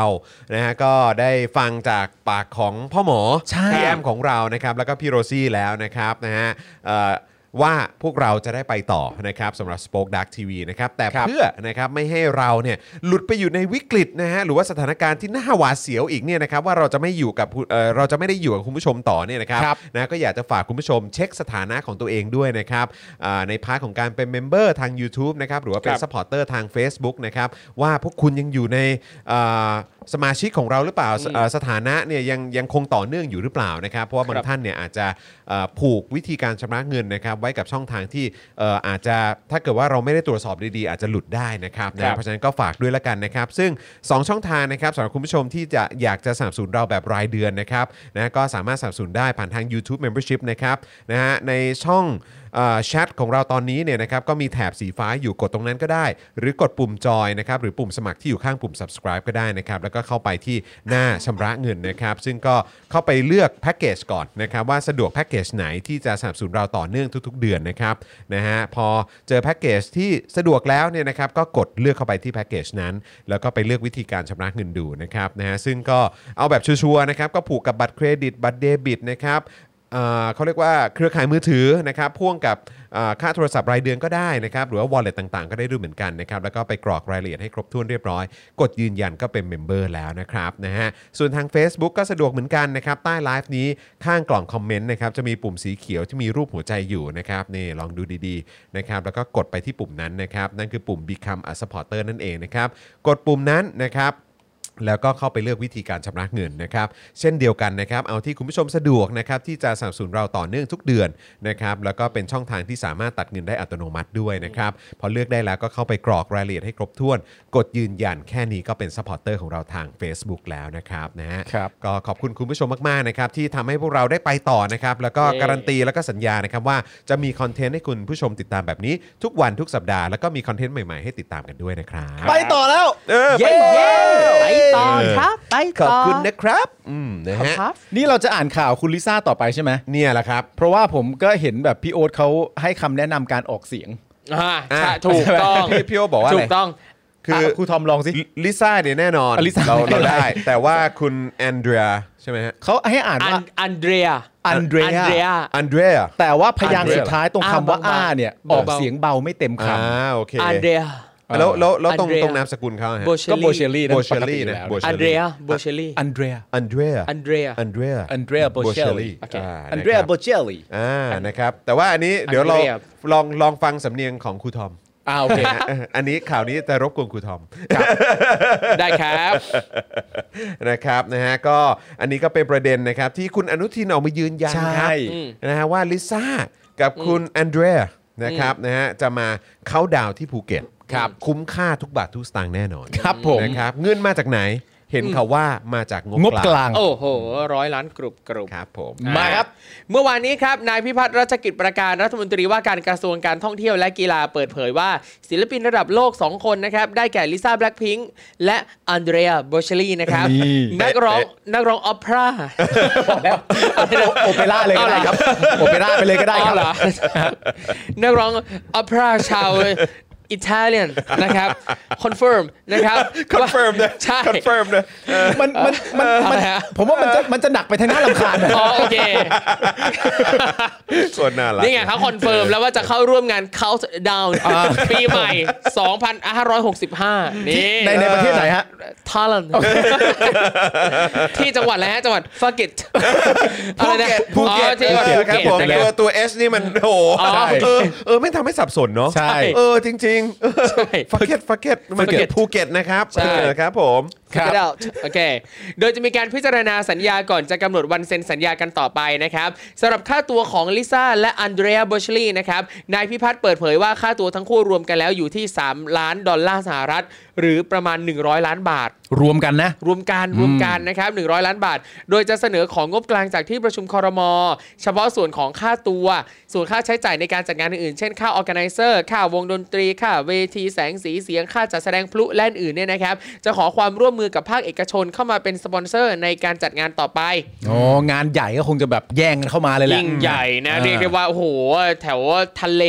ฝั่ง อ่า อันดามันนี่ต้องสะเทือนนะครับ ครับผม ด้านนายยุทธศักดิ์ สุพศรนะครับผู้ว่าการท่องเที่ยวแห่งประเทศไทยกล่าวว่าทททกำลังอยู่ระหว่างประสานงานกับทางเอเจนซี่รวมทั้งการเจรจาเงื่อนไขต่างๆ คาดว่าจะได้ข้อสรุปเร็วๆนี้ ซึ่งการดึงศิลปินระดับโลกมาร่วมงานเขาน์ดาวน์ที่ประเทศไทยถือว่าเป็นบิ๊กอีเวนต์ ครับ ที่จะช่วยให้จังหวัดภูเก็ตเนี่ยเป็นเมืองท่องเที่ยวระดับโลกอืม พอศิลปินระดับโลกมาภูเก็ตก็จะเป็นเมืองที่ระดับโลกไปด้วยเลย คือตอนนี้ก็ระดับโลกแล้วนะภูเก็ตอ่ะ ภูเก็ต ออ ก็เป็นภูเก็ตมาเสมอ ใช่ นะฮะอืม ใช่ครับ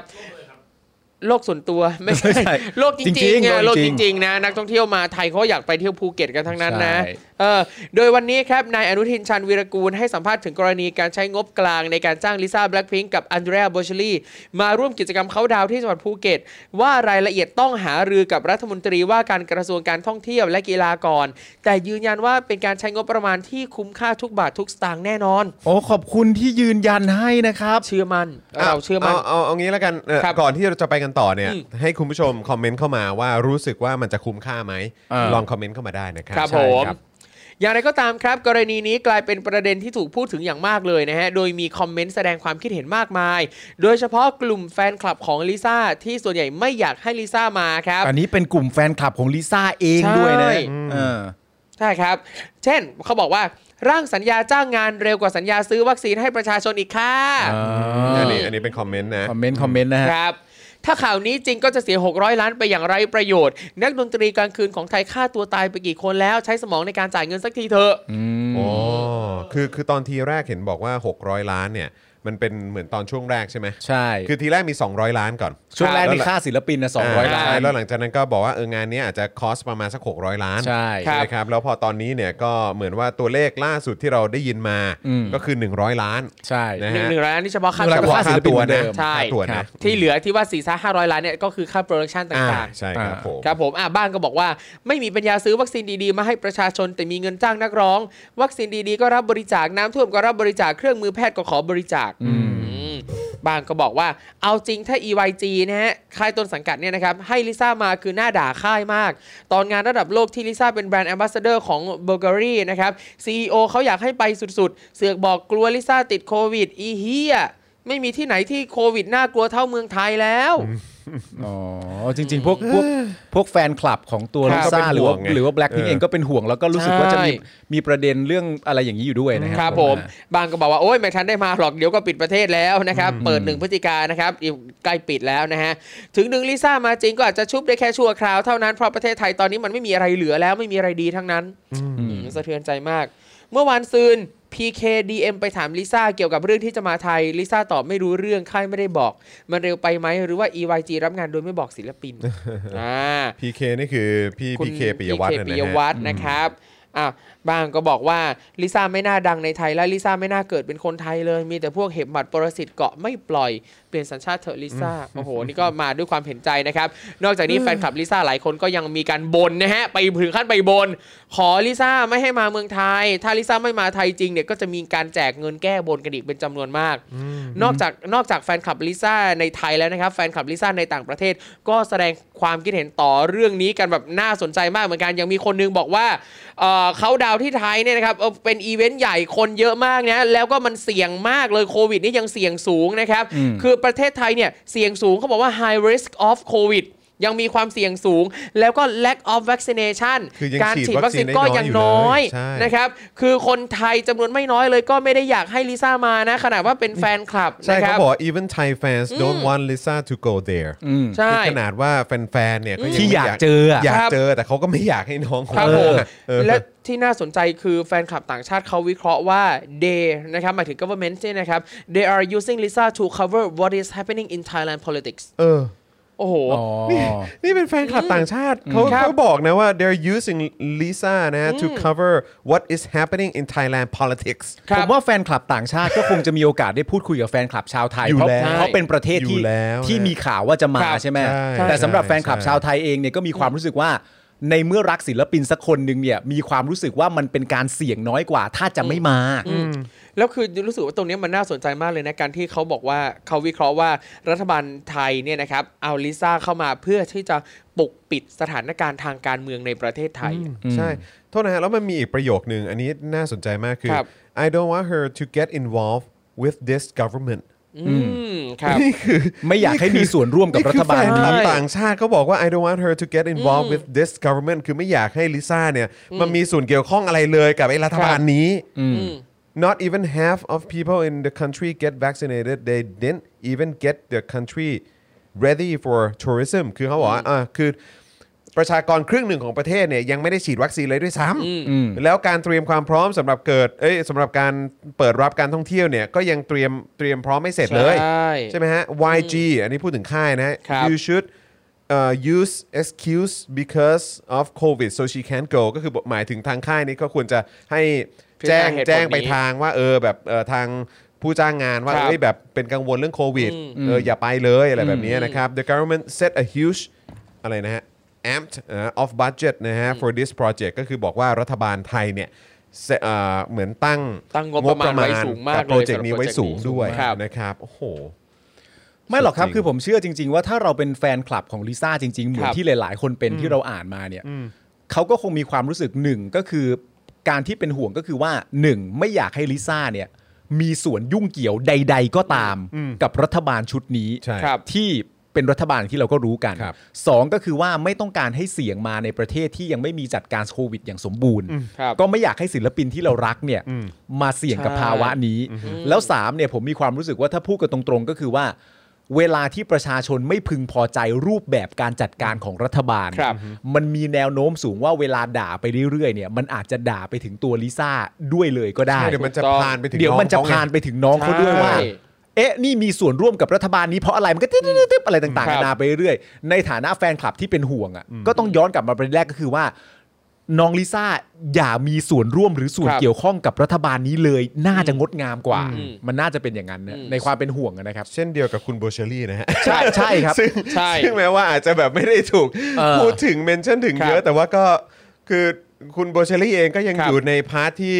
ก็อยู่ในกลุ่มเสี่ยงนะ ใช่ ใช่ครับ ก็เป็นห่วง ใช่ ก็เป็นห่วงแกเหมือนกันแหละ เออนะครับ อันนั้นเรากำลังนี่เรากำลังแบบเอ่อข่าวของคนที่เป็นแฟนคลับคุณลิซ่า อืม เดี๋ยวเราจะพยายามหาข่าวมาว่าแล้วคนที่เป็นแฟนคลับคุณอันเดรีย เอ เนี่ย อเออ รู้สึกยังไงกันบ้าง ยังไง กับศิลปินที่เขารักใคร่จะมา ใช่ใช่เออ แต่ว่าตามที่คุณมุกบอกเนี่ยเราอาจจะต้องไปถามพวกอีลีท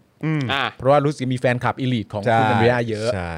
เออคือเมื่อกี้มีคอมเมนต์เข้ามาบอกว่าเออจริง ๆ แล้วเนี่ยเขาต้องการจะให้ลิซ่าเนี่ยเออน้องลิซ่าที่จะมาในงานเขาดาวน์เนี่ยเพื่อมาดึงนักท่องเออนักท่องเที่ยวต่างชาติ อืม หรือว่าจริง ๆ แล้วคือ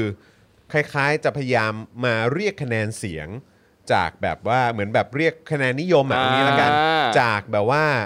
เอ่อกลุ่มคนรุ่นใหม่ หรือแฟนคลับลิซ่าที่ที่ก็ส่วนใหญ่ก็น่าน่าก็ซะเยอะก็น่าจะเป็นคนรุ่นใหม่ด้วยแหละ ครับ คิดว่าเป็นไปได้ไหม คือเหมือนแบบเขาจะพยายามมา อ๋อ เรียกคะแนนนิยมว่า เฮ้ย ดูสิ รัฐบาลนี้เอาลิซ่ามานะ เอออ อะไรอย่างเงี้ ผ ย ม แต่ หอเปล่า จริงเออคุณรำก่อน ผมว่าเป็นไปได้ที่รัฐบาลจะคิดแบบนี้ แต่ก็ผมเชื่อว่าเป็นไปไม่ได้ที่แฟนคลับลิซ่าจะคล้อยตาม ถูกครับ ผมก็รู้สึกเหมือนกัน ถูกครับ ผมก็รู้สึกเหมือนกัน อันนี้ชัดเจนครับ ค ผ รับ มว่าถูกครับคืออ่ะโอเค ถ้าตีความในวงกว้างเนี่ย รัฐบาลเนี้ยเขาก็น่าจะรู้ตัวได้ว่าประชาชนรุ่นใหม่ หรือเด็กรุ่นใหม่เนี่ย เขาชอบลิซ่าไง เขาชอบลิซ่านั่นเรื่องหนึ่งก่อน แต่พักพลังประชารัฐและพักร่วมรัฐบาลของคุณเนี่ยไม่ใช่ช้อยส์หรือว่าตัวเลือกของเขาแน่ๆ ครับ อ่าอ่า แต่ว่าคนเหล่านี้ชอบใครล่ะ อืม ลิซ่าแบล็คพิงค์ไงเอามาดีกว่า เพื่อจะสร้างความประทับใจได้ว่างบกลางของประเทศเนี่ย ฉันไม่ได้ใช้กับอย่างอื่นนะ ครับ ฉันใช้เอาศิลปิน เออ ที่คุณชื่นชอบมาให้ดูเลยนะ อืม ในวันเขาดาวน์ด้วยนะครับ เพราะฉะนั้นเนี่ยมันอาจจะเรียกคะแนนเสียงของเด็กรุ่นใหม่จากที่ไม่ชอบให้กลายเป็นชอบได้ ครับ เนี่ย แต่ถ้านั่นคือการตีค่า ครับ ว่านี่จะเป็นสูตรพิชิตใจเด็กรุ่นใหม่ได้ เนี่ย มันก็ชัดเจนนะครับว่าเด็กรุ่นใหม่ไม่ควรจะข้องเกี่ยวกับพวกมึงจริงๆ ใช่ นะฮะ คืออย่าดูถูกว่าคนรุ่นใหม่ อย่าดูถูกว่าแฟนคลับลิซ่าจะไร้วิจารณญาณนะครับ ใช่ ครับ ครับผม เขารักลิซ่าได้ ใช่ โดยที่เขาเกลียดคุณไปพร้อมกันได้นะ ถูกใช่ มันไม่เกี่ยวกันนะครับลิซ่าเป็นศิลปินที่มีความสามารถและเขาชื่นชอบ ครับ เขายังคงชื่นชอบอยู่เสมออ อืม แต่จะเปลี่ยนให้การเอาลิซ่ามากลายเป็นการไปชอบพวกคุณเนี่ย คนละประเด็นนะ ถูกต้อง ใช่ ครับ คนละเรื่องอะ แล้วก็สลิมก็ไม่ไม่ต้องเตรียมบทไว้เลยนะว่าแบบเนี่ย ถ้าไม่ถ้าไม่ชอบรัฐบาลนี้ก็ไม่ต้องมาดูลิซ่านะแบบเนี้ย เอ๊ะ ไม่ต้องนะ แบบเนี้ยอย่านะ เนี่ยคุณ DK Blue Mountain บอกว่ารัฐบาลหยุดยุ่งกับน้องลิซ่าก่อนนะ จริง เออ มนะครับผมเชื่อว่าแฟนๆ ก็น่าจะแบบไม่อยากให้มีส่วนยุ่งนี่ขนาด นะเอ่อเอ่อแฟนคลับต่างต่างชาติเนี่ยก็ยังก็ยังแสดงความเห็นกันแบบนี้เลยเนาะ ใช่ ครับ เออว่าอย่าไปยุ่งอะไรกับ government นี้ เพราะประเด็นมันคืออะไรรู้ป่ะ เออ งบกลาง เออ เอางบกลางไปใช้ทำอะไร แล้วเดี๋ยวพอเอางบกลางไปใช้ทำอะไร คนที่คนหรือหรืออะไรก็ตามที่ ครับ ถูกเอางบกลางไปใช้เนี่ย มันถูกวิพากษ์วิจารณ์อยู่แล้วแหละเพราะมันเกิดขึ้นในรัฐบาลชุดนี้ แล้วเราก็มีสิทธิวิพากษ์วิจารณ์และตรวจสอบมันเรื่องปกติอยู่แล้ว ครับ มันก็จะทำให้อาจจะเสียหายไปด้วยอะไรอย่างเงี้ย ครับนะฮะแต่ก็มีเห็นวันก่อนก็มีคนโพสต์เหมือนกันว่า โอ้โหอ้าวนี่ แล้วเหล่านักดนตรีกลางคืน หรือว่าเอ่อศิลปินอะไรต่างๆ ที่เขาอะไรแบบเนี้ยเออคือแบบก่อนหน้าเนี้ยได้มี อืม ความพยายามจะช่วยเหลือกันบ้างไหม ครับ ใช่ไหมที่ต้องมีการ ถูก ไปยื่นหนังสือยื่นอะไร ใช่ อย่างเงี้ยถึงไหนแล้ว ครับ แล้วนี่ก็ยังไม่พูดถึงไอ้อันก่อนหน้านี้ที่คุณพิธาเขาไปกระบี่ แล้วก็บอกว่า มีงบสำหรับเตรียมพร้อมรับ ล้าน มือ เจ็ด โควิด 1.7 ล้าน อืม บาท ใช่ สำหรับจังหวัดกระบี่ ครับ นั่นแหละครับ พอเขาวิพากษ์วิจารณ์และวิเคราะห์กันแบบนี้เรียบร้อยแล้วว่า เงินถูกใช้ไปทำเรื่องอะไร และ ครับ ไม่ถูกใช้ไปทำเรื่องอะไรเนี่ย มันก็จะเป็นเรื่องใหญ่ ครับ นะครับผม ครับ สิ่งที่ผมอยากรู้ตอนนี้ก็คือว่า เราไม่มีศิลปินในประเทศไทยอยู่แล้วเลยนะครับ ที่เหมาะสมกับเงิน 100 ล้านนี้ ใช่หรือเผื่อ มีไหมฮะแบบอาจจะเต็มใจทำเลยก็ได้อะไรอย่างเงี้ยมีมีบ้างไหม หรือเผื่อจัดเป็นแบบเอ่อมิวสิกเฟสติวัลยาวๆ ทั้งอาทิตย์ทั้งเดือนแล้วก็ให้ศิลปินผลัดเปลี่ยนหมุนเวียนกันมา อะไรอย่างเงี้ยเนอะเออไม่รู้เหมือนกันคือ เออ I don't know อีกอันหนึ่งที่ผมสงสัยคือทำไมคุณอนุคุณอนุทินต้องออกมายืนยันว่ามันคุ้มค่า เพราะว่าคุณอนุทินก็ต้องมีความรู้สึกว่า เข้าใจว่าตอนนี้คนกำลังจับตาดูอยู่ว่า ว่าใช้งบไปกับอะไร ว่ารัฐบาลใช้งบไปกับอะไรบ้าง เพราะฉะนั้นก็เลยยืนยันให้กับเอ่อเยาวชนรุ่นใหม่ ได้เข้าใจว่ามันคุ้มค่าแน่น แล้ว อน ทำไมแล้วทำไมคนที่เป็นคนเบิกเขาถึงไม่นั่นเองไม่ คนที่เบิก ใช่เพราะคุณอนุทินเป็นเอ่อรัฐมนตรีสาธารณสุขใช่ไหม คุณเคยเห็นรัฐบาลนี้เวลาพูดอะไรแล้วพูดคนเดียวไหมล่ะฮะ ต้องแห่กันไปถาม มันต้องแห่กันถามไม่หมด เออถามให้หมด บาง ฮะ ครั้งคน ครับ ไม่เกี่ยวอย่างเช่นทหารเนี่ย เออ มันยังไปถามเลย เออ มันต้องตอบกันเยอะๆดิ ครับ จะได้ได้ข้อมูลไง ไปถาไปถามผบทบเรื่องการเมืองไทย ซึ่งก็แบบ ใช่ ว่าคือแม่งเป็นเรื่องที่ไม่ควรถามตั้งแต่แรกนะฮะ ครับผม ซึ่งไม่ไม่ได้มีส่วนเกี่ยวข้องตั้งแต่แรกนะฮะเออ ใช่ แต่ว่าก็ไปทำให้มันเกี่ยวข้องจนได้เออนะครับ ผมลองไถ Facebook เร็วๆนะมีคนมีบางวงเขาน้อยใจด้วย เช่นวงกิสโนว่า ทำไมอะ เราจ้างลิซ่าเราไม่จ้างกิสโนว่าบ้างเหรอครับ เออ นี่ก็ฝากเพลงใหม่ g กสโนวาด้วยนะ เออชื่อเพลงอะไรนะ ชื่อเพลงแล้วผมจำจำไม่ได้เหมือนกันอะแต่ นาน เปิด นาน ที่เหมือ แค่ไหน เปิดที่เหมือนไม่เปิด แล้วนะไม่ออกสักทีอะไรนะ นานแค่ไหนถึงเอ่อเอ่อประมาณเนี้ย เออ เพลงใหม่เกสโนวา เนี่ยผมแชร์แล้วแต่จำไม่ได้ด้วย ตั้งชื่อประมาณเกสโนวานั่นแหละ อีกไม่นานนานแค่ไหน อ่า เออ ไม่นาน อีกไม่นานนานแค่ไหนนะครับเก เกี่ยว ส กั โน บอะไร ว่าเอ็กซ์ตรีแมนดาวฟีดพระมหาภัยวัน อ๋อใช่ เกี่ยวเกี่ยวกับเกี่ยวเกี่ยวกับอะไรมีใครพอจะทราบ เขาก็ นื้อพลง ความหมายตรงๆเลยครับ ใช่ครับ ว่ามันมันก็มีคนชอบมาร้องเพลงอะไรอีกไม่นานถูกไหมฮะ ครับผม ขอเวลาอะไรอย่างเงี้ยฮะ ใช่ แต่ว่าความหมายมันอาจจะไม่ได้แปลโดยตรงอย่างนี้ก็ได้ แต่ อ่า ว่าหลายๆ คนที่เป็นประชาชนก็วิเคราะห์ว่าน่าจะมีส่วนเกี่ยวข้องว่าอีกไม่นานของมึงนานๆแค่ไหน ครับผม อย่างเงี้ยนะครับ อืม หลาย ๆ เพลงมีความหมายที่ดีครับ เพลง ครับ ของคุณเอ่อคุณโอมค็อกเทล อ่า ซึ่งเป็นประโยคที่ผมชอบมากตอนตอนท้ายเพลงมันจะมีประโยคนึงพูดว่าเอ่อให้ตื่นครั้งนี้มันมีความหมายไม่เหมือนดังเดิม ครับ ซึ่งเป็นประโยคที่ผมชอบมากคือ ประเทศเราเนี่ยผ่านการตื่นมาหลายครั้งแล้ว ในทุ ค ก รับ ยุคทุกสมัย แต่ขอได้ไหมว่าให้การตื่นครั้งเนี้ยมันมันเหมือนมันเป็นการตื่น ครับ แล้วไม่หยุดจริง ๆอะ อืม ให้มันมีความหมาย เพราะว่าการตื่นหลายครั้งก่อนหน้านี้ มีประชาชนล้มตายมีการต่อสู้อะไรต่าง ๆ นี่คือตีความนะ อืม แล้วมันก็ยังมีไอ้เรื่องราวของรัฐประหาร อืม โดยทหารเนี่ย ค มั รั น บ ยังกลับเข้ามาอยู่เรื่อย ครับ เป็นไปได้ไหมที่การตื่นของประชาชนครั้งล่าสุดเนี่ยมันจบแล้ว อืม มันไม่มีมันเราไม่ต้องตื่นอีกแล้ว ครั อะ่ะ บ นึกออกไหมคือให้เป็นภาวะปกติไปเลยว่าประชาธิปไตยเรียกว่าประชาธิปไตย ครับ ไม่ต้องพยายามตื่นอีกแล้ว มันเป็นเช่นนั้นเลยอะไรเงี้ยเอออ ว้าวนะครับอ่ะก็เดี๋ยวรอติดตามดูนะครับนะครับ เพราะว่าเห็นเอ่อถ้าถ้าเป็นอย่างที่เอ่อพี่พีเคเขาบอกใช่ไหม ครับ เออว่าเอ้าเอ่อน้องเขายังไม่รู้เรื่องเลย แล้วก็ อืม ไม่ไม่รู้ว่าค่ายค่ายค่ายอะไรยังไงบ้างก็เดี๋ยวรอดูแล้วกัน แต่ว่า นะค ป รับ ระเด็นคือทั้งนี้ทั้งนั้นเนี่ย ครับ มันยังไม่สมบูรณ์ถูกไหมฮะ รายละเอียดเหรอครับ หมายถึงว่า สัญญา สัญญาว่า ไม่ ลิ รู้ ซ่า ไง จะมาจริง ไม่ ๆ ห รู้ รือว่าคุณแอนเดรียจะมาจริง ไม่รู้ ๆ อันนี้มันไม่ได้สมบูรณ์ถูกไหมฮะมัน มี ไม่ได้แปลว่ามาแล้วแน่ๆ ถูกปะหรือว่ายังไงวะ คือเอางี้ดีกว่าปาล์ม เออ คือในความรู้สึกกูนะ ขนาดแบบว่าที่บอกว่าเนี่ยวัคซีนเนี่ยได้แล้วอะไรอย่างเงี้ย อ๋อโอเคกูเข้าใจละ มึงเข้าใจนะ อ่า เข้าใจ เข้าใจ คือเรายังต้องรอจนวัน ใช่ ที่วัคซีนมาถึงแล้วมีการ เออเออ ถ่ายภาพกันจริง ๆ เราถึงจะรู้ว่าอ๋อมาแล้ว เพราะว่าก็คือบอกอะไรอะไรก็ตามที่เขาบอกอะบางทีคือแบบเอาเอา เข้าใจ เอา เข้าใจ ตรงๆ เข้าคืใจอกูไม่เชื่อไง ครับ คือกูแบบว่าเอากูรอดูของจริงก่อน เออ ดีกว่า ครับ ถูกของมึงโอเคกูเข้าใจกูกูอาจจะคิดอะไรไม่ถี่ถ้วนเพราะว่ากู ไม่ใช่ไม่ใช่ไม่ใช่แค่แค่คือคือกูเข้าใจ เออ เอ่อตรงประเด็นนี้เพราะกูก็สงสัยเหมือนกัน เออ ว่า ใช่ จริงเหรอวะคือ ใช่ เอกสารมันเรียบร้อยแล้วเหรอหรืออะไรแบบเนี้ยนะครับ แต่ว่าก็คือจากประสบการณ์ที่ผ่านมากับรัฐบาลนี้เนี่ย ใช่ แล้วโดยเฉพาะในช่วงโควิดที่ผ่านมาเนี่ย ถ้าไม่ ยิ่ง เห็นกับตา ถ้าไม่เห็นกับตา คือแบบว่ากูไม่สามารถจะฟันธงอะไรได้ได้ ครับ ได้ทั้งสิ้น ใช่ครับ นะครับ คุณผู้ชมครับผมอาจจะแบบคิดอะไรไม่ถี่ถ้วนเพราะว่าคือบังเอิญเพิ่งชนะ 50 มาก็เลย เฮ้ย เฮ้ย อ่ะส่วนของผมก็ยี่สิบเก้าสูง อ้าวอีกข่าวหนึงดีกว่านะครับ อันนี้ก็ถือว่าเป็นเรื่องช็อกเหมือนกันนะครับนะฮะ CNN เปิดโปงขบวนการผลิตถุงมือยางครับ ไม่ได้ ครับ มาตรฐานในไทย อืม ถุงมือยางกลับมาอีกแล้วอ่ะ เอาละเว้ย นะครับส่งออกสู่สหรัฐโดยใช้ช่องว่างของระเบียบที่ปรับเพื่อรับมือโควิด -19 ครับ อืม ครับ เมื่อวานนี้เนี่ยนะครับทาง CNN นะครับมีการเปิดเผยรายงานเกี่ยวกับการสืบสวนการนำเข้าถุงมือยาง ครับ ที่ไม่ได้มาตรฐานจากประเทศไทย ที่ส่งไปยังสหรัฐครับจำนวนหลาย 10 ล้านชิ้นครับ ครับ โดยขณะที่ทางการสหรัฐเองก็ยังไม่สามารถสกัดกั้นสินค้าเหล่านี้ได้นะครับ เนื่องจากการปรับกฎระเบียบใหม่เพื่อรับมือกับโรคโควิด -19 ครับ CNN เนี่ยเผยอีกว่าได้ใช้เวลาหลายเดือนครับในการตรวจสอบขบวนการนี้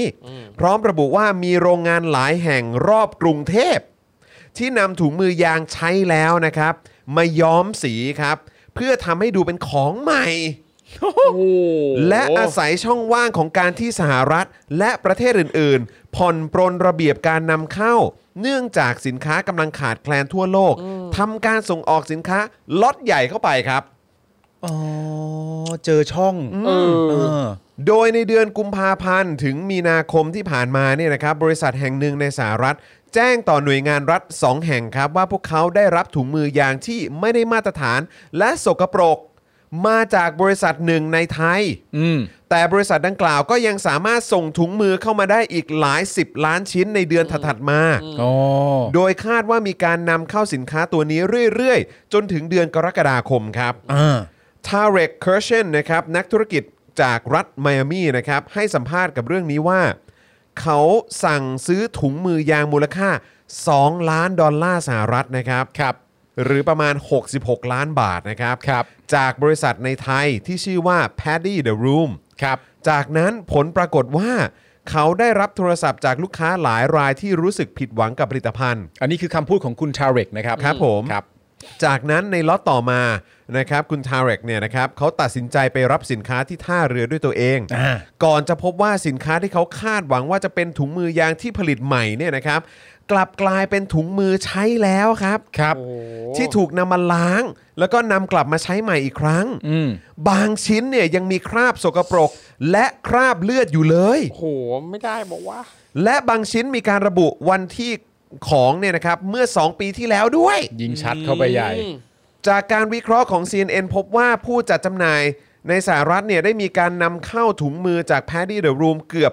200 ล้านชิ้นในช่วงโควิดระบาดครับ อืม และยังไม่ทราบว่าหลังจากถุงมือเหล่านั้นถูกนำเข้ามาแล้วเนี่ยมีการกระจายไปยังที่ใดบ้าง อืม ขณะที่ผู้นำเข้าบางรายเนี่ยเปิดเผยว่าสินค้าที่ได้รับเนี่ยไม่ใช่ถุงมือยางในดรายนะครับนะฮะที่ได้มาตรฐาน ครับ นะครับจึงไม่สามารถส่งไปขายในโรงพยาบาลตามที่วางแผนไว้ อืม นะฮะ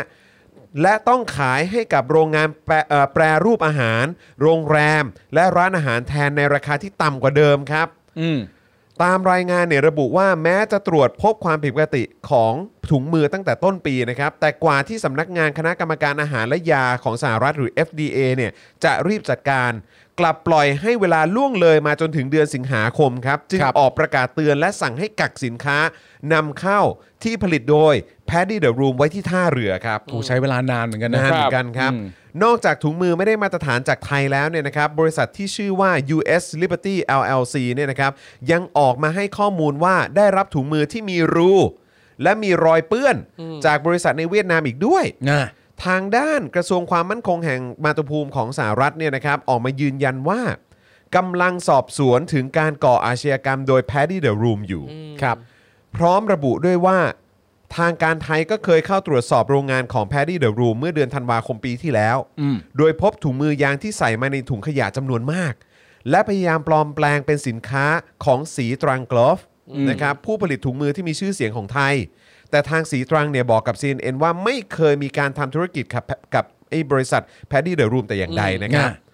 ต่อมาครับหลุยซิสกินนะครับ หนึ่งในผู้เสียหายอีกรายจากการสั่งซื้อถุงมือยางของ Paddy the Room เนี่ยนะครับตัดสินใจเดินทางมาที่ประเทศไทยด้วยตัวเองเลย อืม ครับ แต่กลับถูกแจ้งจับข้อหาทำร้ายร่างกายและลักพาตัวครับ อ้อ ซึ่งเจ้าตัวให้การปฏิเสธนะครับ โดยระบุว่าไม่ได้อยู่ในที่เกิดเหตุ อืม สุดท้ายพนักงานสอบสวนระบุว่าไม่สามารถส่งหลักฐานได้ทันเวลาทำให้นายซิสกินเนี่ยต้องเดินทางกลับสหรัฐ ทั้งที่ตำรวจก็ยืนยันกับ CNN ว่าการสืบสวนคดียังไม่สิ้นสุดครับ อืม อย่างไรก็ตามนะครับ รายงานของ CNN ชิ้นนี้เนี่ยได้อ้างความเห็นของดักสตีนนะครับนะฮะผู้เชี่ยวชาญไว้ด้วยนะครับ ว่ามูลค่าความเสียหายโดยรวมจากเรื่องนี้อาจสูงถึงหลายพันล้านดอลลาร์นะครับ อืม ซึ่งยังไม่ทราบแน่ชัดว่าเอ่อนอกจากถุงมือยางไม่ได้มาตรฐานที่ตรวจพบแล้วเนี่ยยังมีล็อตที่ตรวจไม่พบอีกจำนวนมากเท่าใดครั ใช่ อืม เพราะว่าอย่างที่บอกไปเขาใช้ระยะเวลานะ เริ่มเห็นเริ่มเจอ ตั้ ตั้ ง ง แต่ แต่ต้น ต้นปี ปี แต่มาถึงสิงหาคมถึงจะมีการจัดการและให้กักสินค้าไว้ที่ท่าเรือ Fuck ก็ไม่รู้ว่าอีกเท่าไหร่ที่หลุดเข้าไปในประเทศบ้างแล้ว อืม แล้วคือความเชื่อมั่นต่างๆ ในการทำธุรกิจร่วมกัน ใช่ นะครับระหว่างไทยกับนอกจากสหรัฐอเมริกาเชื่อว่าประเทศอื่นที่เขาเห็นข่าวเนี้ยเขาก็ไม่เชื่อมั่นในการดีลงานใด ๆ กับประเทศไทยแล้วอะ นี่ไงศาสตร์ส่งออกนี่ไง เออ ส่งออกนี่ยังไงล่ะเนี่ย เออคนเข้ามานี่เขาก็ไม่ได้จะอยากมาส่งของออกไปเขาก็ไม่อยากจะรับแล้วนะครับ โอ้โหนะครับ ผม สุดจริงๆฮะแต่ละเรื่องฮะ แต่ ครั ละ บ เรื่องนะฮะ แต่ละเรื่องครับ ประเทศไทยมันก็ ภายในภายใต้รัฐบาลนี้นะฮะ เออ อืม แล้วอย่าบอกนะว่าเอะอะไรก็โทษรัฐบาลเอ้า เอ้า ก็การดูแลบริหารจัดการ ครับ อำนาจหน้าที่ของมึงมันก็เอาได้ไปเต็มๆ มันก็ทำให้มันดีดิ ครับ แล้วเนี่ยพอมีปัญหาอย่างเงี้ยทำไมกูจะโทษมึงไม่ได้ ครับ แล้วเนี่ยปัญหาใหญ่มากเลย มหามิตรอีกมหามิตรหนึ่งเนี่ย เออ เออโอ้โห โอ้ น่าน่าแปลกมากเลยนะฮะ เรื่องปัญหาการโควิด การจัดเข้าวัคซีน การเตรียมประเทศการอะไรต่างๆกันานาก็ไปโทษรัฐบาลกันเนอะ ครับ เออก็ไปโทษรัฐบาลเขาอะไรอย่างเงี้ยเพราะเขาก็ไม่ได้เกี่ยวข้องกับเรื่องนี้หรอกเนอะเออไปโทษเขาอะไรอย่างเงี้ย ใช่ การจัดการปัญหาน้ำท่วมก็ไปโทษรัฐบาลอะไรอย่างเงี้ยเขาไม่เกี่ยวกับเรื่องนี้หรอกเนอะเออเนอะคงใช่แหละเออ แล้วก็บอกว่าเนี่ยโอ้โหดูสิ น้ำท่วมโรคระบาดแบบนี้ฝ่ายค้านทำอะไรกันอยู่ เอ้า เอ้า ทำอะไรบ้างไหมฮะ ก็ต้องให้แบบชาวต่าง ทอ ชาติ น มา กับ ถาม บูด กที อย่างเงี้ย อืม ทำไมไอ้พักเพื่อไทยอะไรอย่างเงี้ย เออ ทำไมได้ทำอะไรกันบ้างไหม เออใช่ พวกแกก็ถืองบประมาณอยู่ตั้งเยอะอะไรอะไรนะฮะอะไรนะเดี๋ยวนะ ทักษิณทำอะไรบ้างไหม เออทักษิณเนี่ยเอาแต่อยู่ต่างประเทศ เออ เวลามีปัญหาช่วยอะไรประเทศไทยบ้างไหม ช่วยรายประเทศไทยมั่งอะไรอย่างเงี้ย จริง งั้นเราแนะนำเลยอ่ะเอาทักษิณกลับมา เอออ่ะโอเค เอาทักษิณกลับมาแล้วจะได้มาด่ามันไง เอ เอ อ อ เอาน้องมันกลับมาด้วย เออ ยิ่งรักษณ์นี่ปี 54นะอยู่ในตำแหน่งไม่นานเนี่ย เออ น้ำมันมาพัดให้ยิ่งรักษณ์อ นะ อกไป ครับผม ณตอนนี้ยิ่งรักษณ์เอาแต่วิพากษ์วิจารณ์รัฐบาลตัวเองยิ่งรักษณ์ทำอะไรบ้าง จริง เอากลับมา เอากลับมาอยู่ไทยให้หมด เออ เออ อ่ะเดี๋ยวอยากจะทิ้งท้ายอีกหนึ่งประเด็นได้ไหมครับ ครับ นะฮะประเด็น SMS มิจฉาชีพครับ ครับ อ่าไอ้พวกเราก็คิดว่าในฐานะที่เรามีกระทรวงที่เขาจะมาดูแลเรื่องนี้ อ่า นะหรือว่ามีหน่วยงาน ครับ นะภายใต้แบบว่ารัฐบาลที่มีความเข้มข้น ครับ ในการทำให้ประเทศนี้เจริญก้าวหน้าเนี่ยนะครับ มันเกิดอะไรขึ้น โอ้โห เออกลับกลายว่าคุณกิติคะ อ่า เออนะฮ ะ คุณกิติคะ คุณกิติคะยังได้ SMS อยู่เลยค่ะ เออและ เออ และหลายคนก็ได้ค่ะ เอองงมากเลยค่ะ ค่ะ อ่ะ เดี๋ยวเราทิ้งท้ายกันด้วยข่าวนี้แล้วกัน ได้ครับ ผมอ่ะเชิญครูทอมค โอ้ รับ โห นี่เลยครับ จากประเด็นปัญหาการส่ง SMS หลอกลวงประชาชนทางเว็บพนันออนไลน์ลามกอนาจารนะครับอืมไม่เห็นได้รับเลยนะครับ อะไรนะโดยประชาชนผู้ใช้บริการมือถือต่างออกมาบ่นในเรื่องดังกล่าวจำนวนไม่น้อยนะครับ อื้อหือกระทั่งนายไตรรัตน์วิริยะสิริกุลนะครับรักษาการแทนเลขาธิการกสทช ได้เรียกโอเปอเรเตอร์ทุกรายไปร่วมประชุมหารือเรื่องการแก้ไขปัญหา SMS หลอกลวง โดยกำชับให้บล็อก SMS ที่มีเนื้อหาชัดเจนว่าเป็นการหลอกลวงทุกข้อความครับ ครับ อย่างไรก็ตามภายหลังจากคำสั่งดังกล่าว ยังมีประชาชนจำนวนไม่น้อยที่ออกมาโพสต์ลงในโซเชียลมีเดียว่ายังได้รับข้อความอยู่ครับ ซึ่งล่าสุดเลยนะครับ คุณกิติสิงหาปัตย์พิธีกรข่าวชื่อดังก็ออกมาทวีตว่าได้รับ SMS เช่นกัน โดยระบุว่าขอฟ้องหน่วยงานที่เกี่ยวข้อง นี่คือ SMS ที่ส่งเข้ามือถือผมเมื่อสักครู่ครับ ไหนว่าจะบล็อกมัน อืม ทำให้เวลาต่อมามีผู้ใช้ Twitter จำนวนไม่น้อยเข้าไปแสดงความคิดเห็นว่าได้รับข้อความคล้ายคลึงกันเช่นกันครับ บางรายระบุว่าได้รับข้อความว่าให้ทำแบบสอบถามประเมินอาการไม่พึงประสงค์หลังฉีดวัคซีน ทั้งที่ยังไม่ได้รับวัคซีนด้วยโอ้โหตลกร้ายหลายรอบ เอาแปลว่า โอ้โห แปลว่าเอ้ยให้กูเดา เออ กูเดาอ๋อโอเค เฮ้ย เออโอเคก็เท่ดี ถือว่าใช้ ก็เท่ดี แปลหรือว่าจริง ๆ แล้วการที่เขาทำให้ประชาชนไม่ได้รับการฉีดวัคซีนเนี่ยเพื่อจะพรูฟว่าไอ้ SMS เนี่ยปลอมหรือ เปล่า นี่ไง หรือว่าเขาแค่หวังให้ประชาชนมีจินตนาการแม้กระทั่งยังไม่ได้ฉีดลองเดาดูซิมันจะเป็นยังไง อ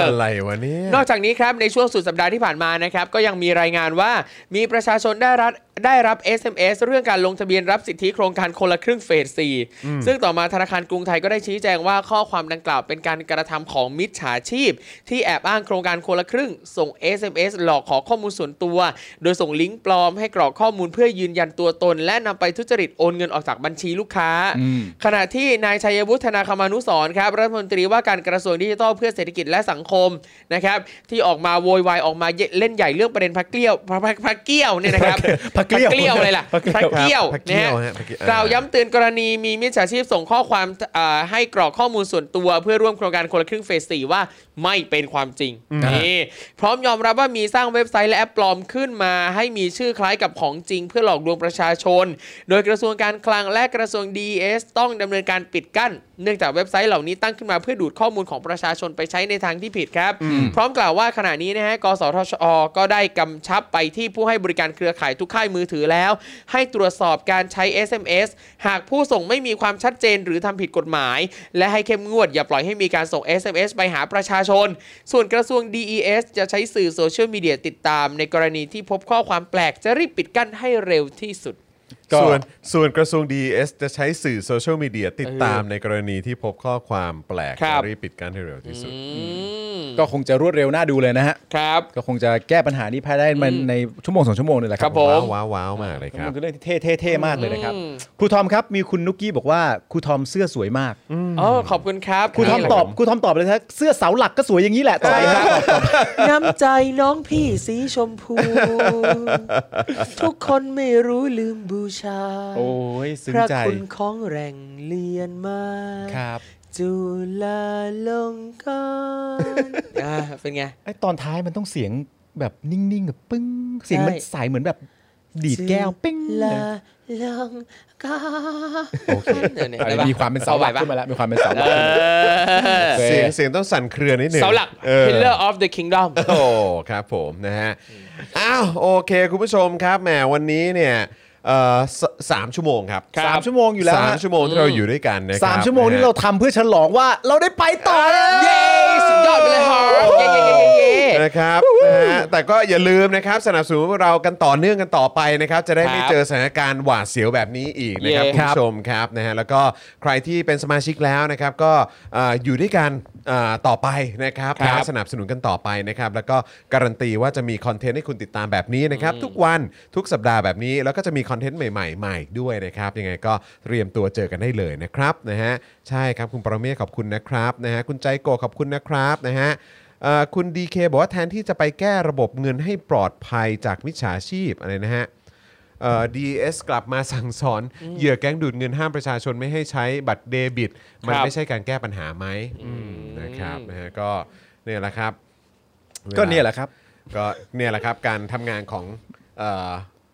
หน่วยงานรัฐนะฮะ ครับ ภายใต้รัฐบาลเนี้นะครับ เอ้ยเอ้ยรัฐบาลนี้นี่มันมาตั้งแต่แรกมันมาไงนะ ก็เอ่ออตอนนี้เขาเรียกว่าอะไรนายกที่เป็นผู้นำรัฐบาลนี้เนี่ย อ่า ก็ อ่า มา อ่า จากการทำรัฐประหารใช่ไหม อ่า อ่า ครับ เออแล้วก็หลังจากนั้นเขาก็มีการแบบโอ้ยเอ่อแก้กติกาการเลือกตั้งเขียน เออก ฎหมายอะไรพวกนี้ขึ้นมา ครับ ทำรัฐธรรมนูญขึ้นมาใหม่ เอออ อะไรแบบนี้ใช่ไหมครับ แล้วก็หลังจากนั้นก็เลือกตั้ง เออ แล้วก็มีความน่าสนใจมากในการเลือกตั้งครั้งที่ผ่านมา ครับผม เออนะครับ ได้ข่าวว่ามีเรื่องสวสองร้อยสิบเสียงมัน ใช่ มันเรื่องเป็นยังไงนะตอนนั้น ก็ น่ะ เห็น ออ มีคอสชเอ้ยเขาเรียกอะไรเขาเลือกเอ่อ เออ สวขึ้นมา อ่า ใช่ไหม อ่าอ่าใช่ใช่ เออนะครับโดยโดยคนที่ทำรัฐประหารเข้ามา เออ กับทีมงานของเขา แต่ ใช่ห คงไม่มีสิทธิ์ เลือกคนที่เหมาะสม เออ เลือกคนที่เหมาะสมที่มีวุฒิภาวะมีวัยวุฒิมีอะไร ครับผม ต่างๆเข้ามา แต่นี่คือเขาเลือกเอง อ่าเหมาะสมอยู่แล้วเห แต่ มาะสมอ แต่ ยู่แล้ว แต่ถ้าเลือกเองขึ้นมางั้นก็คงไม่มีสิทธิ์ได้เลือกนายกหรอก ไม่ มั้งหรือ เกี่ยวหรอกอ๋อไม่ไม่ไม่เขาเลือกแต่เขา เลื ก็ อก จะ เหรอ เลือกเขาก็จะเลือกคนที่เหมาะสมไง อ๋อเหรอ เลือกเลือกคนที่แบบว่ามาจากเสียงของประชาชน ครั ใช่ บ ไหม ผม เออเขาว่าอย่างนั้น แล้วการทำงานในสภารู้สึกเขาบอกว่าจะมีไว้เพื่อถ่วงดุล อ่าใช่ใช่ แต่ว่า ใช่ การทำงานในสภาเขาถ่วงดุลไหมหรือว่าเขายังไง ก็ ก็ทำทำทำตามทำตามสไตล์เขา ทำตาม ฮะ สไตล์เขาอะไรอ ส ย่างเงี้ วย สองร้อยห้าสิบคนนะค ครั รับ แต่ไม่น่ามี ที่ถู ทะ กจิ้มมา แต่ไม่น่ามีทหารหรอกมั้งในนั้นน่ะมีปะ โอ้ มีเยอะเลยเหรอ ครับผม ไอ้เชี่ยอะไรวะเนี่ยงงไปหมดแล้วเนี่ย พูดเป็นเล่น มีมีทั้งที่อยู่ในตำแหน่งปัจจุบัน ครับเออ แล้วก็มีทั้งที่อะไรนะ มีทั้งที่ก็คงเป็นเกษียณกันหลายคนเหมือนกั อ่ นา เออ ครับ แต่ว่าเขาไม่เกี่ยวกันหรอก แต่ทีนี้ผมผมผมตีความ เขาไม่เกี่ยวกัน เล่น เลย ๆว่า ครับ พักใดก็ตามเนี่ยที่ตั้งขึ้นมาแล้วมีหัวหน้าพักมาจากการทำรัฐประหารเนี่ย อืม มันเป็นการล้มล้างระบอบการปกครองฉีกรัฐธรรมนูญกฎหมายสู่ประเทศเนี่ เอย อเออ มัน ครับ คงไม่มีพักร่วมเข้าไปร่วมกับเขาหรอกมั้งหรือไงวะ ก็อืมในประเทศไทยผมก็ไม่แน่ใจนะ อ๋อเหรอ โอเค ในประเทศอื่นนี่ย รู้เรื่อง ในในประเทศอื่นผมว่าเขาน่าจะยังพอมียางอยู่ เออ เออยางอายฮะ ยิ่งยิ่งผมเชื่อเลยนะว่าในประเทศไทยอ่ะ ครับ ถ้าเกิดมีพักใดก็ตาม แล้วตอนที่เขาหาเสียงอ่ะ อ่า เขาสัญญาว่าจะไม่ทำอ่ะ เออ ยังไงก็น่าจะไม่ทำนะ เออก็อืมเนอะโดยปกติแล้วเนอะ เออเออเออ เออนะฮะแต่เดี๋ยวต้องไปย้อนดูข่าวนิดนึง เออเออ ว่ามีพักไหนทำหรือเปล่า เนี่ยกูขยี้กูเนี่ยกูขยี้มาในยสักพักหนึ่งกูลืมไปนะกูพูดเรื่องอะไรอยู่เนี่ย มันเริ่มต้นยังไงวะ เออ เออนะครับคุณผู้ชมครับเนี่ยแหละครับประเทศไทยนะครับนะฮะเอ่อเรื่องบัตรแนะนำให้ไปดูในช่องในอาร์มนะครับว่าความจริงแล้วบัตรเครดิตเดบิตเนี่ยมีความปลอดภัยหรือไม่ ครับ เออนะครับนะก็เห็นเอ่อในอาร์มเขาก็โพสต์อยู่เหมือนกันเออเขาก็โพสต์คลิปอยู่เหมือนกันนะครับ ครับ ก็สามารถไปดูกันได้นะครับนะฮะวันนี้ก็ขอบคุณผู้ชมมากๆนะครับที่ติดตามพวกเรานะครับอ่ะแล้วก็อยากจะประชาสัมพันธ์ทิ้งท้ายสำหรับใครที่ยังไม่ได้ดูเจอข่าวตื้นเทปล่าสุด ครับ นี่นะครับนะซึ่งออนแอร์ให้ชมกันไปแล้วเมื่อวันเสาร์ที่ผ่านมานะครับ คุณผู้ชมครับเจอข่าวตื้นตอนที่ 293 นะครับ ที่มีชื่อตอนว่าน้ำท่วมปี 54 กับปี 64 ต่างกันที่ตอนนั้นเรายังไม่มีสสพักปัดเศษสวะครับ ครับ อืมนะครับใครที่ยังไม่ได้รีเอ่อที่ยังไม่ได้ฟังเนี่ยนะครับก็รีบไปฟังกันได้เลยไปชมกันได้เลยนะครับนะฮะกับเรื่องที่สยองขวัญที่สุดสำหรับคนไทยในรอบสัปดาห์ที่ผ่านมานะครับซึ่งน่ากลัวกว่าหนังผีครับก็คือเรื่องที่ยูๆครับเงินในบัญชีก็ไหลออกไปทีละ 30 กว่าบาทนะครับ โอ้โห นะฮะแล้วก็ไปฟังคนที่มีหน้าที่รับผิดชอบเต็มๆครับ สั่งสอนประชาชน กลบเกลื่อนความกระจอกกันนะครับ ครับ นะไมันจะเป็นรัฐมนตรีนะครับนะฮะอ่าแล้วก็ยังมีในพาร์ทของตำรวจด้วย อ่า นะครับแล้วก็ยังมีเรื่องรำลึกน้ำท่วมปี 54 นะครับครับนะฮะกับคลิปสัมภาษณ์ยิ่งลักษณ์ชินวัตรครับที่เล่าถึงประสบการณ์การเป็นนายกเมื่อครั้งเกิดน้ำท่วมใหญ่นะครับ ครับ ใครอยากจะรู้ว่าชีเนี่ยจะมาแฉไหมว่าความจริงเป็นอย่างไรเนี่ยนะครับแล้วก็มันเกิดอะไรขึ้นตอนนั้นก็ไปดูกันได้นะครับ โอ้โห แต่ที่แน่ๆนะครับถ้าคุณดูแล้วเนี่ยรับรองว่าคุณจะคิดถึงนักการเมืองครับ ที่ ครับ เป็นนักการเมืองจริง ๆ เหลือเกิน ใช่ นะครับ นอกจากนี้นะครับยังพูดถึงเรื่องสารไทยด้วยนะครับ ในช่วงนี้เนี่ยพีคเหมือนเดิมครับสารอุทธรยืนตามเดิมให้ 4กปปสพ้นคดีกบฏนะครับ เอาเหร แต่ อ แต่สนธิยานหรือว่าต้อยท็อปนิวส์เนี่ย ครับ ผิดจริงฐานขวางการเลือกตั้งนะครับ เรียกว่าพอหอมปากหอมคอเนาะ ก็ได้ประกันตัวนะ ใช่ เออ นะครับนะฮะแล้วก็สุดท้ายนะครับกับเรื่องอภินิหารพระพุทธเจ้าครับ หลังสารรัฐธรรมนูนนะครับวินิจฉัยนะครับว่าภัยบูลย์นิติตะวันครับไม่พ้นสมาชิกสภาพ การเป็นสสนะครับจากการยุบพักตัวเองแล้วไปอยู่พลังประชารัฐ ครับ ซึ่งถ้าใครงงว่าภัยบูลย์เนี่ยเป็นสสปาร์ตี้ลิสต์ลำดับที่เท่าไหร่นั้น เออ นะครับ เทปนี้ครับ เออ ไม่มีคำตอบให้ อ้าวเหี้ยโถเอ้ โอ้ ย โหอุตส่าห์คาดหวัง อะไรวะ เอาเป็น แล้วเราจะหา ว่ คำตอบจากไหนสะพกดักอย่าทิ้งประชาชน ก็พยายามหาให้อยู่ครับนะฮะ โอเค แต่เทปนี้ยังหาไม่ได้นะค ครั รับบ ผม นะฮะแต่ว่ามาร่วมกันเป็นพยานนะครับกับอภินิหารหน้าทนของคนพวกนี้กันได้เลยนะครับ จากลิงก์ของตอนนี้นะครับที่เดี๋ยวอาจารย์แบงค์จะแปะลิงก์ไว้ให้นะครับ ครับ ในช่องอเน ผม ต์นั่นเองนะครับผม โอ้ นะฮะ อุ๊ย ก็ พระเกี้ยว เจมจนกันไป เจมจนกัน เห็น ไป พอดีว่าพระ เอ เกี้ยว อนะค ส รั ว บ ยงาม เจมจนกันไปก็ไปติดตามกันได้นะครับ ใครยังไม่ได้ดูตอนใหม่ล่าสุดก็ไปดูกันซะนะครับ แล้วก็ฝากกดไลค์แล้วก็กดแชร์กันด้วยนะครับผม ครับผม นะฮะเอาละครับคุณผู้ชมครับ พรุ่งนี้เอ่อพรุ่งนี้ก็จะมีเอ่อพี่แขกใช่ไหมฮะพรุ่งนี้พี่แขกนะครับอย่างที่บอกไปว่าเดี๋ยวจะพาไปทานอาหารอร่อยๆกันนะครับแล้วก็พรุ่งนี้ตอนเย็นก็กลับมาเจอกับพวกเรา ใช่ครับ นะครับสี่หนุ่มเหมือนเดิมนะ เย่ นะครับนะฮะกับ Daily Topics นะครับซึ่งก็แน่นอนแล้วครับนะฮะมีผมจอห์นนอนตักนะครับ ฮะ นะฮะคุณปาล์มเซอร์วิสใช่ไหมฮะ ใช่ครับ เออนะฮะแล้วก็ครูทอมมิสเตอร์ไฟเซอร์ของเรา Yeah, ครับ I'm always เดี๋ยวเราต้องเตรียมอัปเดตแล้วนะ อ่ะได้ครับ เออ ได้ ต้อง ครับ เตรียมอัปเดตแล้วนะเออ ได้ งั้นเดี๋ยวรอเลยเป็นไฟเซอร์สามเข็ม นี่นี่คืออะไรวะนี่เดี๋ยวเดี๋ยวจะบินไปที่ไหนอีกหรือเปล่าเนี่ย เอ้ยกำลังหาตั๋วเหร อ๋อ อ หาตั๋วอยู่เลย อยากไป เดี๋ยวก่อนนะ เข็มสาม ตกลง 27 นี้เรายังไง ยี่สิบเจ็ด เออเออเออ เดี๋ยวเดี๋ยวเดี๋ยวขอเดี๋ยวเดี๋ยวอัปเดตพรุ่งนี้ก โอเค ครับเดี๋ยวอัปเดตพรุ่งนี้อีกทีละกัน โอ นะ เค ครับนะแล้วก็วันนี้นะครับดูรายการไลฟ์ของเรานะครับแล้วก็ร่วมจัดรายการไปกับเราด้วยนะครับอาจารย์แบงค์มองบนถอนในใจไปพลางๆนะครับ พวกเรา 4 คนลาไปก่อนนะครับ สวัสดีครับ สวัสดีครับ คุณผู้ชมครับ บ๊ายบายครับ บ๊าย ผม บายครับ คุณผู้ชมบ๊ายบายครับ บ๊ายบายสองเก้าสองเก้า Daily Topics กับจอห์นวินยู